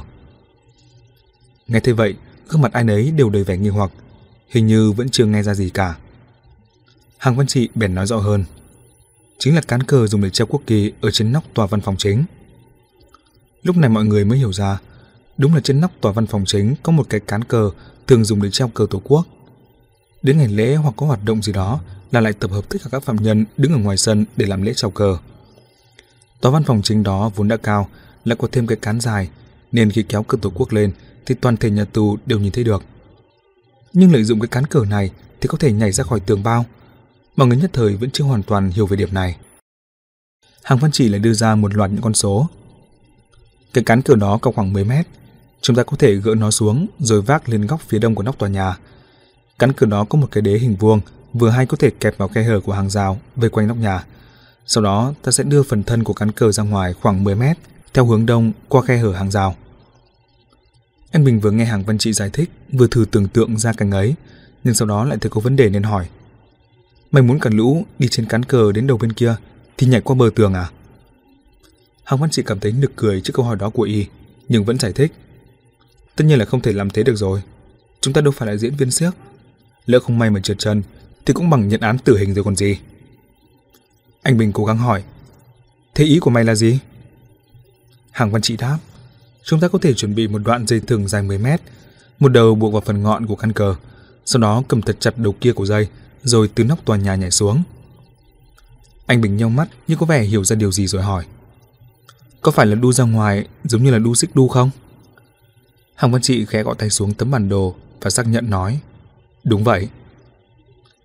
Sau đó, anh ta tiếp tục giải thích thật cặn kẽ. Cán cờ dài 10 mét, chúng ta cầm một đầu dây thừng nhảy xuống sẽ hình thành một chuyển động con lắc. Theo tính nguyên lý của chuyển động này, thì khi chúng ta đu đến đúng vị trí thẳng với phần ngọn của căn cờ, cũng chính là điểm thấp nhất trong chuyển động con lắc. Chúng ta sẽ có được một chuyển động thăng bằng theo hướng đông với tốc độ khoảng 14 m trên giây. Lúc này nếu ta buông đầu dây ra thì tiếp ngay sau đó là một chuyển động ném ngang. Xét về độ cao thì vị trí ta buông dây cao hơn khoảng 10 mét so với lưới điện ở trên bức tường bao. Với mức sai số như vậy thì ta sẽ mất khoảng 1,4 giây để rơi xuống. Trong thời gian 1,4 giây này, ta sẽ dịch chuyển thăng bằng thêm được một quãng là 25 mét. Cộng với trước đó, do tác dụng của chuyển động con lắc, ta đã dịch chuyển thêm được 10 mét về phía đông. Như vậy, tổng cộng chúng ta đã cách tòa văn phòng chính một khoảng là 35 mét. Như thế đã đủ để nhảy ra được phía bên ngoài bức tường.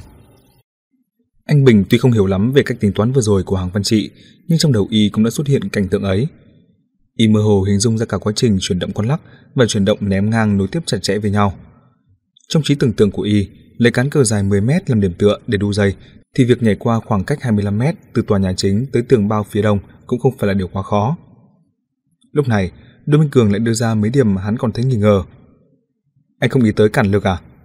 Vì nếu có lực cản thì chuyển động thăng bằng không thể đạt đến vận tốc 14 mét trên giây được. Hàng Văn Trị nhoẻn kế nói.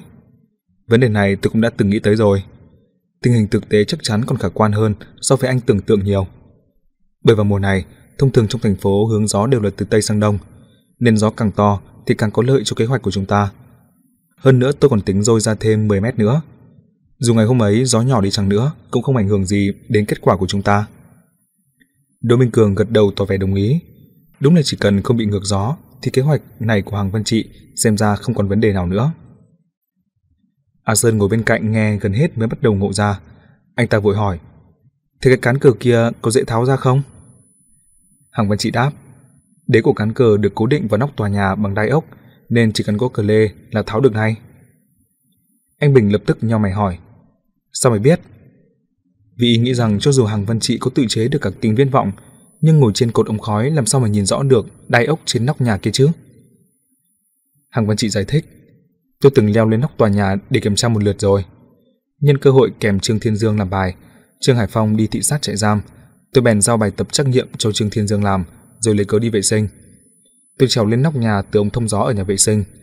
Cũng chính vì hôm đó, tôi nhìn thấy cái hồ lớn ở ngoài tường bao phía đông, nên mới chớm nghĩ tới kế hoạch lợi dụng cán cờ để nhảy ra ngoài bờ tường. Nếu đã qua kiểm tra thực tế, thì chắc chắn là đáng tin cậy rồi. Anh Bình tin là hàng văn trị không nói dối, vì những gì anh ta nói đều rất hợp tình hợp lý. Đúng là có mấy tuần liền anh ta đi kèm Trương Thiên Dương làm bài tập. Nếu đã có ý đồ muốn vượt ngục, anh ta ắt sẽ nhân cơ hội này để đi tìm hiểu cặn kẽ. Anh Bình lại hỏi, cờ lê thì lấy ở đâu ra bây giờ? Hàng Văn Trị nói, trên nóc tòa nhà văn phòng chính đó có một gian chứa đồ, bên trong toàn là dụng cụ. Đúng như anh ta nói, trên nóc của tất cả các tòa nhà cao tầng đều có gian chứa đồ, bên trong chắc chắn đều chứa các dụng cụ sửa chữa thường dùng. Anh Bình suy ngẫm một lát, cũng thấy vụ này khả thi. Nhưng y suy nghĩ rất thâm sâu, khuôn mặt không hề tỏ vẻ gì hết, chỉ yêu cầu Hàng Văn Trị.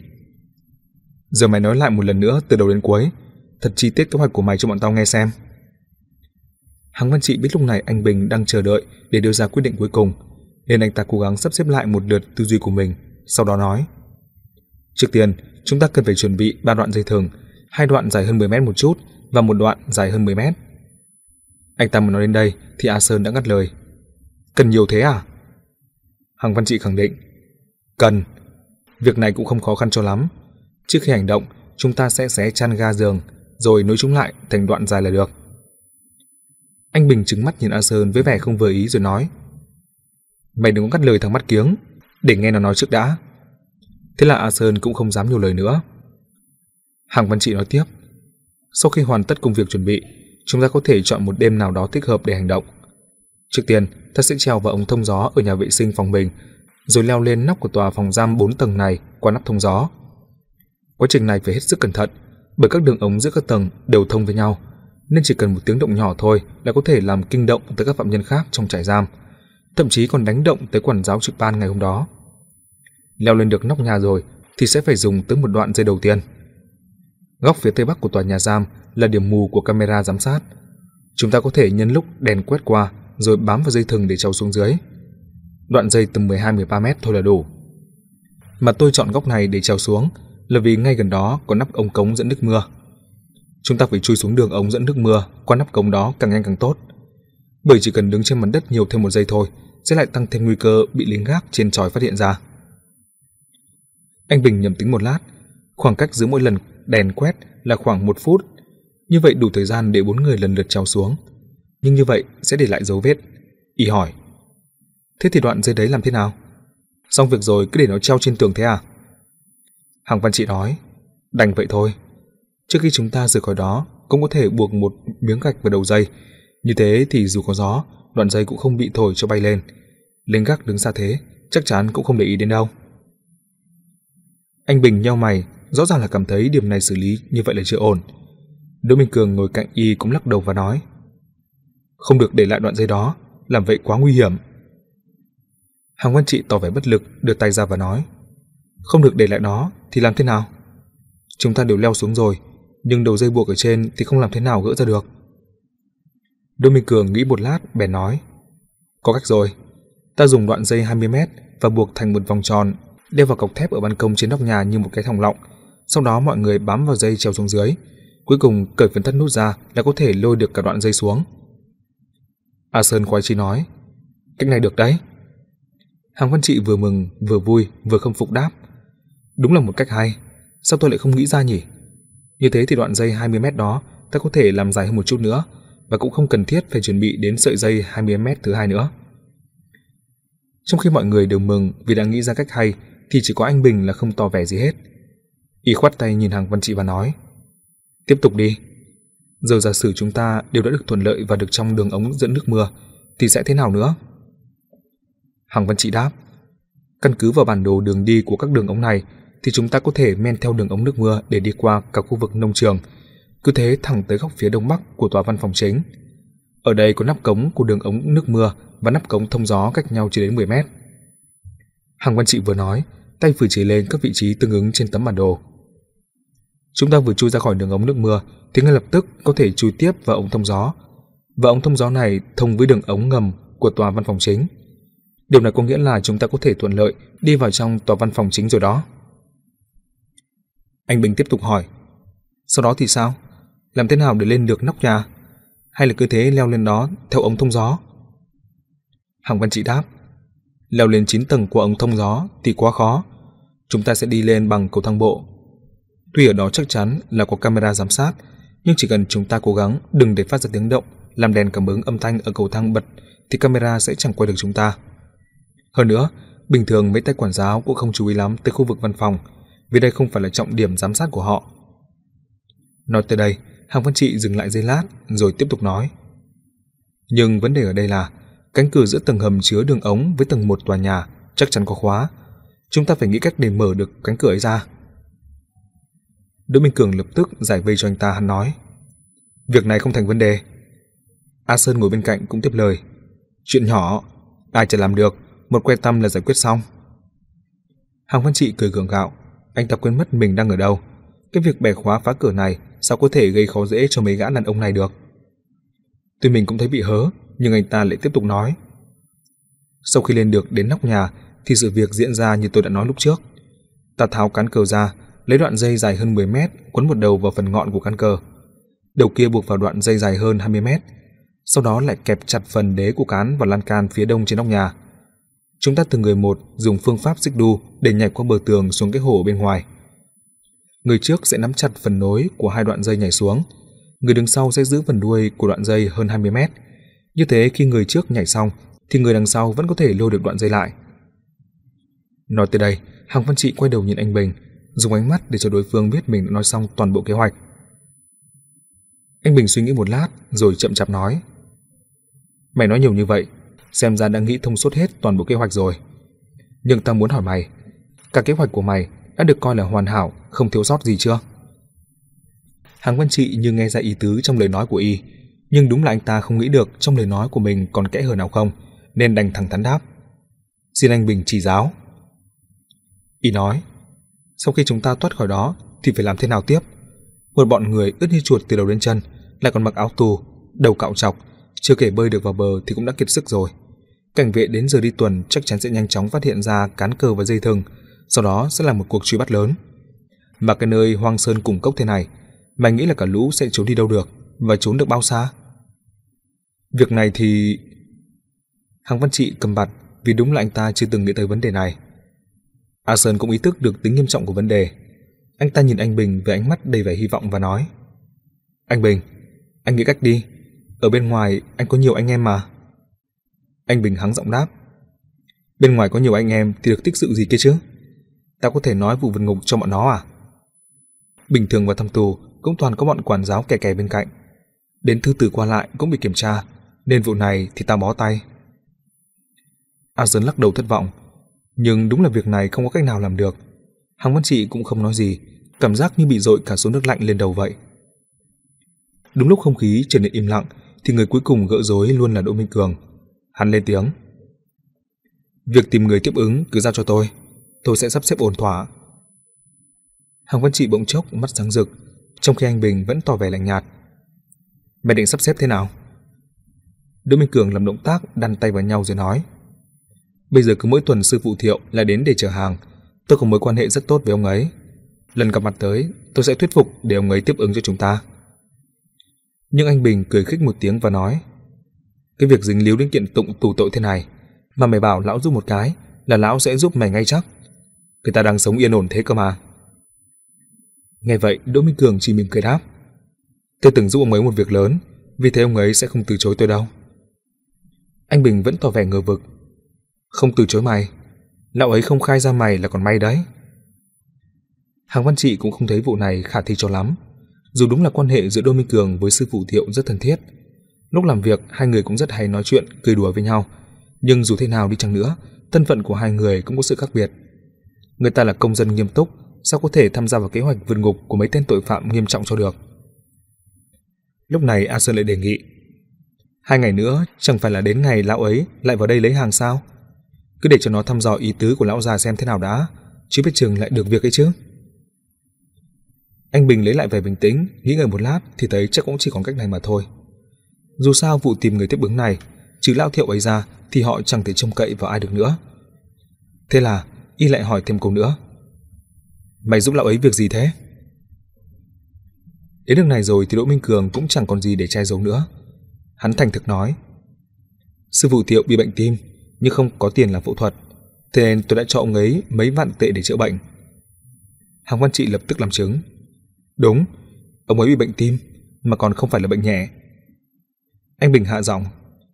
Nói vậy thì việc mày giúp lão đúng là ngang với ơn cứu mạng rồi. Đỗ Minh Cường vẫn giữ vẻ chắc chắn kiên định ban đầu. Hắn nói với giọng từ tốn. Cứ để tôi thử xem sao. Nếu không được, ta lại nghĩ cách khác. Cuối cùng anh Bình cũng tỏ thái độ yên tâm. Y nói. Thế thì mày thử đi. Mày có ơn với lão, dù lão không chịu giúp, cũng không đến mức khai ra bọn tao. Sau khi thương lượng xong việc này, những gì cần bàn họ đều đã bàn hết. Bốn người đành nhẫn nại chờ tới thứ sáu. Đúng chiều thứ sáu, sư phụ Thiệu như thường lệ lại đến để lấy hàng. Nhiệm vụ xếp hàng giúp bác lại là của Đỗ Minh Cường và hàng Văn Trị. Nhưng hôm nay họ còn một mục đích quan trọng hơn, đó là làm sao để sư phụ Thiệu trở thành người tiếp ứng trong kế hoạch vượt ngục của họ. Thực hiện kế hoạch đã lên từ trước, hai người họ vẫn giữ trạng thái làm việc bình thường để tránh làm cho viên quản giáo đi theo giám sát công việc sinh nghi. Chỉ tới khi kiểm lại hàng hóa, hàng văn trị mới cố tình tạo ra sai sót nho nhỏ, làm cho số lượng hàng đã giao không khớp với số lượng hàng xuất kho. Viên quản giáo có phần sốt ruột nên chỉ tập trung quan sát hàng văn trị kiểm hàng lần nữa. Nhân cơ hội đó, Đỗ Minh Cường kéo sư phụ Thiệu ra một góc để nói chuyện. Phải mất đến 10 phút mới khớp lại xong số liệu, xác nhận đó là do lỗi của hàng văn trị. Viên quản giáo cũng chỉ phàn nàn với anh ta mấy câu. Còn hàng văn trị thì đương nhiên là cung cúp gật đầu nhận sai mà không dám cãi lại câu nào. Nhưng tâm tư của anh ta thì đang hướng về phía hai người Đỗ Minh Cường và sư phụ Thiệu. Chỉ thấy hai người họ vai kề vai đứng ở gần đầu xe, có vẻ nói chuyện rất hợp ý. Hàng Văn Trị vì thế mà cảm thấy nhẹ nhõm hơn, cũng ngầm dự đoán sắp có kịch hay rồi. Viên quản giáo kiểm tra xong bé nói Xong rồi, ra đằng kia bàn ra một chút là kết thúc được rồi. Hàng Văn Trị liền đem nộp hóa đơn giao hàng cho sư phụ Thiệu. Sư phụ Thiệu nhận xong cũng không xem kỹ lại mà ném luôn vào trong cửa kính xe, sau đó vừa vẫy tay chào mọi người, vừa ngồi vào ghế lái. Nhân lúc tiếng nổ máy rất to, Hàng Văn Trị hỏi Đỗ Minh Cường. Thế nào rồi? Hắn ta đáp. Ổn rồi, về phòng nói chuyện sau. Hồng Văn Trị nghe vậy thì mừng rỡ, nên cũng không hỏi gì thêm. Khi chiếc xe tải đi về phía cổng sắt của nhà tù, thì hai người họ cùng quay lại đẩy chiếc xe chuyển hàng về cùng với viên quản giáo. Sau lúc phòng giam ngắt điện, cả bốn người của phòng giam 424 lại túm tụng lại muốn khóc. Đỗ Minh Cường thông báo tình hình nói chuyện với sư phụ Thiệu lúc chiều cho mọi người nghe. Hắn nói: "Tôi đã thuyết phục được sư phụ Thiệu rồi, ông ấy nhận lời giúp tôi, nhưng tôi chỉ nói là có một mình tôi vượt ngục thôi, chứ không nhắc đến các anh." A Sơn vừa nghe vậy đã nhảy dựng lên. "Thế bọn tao thì tính thế nào?" Đỗ Minh Cường chỉ cười nhạt và giải thích. Mấy người chỉ cần đi theo tôi là được rồi. Nhưng trước mắt tôi chưa thể nói ra, vì nếu thêm mấy người các anh nữa, vụ này e là khó thành.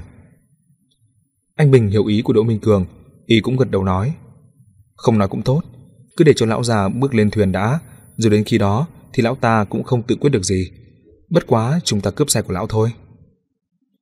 Không ngờ Đỗ Minh Cường nghe xong lại nói. Bắt buộc phải cướp xe, đây là một phần trong kế hoạch của chúng ta.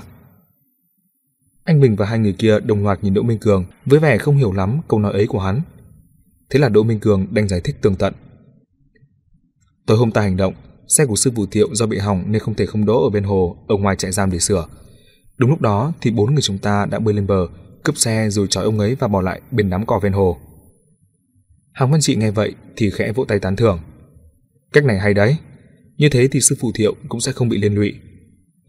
Anh Bình cũng nói, Ừ, chúng ta tự lái xe đi, như thế đỡ để lại cái đuôi để cho cảnh sát tóm được. Kỳ thực y vốn định tới khi cần thiết sẽ phải giết cả sư phụ Thiệu để diệt khẩu, nhưng vì Đỗ Minh Cường ở giữa nên làm vậy e là không ổn. Giờ Đỗ Minh Cường cũng sắp đặt để cho sư phụ Thiệu sạch tội như vậy, thì có khi lão già còn có thể giúp che mắt cảnh sát. Cách này đúng là rất ổn. Đỗ Minh Cường tiếp lời ngay. Tôi nhờ sư phụ Thiệu chuẩn bị sẵn một ít tiền mặt và mấy bộ đồ lao động để trong xe. Đến lúc đó chúng ta lái xe ra khỏi thành phố, tìm một chỗ vắng vẻ vứt xe lại đó, rồi chia tiền vào quần áo. Tiếp đó thì chúng ta đường ai nấy đi, đành chờ xem họa phúc mỗi người thế nào thôi. Đám người nghe xong câu nói này thì im lặng không lên tiếng, có lẽ là đang nghĩ xem sau khi bỏ trốn mình sẽ đi đâu, về đâu và làm gì. Tuy thiên hạ có rộng lớn thật đấy, nhưng muốn trốn khỏi thiên la địa võng của cảnh sát thì đâu có phải chuyện đơn giản. Nhưng dù thế nào đi nữa, nếu thoát được khỏi nhà tù đã là may mắn lắm rồi. Con đường sau này muốn ra sao thì ra, đúng là phải trông chờ vào số mệnh của mỗi người mà thôi. Anh Bình cất lời và tan không khí im lặng vừa rồi. Y nói, thế bọn mày đã bàn kỹ xem ngày nào hành động chưa? Đỗ Minh Cường ngập ngừng giây lát và đáp, tạm quyết định là từ 6 tuần sau, tránh đêm dài lắm mộng. Hắn tiếp tục nói, lỡ như có thay đổi gì thì vẫn còn có cơ hội để bàn bạc với sư phụ Thiệu vào lần xếp hàng tuần tới. Anh Bình làm động tác kết thúc và chốt một câu. Không thay đổi gì nữa, quyết định từ sáu tuần sau đi. Ý biết rằng việc này càng để lâu càng không ổn. Thêm nữa phòng giam vẫn còn hai giường trống, nếu như họ lại sắp xếp thêm phạm nhân khác vào đây ở thì lại có thêm kẻ ngoài cuộc. Vì vậy họ bắt buộc phải hành động càng sớm càng tốt. A Sơn và Hàng Phân Trị cũng không có ý kiến gì khác. Tiếp đó bốn người lại bàn bạc chi tiết từng bước trong kế hoạch hành động của họ. Họ đều là những người suy xét cẩn thận kỹ lưỡng, vì thế kế hoạch càng được mài rũa thì lại càng trở nên hoàn hảo, gần như là không có một sơ hở nào cả. Nhưng việc này mưu sự tại nhân mà thành sự tại thiên. Đến lúc hành động thì chỉ cần có 50% tỷ lệ thành công đã là may mắn lắm rồi. Mọi người đều hiểu rõ tình thế ấy, nhưng mỗi người đều có lý do riêng để quyết liều một phen. Anh Bình không thấy ánh mặt trời ở trong cái nhà tù này đã bao nhiêu năm rồi. Y vốn không có ý định tái xuất giang hồ nữa. Nhưng thế giới bên ngoài bỗng có biến động to lớn. Đặng Hòa, kẻ luôn kìm hãm Y đột nhiên mất mạng. Điều này thôi thúc trái tim vốn đã lạnh ngắt bấy lâu nay của Y lại đập trở lại. Y phải thoát ra khỏi đây. Nhân lúc còn chưa già, Y phải gây dựng lại thiên hạ của mình. A Sơn thì không có lý tưởng như anh Bình. Nguyên nhân anh ta vượt ngục là để bảo toàn tính mạng. Vì chỉ cần ngày nào còn bị nhốt trong trại giam này thì vụ án mạng đó mãi là dây xích trói chặt khiến anh ta không thể thoát ra được. Dạo trước, anh ta mạo hiểm đổ hết vụ án đó lên đầu của Hắc Tử. Trương Hải Phong đương nhiên sẽ dàn xếp vụ này đâu vào đấy, nhưng dù sao quyền phúc thẩm vẫn nằm trong tay đội cảnh sát hình sự.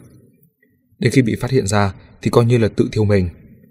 Nếu anh ta phải nhân cơ hội này tẩu thoát, dù thế nào đi chăng nữa cũng phải thử liều một phen.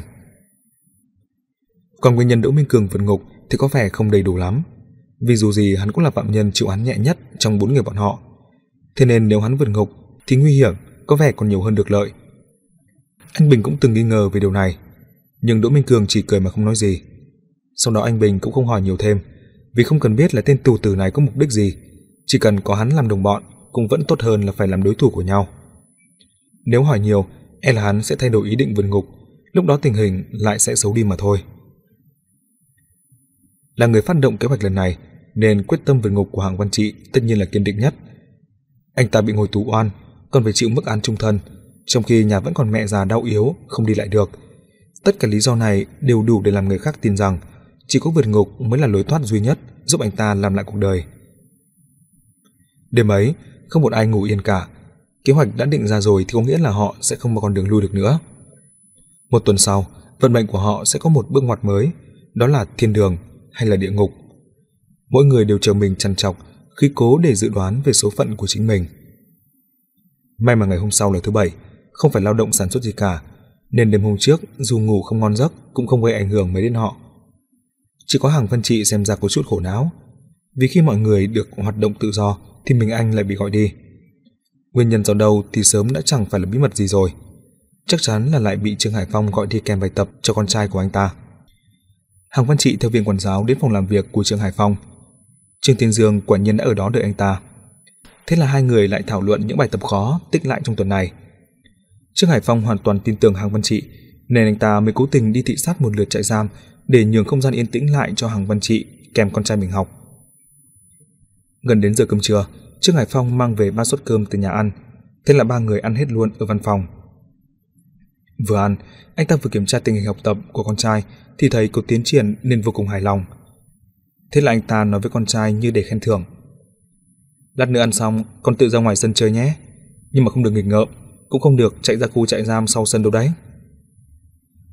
Trương Thiên Dương thích thú vỗ tay hoan hô, rồi vội vàng vào mấy miếng cho nhanh hết cơm, rồi một mình xuống tầng chơi. Đợi con trai đi rồi, Trương Hải Phong mới nói với Hàng Vân Trị. Có vài vấn đề tôi muốn tìm hiểu qua anh. Hàng Văn Trị liền buông đũa, ngồi thẳng lưng và nói. Sếp cứ hỏi. Trương Hải Phong ừm một tiếng rồi tiếp tục ăn cơm, đồng thời buông một câu. Mấy hôm nay, tâm trạng của Đỗ Minh Cường thế nào? Hằng Văn Trị cười thầm và hỏi lại anh ta. Sao sếp không hỏi thẳng tôi là trong lòng hắn có phải vẫn đầy thù hận hay không? Câu này đúng là đã nói trúng ý của Trương Hải Phong, nên anh ta hơi kinh ngạc, ngừng đầu nhìn Hằng Văn Trị. Thế nhưng, kẻ ngồi đối diện thì chỉ nhìn chăm chăm vào anh ta ánh mắt không hề có chút kiêng nể nào. Sắc mặt Trương Hải Phong hơi khác, anh ta nhanh từ từ thức ăn còn trong miệng, một lúc sau mới hỏi với giọng trầm xuống. Ý anh là gì? Hàng Văn Trị đáp, hôm đó ở hội trường lớn, tôi đã nghe thấy câu uy hiếp của Đỗ Minh Cường với sếp. Tôi cũng rất hiểu con người của hắn. Hơn nữa tôi còn biết một điều, đó là... Anh ta khẽ trước mắt và nói với một giọng đầy chế giễu. Sếp sợ rồi, Trương Hải Phong không thể ngờ rằng đối phương lại có thể nói ra những lời hỗn dược như vậy. Anh ta đột nhiên tức giận, đập đũa xuống một bàn và nói: "Hàng Văn Trị, tôi thấy anh hơi thông minh quá mức rồi đấy." Thế nhưng Hàng Văn Trị cũng không hề sợ hãi trước thái độ ấy của đối phương. Anh ta vẫn điềm nhiên ngồi dựa vào ghế và nói: "Tôi không hề thông minh, chỉ là sếp không được sáng suốt cho lắm mà thôi. Nếu tôi là sếp, tôi sẽ chẳng bao giờ động tới kẻ như Đỗ Minh Cường, vì hắn là tội phạm ngắn hạn, không giống với các phạm nhân khác. Sếp ở đây dù có lợi hại tới mấy thì cũng chẳng trị hắn được bao lâu." Trương Hải Phong nghe vậy tức tối đến nỗi cười to và nói lớn: "Tôi không trị được hắn." "Thôi được, cứ cho là tôi không trị được hắn, thế thì tôi trị anh được chứ?" Tôi cũng lấy làm lạ, dựa vào cái gì mà mấy người các anh to gan như vậy? Không lẽ anh cũng quên thân phận của mình là gì rồi sao? Hàng Văn Trị nói, tôi rất rõ thân phận của mình. Anh ta tháo cặp kính đang đeo ở trên mắt ra nghịch một lúc, rồi đột nhiên nói với Trương Hải Phong rằng, sếp không trị nổi tôi đâu. Ngay tới đây thì Trương Hải Phong trợn trừng mắt nhìn Hàng Văn Trị như một kẻ xa lạ chưa từng quen biết. Chính trong vài phút ngắn ngủi ấy, con người này đã có một sự thay đổi khó lường. Lúc này đây, anh ta chỉ ngồi cầm một tờ giấy ăn lên để lau mắt kính, thái độ nhàn nhã chẳng khác nào dân văn phòng ngồi bàn giấy uống cà phê cả. Nhưng Trương Hải Phong quả thực không thể nào hiểu nổi, tên khổ tù bé nhỏ yếu đuối thường ngày sao giờ lại có thể có thái độ nhàn nhã khác lạ đến thế. Hàng Văn Trị lau kính xong lại đau lên, ánh mắt anh ta dường như sáng hơn nhờ mắt kính sách bóng. Sau đó anh ta mới bắt đầu giải thích những thắc mắc lúc này của Trương Hải Phong. Anh ta kể câu chuyện của mình với một giọng bình thản lạnh lùng. Chắc sếp cũng biết tôi bị phán tội cướp của nên mới phải vào đây. Có một con đàn bà, nó nợ tôi rất nhiều tiền. Lúc tôi gặp nó để đòi tiền nợ thì đã dùng dao. Cũng bởi không có bất cứ thứ gì chứng minh cho món nợ trước đó nên tôi mới phải chịu tội nặng như vậy. Chuyện này thì Trương Hải Phòng tất nhiên cũng biết. Anh ta thầm nghĩ có lẽ do tên tiểu tử này bị oan nên mới có thái độ như vậy. Nhưng giờ nói ra những điều này thì có tác dụng gì đâu. Đã đến nơi này thì phải chấp nhận số phận. Tập sống thích nghi với môi trường ở đây mới là con đường đúng đắn nhất. Vừa nghĩ, Trương Hải Phong vừa không rời mắt khỏi khuôn mặt của Hàng Văn Trị. Anh ta nghi ngờ đối phương có lẽ do phải chịu áp lực tâm lý quá lớn nên não có chút vấn đề. Nhưng rõ ràng là Hàng Văn Trị có suy nghĩ khác. Anh ta bỗng cười rồi nói. Nếu có một ngày con đàn bà đó thừa nhận nó từng nợ tiền tôi, thì tội danh của tôi sẽ không được thành lập, phải không? Trương Hải Phong cuối cùng cũng nghe ra chút ý tứ của anh ta, liền đoán. Cô ta hối hận rồi à? Hàng Văn Trị lấy tay để kính lên, nói tiếp. Sếp nghĩ vẫn còn đơn giản đôi chút. Thực tế là tôi đã không chế nó. Tôi để nó báo cảnh sát nhằm dụ cảnh sát tới bắt tôi. Tương tự, nếu tôi để nó phản cung thì nó cũng sẽ làm theo. Sau đó tôi hoàn toàn có thể rời khỏi nơi này được. Đối phương nói càng rõ thì Trương Hải Phong lại càng thấy hồ đồ. Trong đầu anh ta chỉ thấy một mớ hỗn độn như bị mây đen bao phủ vậy. Trong khi đó Hàng Văn Trị vẫn không dừng lời. Cho nên, anh không trị nổi tôi, cũng giống như không trị nổi Đỗ Minh Cường vậy. Tạm thời trước Hải phòng chỉ có thể rút ra một kết luận. Anh ta nói, các người cố tình tạo án giả à? Nhưng sau khi động não và bình tâm lại, anh ta biết mình không được chạy theo lối suy nghĩ của đối phương, như thế quá bị động, mà trước hết cần phải vững tâm để còn chờ thời cơ phản công lại. Mới nghĩ tới đây, anh ta liền lạnh nhạt nói, tôi sẽ báo lên cơ quan chức năng, không cần biết anh có mục đích gì. Mời anh rời khỏi trại giam của tôi trước. Ở đây chỉ nhận những người nên nhận, còn chuyện riêng giữa anh và người đàn bà đó thì mời đi nói với đội trưởng La Phi bên đội cảnh sát hình sự ấy. Hằng Văn Trị hơi dướn người về phía trước, đồng thời nói nhỏ. Nếu tôi gặp đội trưởng La thật, thì những gì tôi sẽ nói không chỉ có chuyện này đâu. Tôi còn muốn nói về cái chết của Tiểu Thuận, còn cả vụ án mạng mà anh đổ tội lên đầu hắc tử nữa. Lòng Trương Hải Phong bỗng chốc nặng trĩu, anh ta biết là mình đã gặp phải đối thủ đáng gờm rồi, và không may là cái đó đã nắm được điểm yếu của mình rồi. Nhưng điều đáng sợ hơn cả là tới giờ phút này anh ta vẫn chưa hiểu được con sói đội lút cừu kia rốt cuộc muốn làm gì. Hàng Văn Trị nhận đoán được ý của đối phương, bèn hỏi thay. Sao anh không hỏi mục đích của tôi là gì? Tại sao tôi phải tự tạo án giả để đẩy mình vào cái nơi tù ngục quỷ quái này? Trương Hải Phong nghe vậy chỉ im lặng chờ đợi, vì đối phương đã tự vấn như vậy thì ắt sẽ tự đáp. Quả nhiên chỉ sau giây lát, Hàng Văn Trị không đợi được nữa, bèn khẽ cười và nói. Đáng lẽ anh nên hỏi tôi biết phải, vì sau đó anh sẽ không còn căng thẳng như thế này nữa. Vì mục đích của tôi và lợi ích của anh là một. Thực ra chúng ta là chiến hữu trên cùng một trận tuyến. Trương Hải Phong hừ một tiếng rồi nói. Thế thì đừng vòng vo nữa. Nói rõ ra xem nào. Đột nhiên, ánh mắt hàng văn trị có phần nghiêm nghị và lộ rõ tên nhìn dữ dằn đáng sợ. Sau đó anh ta nghiến răng và nói. Tôi hận Đỗ Minh Cường. Đáp án này quả thực quá bất ngờ khiến cho Trương Hải Phong có phần khó hiểu. Anh ta đành hỏi, tại sao?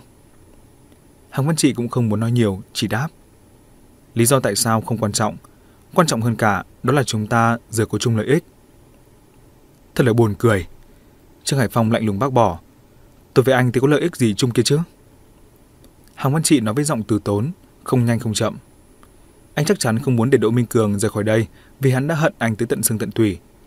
Anh đã phá hủy vật mà hắn yêu quý nhất, đó là cái máy CD.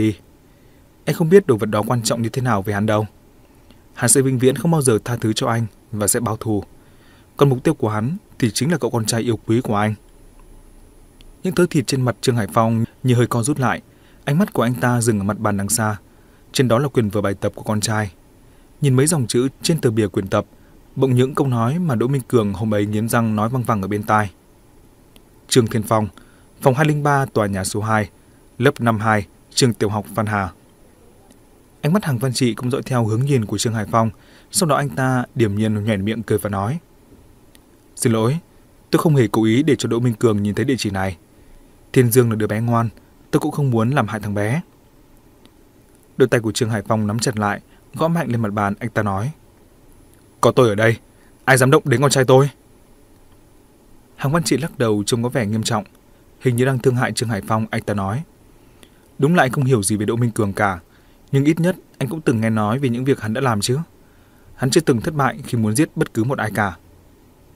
Trương Hải Phong không nói gì, nhưng bàn tay của anh ta đang nắm chặt, đặt trên mặt bàn thì như dần run lên. Đúng vậy, anh ta từng nghe qua về chuyện của Đỗ Minh Cường. Nghe nói hắn chính là tên sát thủ Amenides đáng sợ mà trên mạng vẫn lan truyền bấy lâu nay. Cũng chính vì vậy mà đội trưởng đội cảnh sát hình sự La Phi mới đưa hắn tới khu trại giam số 4 này. Bản thân Trương Hải Phong không sợ hãi hắn, nhưng khi con trai của mình cũng bị lôi vào trận chiến này thì anh ta không có cách nào kìm nén được nỗi sợ hãi trong lòng đang sôi ầm ĩ. Hàng Văn Trị lúc này mới đưa tay ra nắm lấy chặt lấy nắm đấm của Trương Hải Phong và thuyết phục. Tôi có thể giúp anh ngăn chặn hắn. Dù biết rất rõ đối phương đang muốn dẫn dụ mình, nhưng Trương Hải Phong gần như đã bị lấn sâu vào và không thể tự mình rút chân ra được. Anh ta không kìm được nên hỏi. Bằng cách nào? Hàng Văn Trị lại tiến gần tới phía Trương Hải Phong nói. Rất đơn giản. Sau đó anh ta bỗng nhả ra bài chữ đanh thép. Giết chết hắn. Trương Hải Phong có bất ngờ trước Hàng Văn Trị lúc này. Anh ta hỏi lại. Cái gì? Hàng Văn Trị buông tay ra, sau đó lại dựa vào ghế rồi nói. Đây là địa bàn của anh. Anh có thể làm được. Trương Hải Phong trừng mắt đáp. Anh đùa tôi đây hả?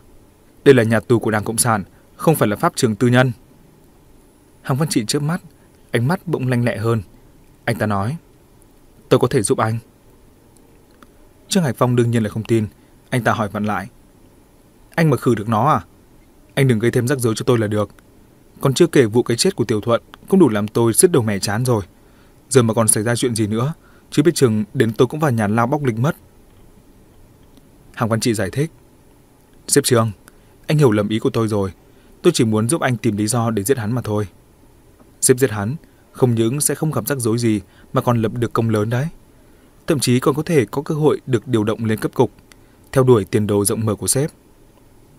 Trương Hải Phong cũng có chút động lòng. Anh ta trầm ngâm giây lát, ánh mắt lại một lần nữa nhìn sang cuốn vào bài tập của con trai. Cuối cùng anh ta cũng cất tiếng. Anh có thể tìm được lý do gì? Vượt ngục. Hàng Văn Trị cười tỏ vẻ rất chắc chắn rồi hỏi. Sếp thấy lý do này đã đủ chưa? Diễn biến gì tiếp theo sẽ xảy ra đây? Mời các bạn đón nghe. Đừng quên đăng ký kênh, bật thông báo để được đón nghe sớm nhất. Còn nếu các bạn thấy hay, thì hãy chia sẻ và donate ủng hộ để có kinh phí duy trì việc đọc. Thông tin donate thì có để ở dưới phần miêu tả. Xin cảm ơn các bạn rất nhiều.